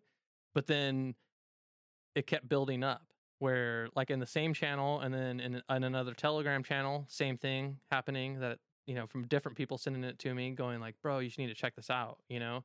And this was when so like after when i moved to portland after i went through that whole experience i became very political you know what i mean? Like and a huge trump supporter right? So like after about a year living there i became a huge trump supporter because of the experience that i went through and it just kind of made me research them and then I was like this is awesome, right? And so um that experience is what kind of fed me doing this other activity. And you know what I mean? And so yeah, that's it's just like it's just complicated. It's, and, and it's complicated because how does somebody fact check that? yeah. How does somebody find out the truth if the Yeah. government won't investigate that, and the the only narrative that's out there is that it was a bunch of Trump people? Regardless, I I, I won't even make a judgment call on that. But h- how do you know? How do you know when only I one side's surmise- propagated and you can't? Uh, the average Joe isn't going to be able to I go and surmise look up that- those Telegram messages. Yeah, yeah. And so like so the the that wasn't even like all that did for me was at that point I was like invited to fly to like a thing in Florida and I just and I and it was already prepaid for like a golf trip and all kinds of stuff, right? Was and I and it was like a thing where like I hap- absolutely should have been there, right? As an extension of the Proud Boys movement, No, no, no, no. This Not is just a personal thing, like a personal, unaffiliated, random thing over here, right? And so I was supposed to be flying to Florida that day, and I was supposed to be doing all this stuff and flying back, you know, a couple days later and stuff. And once I heard that this could potentially happen, I was like, I'm not going to Florida. Like, I'm going to be right here with my family with some weird shit that's going to be happening in DC. I don't know if this can, I don't know how far this can go. You know what I mean? Like, you know, 9 11, you know what I mean? Like, we never knew what that was going to turn out about, but they ended up grounding off all planes. You know what I mean? And I was, you a- thought it was going to be on that level. I just, the way I, you wanted to be safe. if if anything's gonna happen, if I can make the decision now to where I know in the future that thing happens and I don't know what that's gonna be because I don't have a crystal ball, you know what I mean? I'm gonna make the decision now to be with my family when that happens. You know what I mean? And so I was just like, I, I saw it as like, who knows how bad this could go? You know what I mean? This could go really bad. And so, and and it was really kind of flimsy and flim flam in my. I mean, I watched the entire thing on live streams, you know, and um, I watched live streams of people. I watched the entire thing of live streams, multiple different screens at my house of different people that I followed that were literally walking in and they were walking, doing, doing different things, right? That I, you know, that I knew from chats and stuff online and everything. So it was a known thing. It was known in advance, well in advance, amongst the MAGA populist movement that were the ones that were really, really into the movement. That that event, that that shit was going to go down that day, and that um a lot of people didn't know though that were there and they just left. You know what I mean? Like as soon as things got hairy, just got left. But I think the ones that were like pissed off about the election and pissed off to the point where they were just like really just had enough, I think they stayed. And I think that their emotions got you got got the better got used by the antagonists that that and that's and it all played out the way we saw, you know. But the thing that that struck me about it was the propaganda afterwards was this whole idea that that was like the most crazy thing that I'm supposed to now accept this is like the scariest thing I've ever seen because this is like, you know, white nationalists doing this and whatever. You know, it's it's complete bullshit. What it was is that they they had done their color they had done their reverse color revolution and they had set up a predicate for all of the pre the pre-rehearsed and pre-written speeches that each- one of those backstabbing politicians made when they as soon as as soon as they were about to make the decision whether or not to uh, call the different um, the different uh, what are they called? The electorates from each uh, state as soon as they were about to go through that process that's when the doors open that's when the whole thing happens they hit the lights and they go into this lockdown right and then it's when they come back each one of them is like oh my god after the violence that i saw today i can no longer stand here and vote for this i'm going to go ahead and say that biden won this election that there's nothing to see over here And that right there, when I was like, wow, how about that? Isn't that cute? Because I don't suspend disbelief in those situations. Like I, in in in no way, shape, or form do I think that any of them sat there while they were cut, like whether we're in this emergency response situation and wrote those speeches. They were wrote in advance. I'm not dumb. You know what I mean? They were reading from teleprompters. You don't think people can have a uh, a come to Jesus for better phrasing moment where they're moved by what's happening around them and they they find the words? Sure, but I mean, if I watched that thing and I can go back and watch it, and I feel the same. There, well, a lot of it is is this: it's it's politicians that Trump endorsed that he walked up on stage in different MAGA rallies in front of thousands of people that he brought to those stages.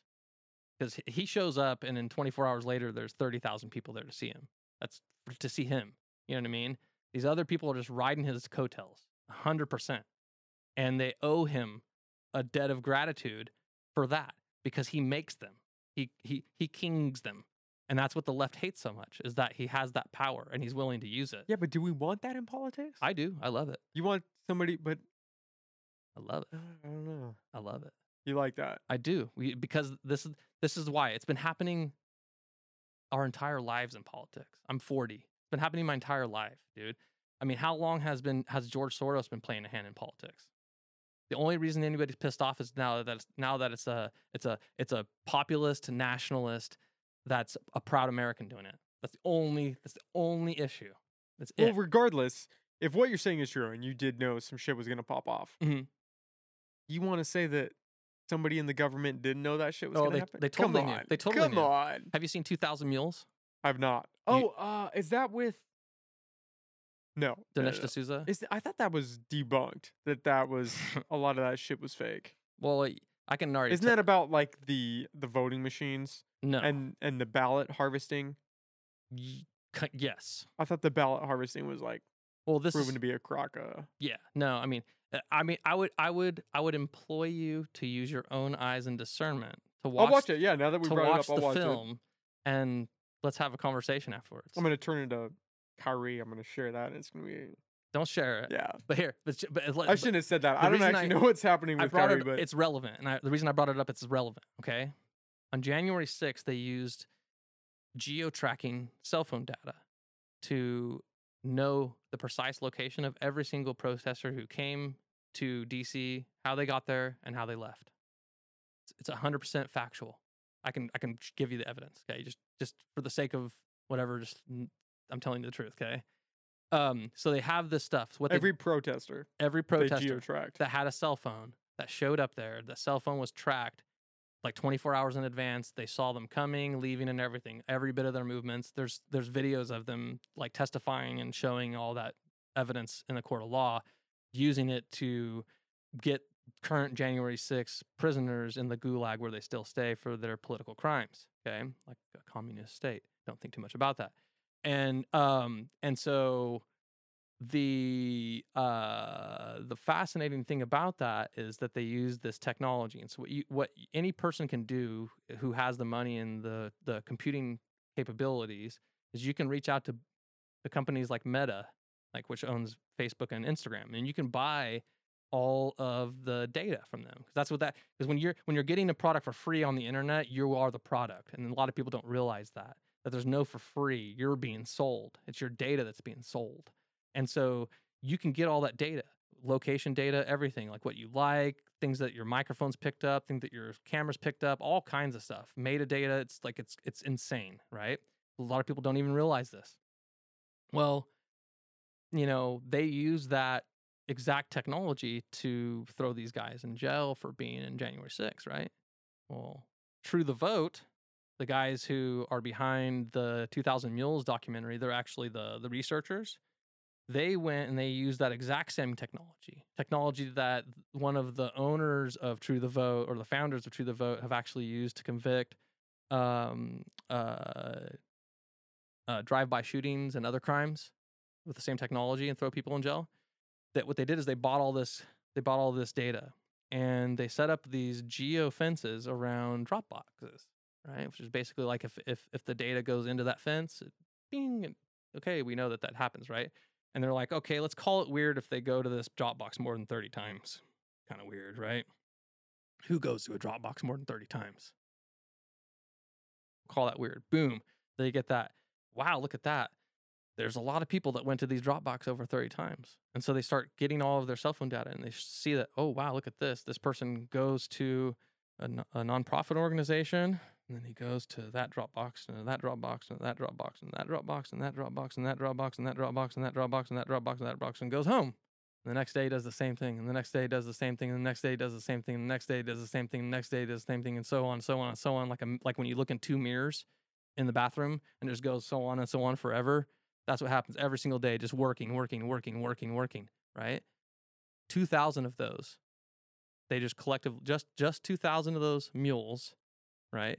In just, I think it was five different battleground states in the documentary are just enough to sway to sway the election entirely. But I thought that that was all disproven. Mm-mm. That's not. No, because it, it's the same exact data. Yeah, but the data. What if you go pick up ballots from family members? But there's video footage of the people throwing 50 ballots into the boxes. You can see. You can. You can. They basically show you how when the cell phone shows up at the Dropbox. Here's the video camera of the dude. Is it illegal to pick up ballots from old people that don't want to go drop it off? Depends on the state. So what if it's just that? What if you're just these nonprofits are trying to get people engaged in voting, and you go pick up from a in your home facility, or you do that, and you're just I understand the the um, Skepticism. the skepticism. I implore employ you or anybody with that skepticism to watch the film. I'll watch it. I just, I, to be fair, I don't have, Yeah. I, I don't know enough about it to have a decision. That's why I'm not like another. like yeah, yeah, make a yeah. decision, bro. You know, yeah. But like that's the thing about it is though it's the same technology. And Well, that technology, 100% is real. I watched this Netflix doc about this guy who was running some scam, and the I believe it was the FBI. They had this machine where they could just drive around the block and pick up everybody's cell phone frequency and Yeah. download all of their shit, and they were just aggregating it from Mhm. everybody that they drove by. it's a mini tower. Yeah, which Yeah. how crazy how how is that legal? Hmm. And they're just doing that. They're just aggregating whether you're a criminal or not. They're aggregating everything that's on your phone as they're looking for this criminal. And maybe you're guilty, maybe you're not. I can't think of the name of that documentary, but just taking How is that ju- copious copious amounts of data and everything that's on your phone, well, they you ping them instead of your cell tower and now they have access to all of it. Well, the fascinating thing, uh, the fascinating thing is that a lot of these nonprofit agencies were funded by none other than Facebook, and most of these drop boxes were funded by none other than Facebook. Well, how about the uh, FTX crash?